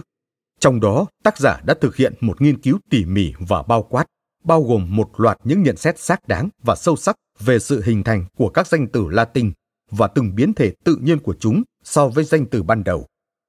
Trong quyển 8, ông nghiên cứu về bản chất và những hạn chế của cách sử dụng thông thường và sự tương tự trong ngôn ngữ.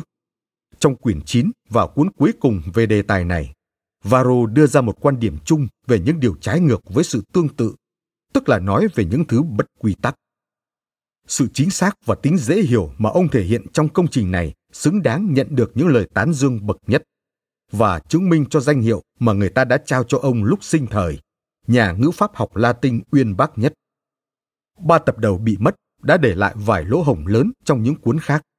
Nhưng điều may mắn là mặc dù làm gián đoạn việc minh họa luận thuyết của tác giả, sự mất mát này không làm giảm đi tính mạch lạc của nó. Có thể thấy rằng nhà ngữ pháp học vĩ đại này đã sử dụng quam thay cum, has thay cho his và quest thay cho quibus vì điều này đã trở nên khá lỗi thời ngay tại thời điểm ông viết tác phẩm. Chúng ta phải quy lý do ông tiếp tục sử dụng chúng cho quan điểm của ông về tính đúng đắn của nó, dựa trên những nguyên tắc ngữ pháp đã được thiết lập, chứ không phải vì bất kỳ định kiến nào về giáo dục hoặc vì tính lập dị khác người. Vì Varro không hề nhắc tới luận thuyết của Caesar về sự tương đồng và đã bắt đầu viết lách trước ông, khả năng cao là tác phẩm của Caesar ra đời muộn hơn rất nhiều. Và từ đó chúng ta có thể suy ra rằng hai tác giả này là khác nhau, ít nhất là trong các tác phẩm liên quan tới đề tài từ nguyên học. Luận thuyết về nông nghiệp của Varro được viết theo nguyện vọng của một người bạn. Người đã mua một vài mảnh đất và yêu cầu ông đưa ra một số chỉ dẫn liên quan đến nông nghiệp, cơ cấu tổ chức của đời sống nông thôn trong vô số những mảng kiến thức khác nhau của nó. Mặc dù Varro thời điểm đó đã 80 tuổi, ông đã viết bộ sách này với tất cả sự nhanh nhẹn. Mặc dù vậy, không hề có sự bất cần của tuổi trẻ và đã cầu khẩn không phải các nàng thơ như Homer và Ennius khi ông quan sát, mà là 12 vị thần liên quan chủ yếu tới hoạt động nông nghiệp. Theo ghi chép ông đưa ra, có khoảng 50 tác giả Hy Lạp viết về đề tài này bằng văn xuôi, bên cạnh Hesiod và Menecrates người Ephesus viết bằng thơ. Chưa kể tới nhiều tác giả La Mã và Mago người Carthage, người viết bằng ngôn ngữ Punic. Công trình của Varro được chia thành ba quyển. Quyển 1 viết về nông nghiệp, quyển 2 viết về chăn nuôi gia súc, và quyển 3 viết về việc chăn nuôi động vật để lấy thịt. Trong quyển cuối cùng của bộ ba này, chúng ta có ví dụ nổi tiếng về việc lan truyền những thói quen và cách thức vượt quá suy nghĩ của con người khi mà tác giả đưa ra những hướng dẫn liên quan tới phương pháp vỗ béo chuột. Xin nói thêm, Quintus Ennius, sinh năm 239, mất năm 269 trước công nguyên. Nhà thơ, nhà văn, nhà viết kịch thuộc thời kỳ Cộng hòa La Mã. Ông được coi là người đặt nền tảng cho văn học La Mã. Hesiod, nhà thơ Hy Lạp sống vào khoảng năm 750 tới năm 650 trước công nguyên, cùng thời với Homer. Menecrates, người Ephesus, sinh năm 330, mất năm 270 trước công nguyên. Nhà thơ Hy Lạp sinh ra ở thành phố Ephesus. Mago, người Carthage, tác giả của nhiều cuốn sách nông nghiệp, trong đó ghi chép lại các kiến thức canh tác của người Carthage. Quay trở lại nội dung chính. Nhờ Quintilian, chúng ta biết rằng Varro cũng đã sáng tác nhiều bài thơ châm biếm. Có thể nói rằng không thể nhắc tới số lượng lớn những sáng tác còn sót lại của tác giả đáng kính này mà không cảm thấy vô cùng hối tiếc vì đã mất đi một tập hợp thông tin đồ sộ mà Varro đã biên soạn và những nhận xét chính xác của ông về vô số đề tài trong suốt cuộc đời gần như hoàn toàn cống hiến cho văn học. Thánh Augustiner cũng đã nhận xét rằng thật kinh ngạc làm sao về Varro, người đã đọc một số lượng lớn sách vở, vẫn có thời gian để viết nên nhiều tác phẩm đến như vậy. Và làm thế nào một người viết lách như ông vẫn có đủ rảnh rỗi để đọc kỹ bấy nhiêu cuốn sách để tìm ra nhiều cứ liệu đến như thế. Catullus sinh ra ở Verona, xuất thân trong một gia đình đáng kính. Cha ông và chính ông đều là những người bạn thân thiết của Julius Caesar. Mallius, người mà Catullus đề tặng một vài bài thơ chào phúng, đã đưa ông tới Rome. Người ta kể rằng chính sự lịch thiệp trong cung cách ứng xử và sự chuyên tâm trong học hành đã khiến Catullus luôn được yêu mến và may mắn được Cicero bảo trợ. Khi ông trở nên nổi tiếng với vai trò một nhà thơ, tất cả những chi tiết này nhờ vào sự khéo léo góp phần làm tăng thêm uy tín của ông một cách tự nhiên. Và do đó, tài năng của Catullus được nhiều người cùng thời ca ngợi. Các tác phẩm của ông không được truyền lại toàn bộ cho hậu thế, nhưng qua những gì còn lại, tài năng của nhà thơ này vẫn được bộc lộ rõ ràng. Quintilian và Diomed, nhà ngữ pháp học, đã xếp Catullus vào hàng những tác giả trào phúng, trong khi những người khác coi ông là một nhà thơ trữ tình. Ông hoàn toàn có thể phù hợp với cả hai định danh này.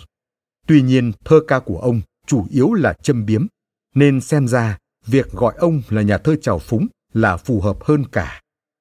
Giá trị cơ bản trong các tác phẩm trào phúng của Catullus nằm ở sự đơn giản của tư tưởng và cách thể hiện. Tuy nhiên, yếu tố tư tưởng thường là không đáng kể, và điều đáng trách hơn cả là tác giả sử dụng cả những lời lẽ thô tục. Để bào chữa cho điều này, Catullus viết hai câu thơ sau, tuyên bố rằng một nhà thơ nên sống cuộc đời thanh tịnh, nhưng thơ ca của ông ta thì không nhất thiết phải như thế. Mời bạn xem nguyên văn của hai câu thơ được đính kèm trên ứng dụng. Quan điểm này thường được những người có khuynh hướng học theo tấm gương của Catullus trích dẫn. Nhưng việc này chỉ có thể được chấp nhận khi nhà thơ miêu tả một nhân vật phóng đãng, còn những ví dụ mà Catullus đưa vào lại không thuộc loại này. nó có thể là một lý giải tốt hơn để biện hộ cho những cách cư xử ở thời đó, vì thậm chí cả Horace, người sáng tác sau Catullus một vài năm, cũng phải chấp nhận việc những sáng tác của mình đôi khi bị mất giá trị vì cùng một loại khuyết điểm. Nhiều người đã nói về chuyện Catullus công kích Caesar, điều mà không gây ra hậu quả gì hơn ngoài một lời mời ăn tối tại nhà của vị độc tài này. Quả thực, nó hiếm khi được coi là một sự xúc phạm, dù là nhỏ nhất. Ở đây, nếu có điều gì được biểu lộ, thì đó chắc chắn là quyền tự do của người viết, chứ không phải sự mới lạ trong bài văn đả kích của ông. Có hai bài thơ viết về đề tài này. Cụ thể là bài thơ số 29 và 57. Trong đó tác giả nhắc tới Caesar cùng với Mamuru, một kỵ sĩ La Mã, người đã trở nên vô cùng giàu có trong cuộc chiến xứ Gâu.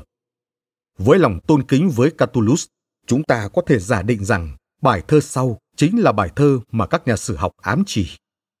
Tuy nhiên, với vai trò là một nhà sáng tác thơ ca, tác phẩm này quả là không đáng để chú ý tới.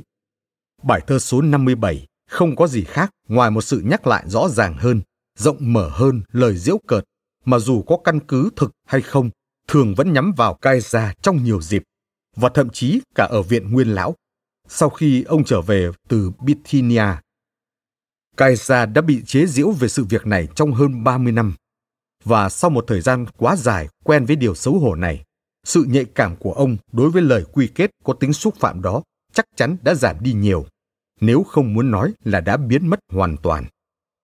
Những bài thơ khác ít nhiều cũng có giọng điệu này, nhưng dài hơn, bằng một tập hợp các câu đùa thô lỗ rất phổ biến của lính La Mã, được đưa ra gần như cùng thời điểm với khi các đoàn quân của Caesar, dù gắn bó mật thiết với vị tướng của mình, vẫn không ngần ngại trêu đùa ông công khai trên các đường phố La Mã trong suốt các lễ khải hoàn.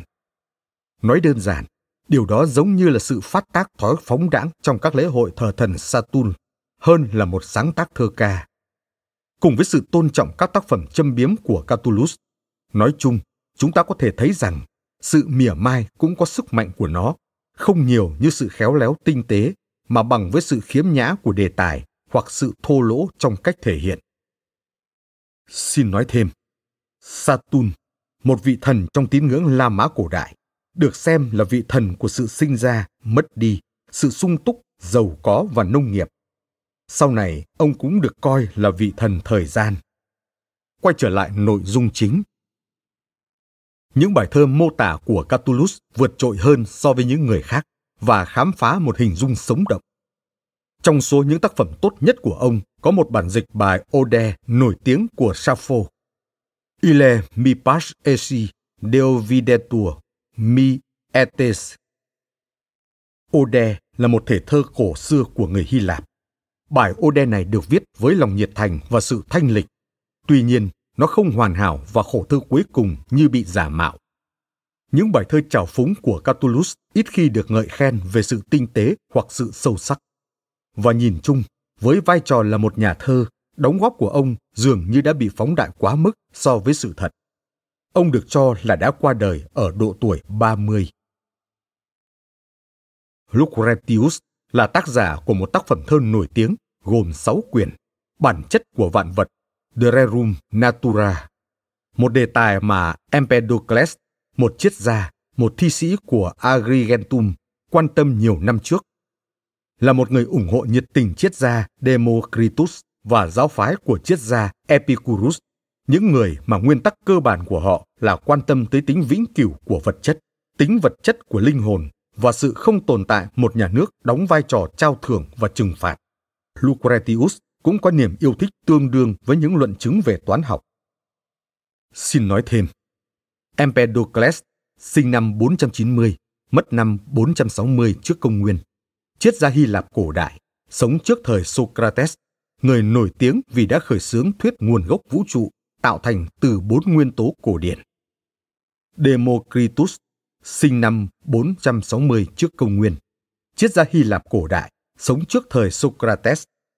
Ông là học trò của Leucippus và cùng với thầy mình tạo ra thuyết nguyên tử thô sơ. Thuyết này quan niệm rằng mọi vật chất được tạo thành từ các dạng khác nhau của các phần tử không chia nhỏ được, không nhìn thấy được, được gọi là atomo, tức là nguyên tử. Epicurus sinh năm 341, mất năm 270 trước công nguyên, triết gia Hy Lạp cổ đại. Quay trở lại nội dung chính. Có thiên hướng mạnh mẽ với các học thuyết có tính giả định của các bậc tiền bối và phớt lờ những hệ thống vật lý của vũ trụ. Ông nỗ lực suy ra từ hiện tượng của thế giới vật chất những kết luận không những không hề được ủng hộ bởi một học thuyết chính thống mà còn mâu thuẫn với những nguyên tắc về uy quyền tối cao trong việc nghiên cứu lý thuyết siêu hình. Tuy nhiên, trong khi chỉ trích những quan điểm có tính chất suy đoán của Lucretius, chẳng hạn như hạ thấp bản chất con người và phá vỡ những quyền lợi cơ bản nhất của nhân loại, chúng ta phải thừa nhận rằng ông đã theo đuổi giả thuyết hão huyền của mình với sự khéo léo khác thường. Tách đặc tính khoa trương của nó và sự khó hiểu cho một số phần, tác phẩm này có giá trị lớn với vai trò là một tập thơ. Yếu tố phong cách đã được nâng cao và cách viết thơ nhìn chung là hài hòa. Bằng tập hợp những từ ngữ xưa cũ, tác phẩm đem đến một bầu không khí trang nghiêm rất phù hợp với những nghiên cứu trừu tượng. Đồng thời, bằng cách sử dụng thường xuyên những nguyên âm đôi, nó thấm vào trong tiếng Latin sự âm vang và êm dịu của ngôn ngữ Hy Lạp. Trong thời gian viết tác phẩm này, Lucretius đôi khi rơi vào trạng thái điên loạn mà người ta ngờ rằng là do bùa ngải hoặc tình dược của vợ ông là Lucilia. Tuy nhiên, trong những lúc tỉnh táo, ông tiếp tục thực hiện kế hoạch của mình và sau khi hoàn thiện tác phẩm không lâu, Lucretius tự tử ở tuổi 43. Thời điểm Lucretius từ giã cuộc đời mà có lẽ là do bệnh điên. Bạn bè và những người ngưỡng mộ ông thường đổ cho việc ông bận tâm tới chuyện người bạn thân thiết Memmius bị trục xuất. Ngoài ra là vì sự hỗn loạn của nền Cộng hòa. Tuy nhiên, đó là cách kết thúc cuộc đời mà theo những nguyên tắc của triết gia Epicurus vốn không chấp nhận sự nhẫn nại và chịu đựng, cho là cái cớ chính đáng trong nhiều tình huống cụ thể. Ngay cả Atticus, một người trao đổi thư từ nổi tiếng của Cicero một vài năm sau thời kỳ đó, đã viện đến cách thức tuyệt vọng này khi từ chối tất cả đồ ăn lúc ông lâm vào tình trạng bệnh tật kéo dài. Người ta nói rằng Cicero đã sửa lại bài thơ của Lucretius sau khi ông qua đời, và những kẻ tiếp tay cho chủ nghĩa vô thần đã thúc giục Cicero làm việc này. Điều này như một bằng chứng cho thấy những nguyên lý chứa đựng trong cuốn sách đã thừa nhận uy quyền của tác giả. Tuy nhiên, không có một kết luận nào ủng hộ học thuyết của Lucretius có thể được rút ra từ trường hợp này. Cicero Mặc dù đã khá quen với những nguyên lý của giáo phái Epicurus, chắc hẳn không thích việc xem xét kỹ lưỡng một tác phẩm đã được sắp đặt và bố trí tuân theo tính cô động, khúc chiết của thơ ca. Đặc biệt, khi tác phẩm đã chứng tỏ sự thu hút của nó đối với Atticus, bạn ông, và có thể sẽ trở thành đề tài cho một vài lá thư hoặc cuộc thảo luận giữa hai người. Nó có thể chỉ liên quan tới phần có bài thơ đã được chỉnh lên Cicero để sửa chữa bởi vì ông đã được yêu cầu đưa ra nhận xét về những nguyên lý của tác phẩm ông chắc chắn đã phải cắt xén nó rất nhiều để phá hủy tính mạch lạc của toàn hệ thống cicero có thể bằng lòng với nghiên cứu công phu và sự khẳng định đầy tự tin được thể hiện trong tác phẩm nhưng lại hoàn toàn không tán thành những kết luận mà tác giả đã cố gắng thiết lập. Theo nguồn thông tin tốt nhất, Lucretius đã qua đời vào năm 701 kể từ khi Rome được thành lập lúc Pompey làm chấp chính quan lần thứ ba. Cicero sống lâu hơn Lucretius một vài năm, và trong hai năm cuối đời, ông đã viết những tác phẩm giá trị có nhiều quan điểm hoàn toàn mâu thuẫn với hệ thống triết học không thực tế của Epicurus. Do đó, tranh luận xuất phát từ việc sửa chữa của Cicero, điều đi ngược việc khẳng định nguyên lý của Lucretius, lại ghi nhận một tuyên bố ngấm ngầm và vững chắc nhất chống lại tính hợp lệ của chúng bởi vì giai đoạn hợp lý để cân nhắc kỹ càng đã trôi qua trước khi Cicero đưa ra hệ thống triết học đáng ngưỡng mộ của ông. Tuy nhiên, bài thơ của Lucretius đã được coi là bức tường thành của chủ nghĩa vô thần, trong khi nó yêu sách một cách bất kính sự ủng hộ của lý tính, cả lý tính lẫn sự chối từ đơn thuần. Trong thời kỳ này, có nhiều tác giả nổi tiếng, nhưng tác phẩm của họ đã bị thất lạc hoàn toàn. Sử gia Salus lúc này đã bắt đầu viết các công trình lịch sử, nhưng vì chưa được hoàn thành, chúng sẽ được nhắc tới trong phần tiếp theo của mục điểm lại. Cảm ơn các bạn vì đã lắng nghe podcast Thư viện Sách Nói. Podcast này được sản xuất bởi Phonos, ứng dụng âm thanh số và sách nói có bản quyền dành cho người Việt Hẹn gặp lại các bạn ở những tập tiếp theo.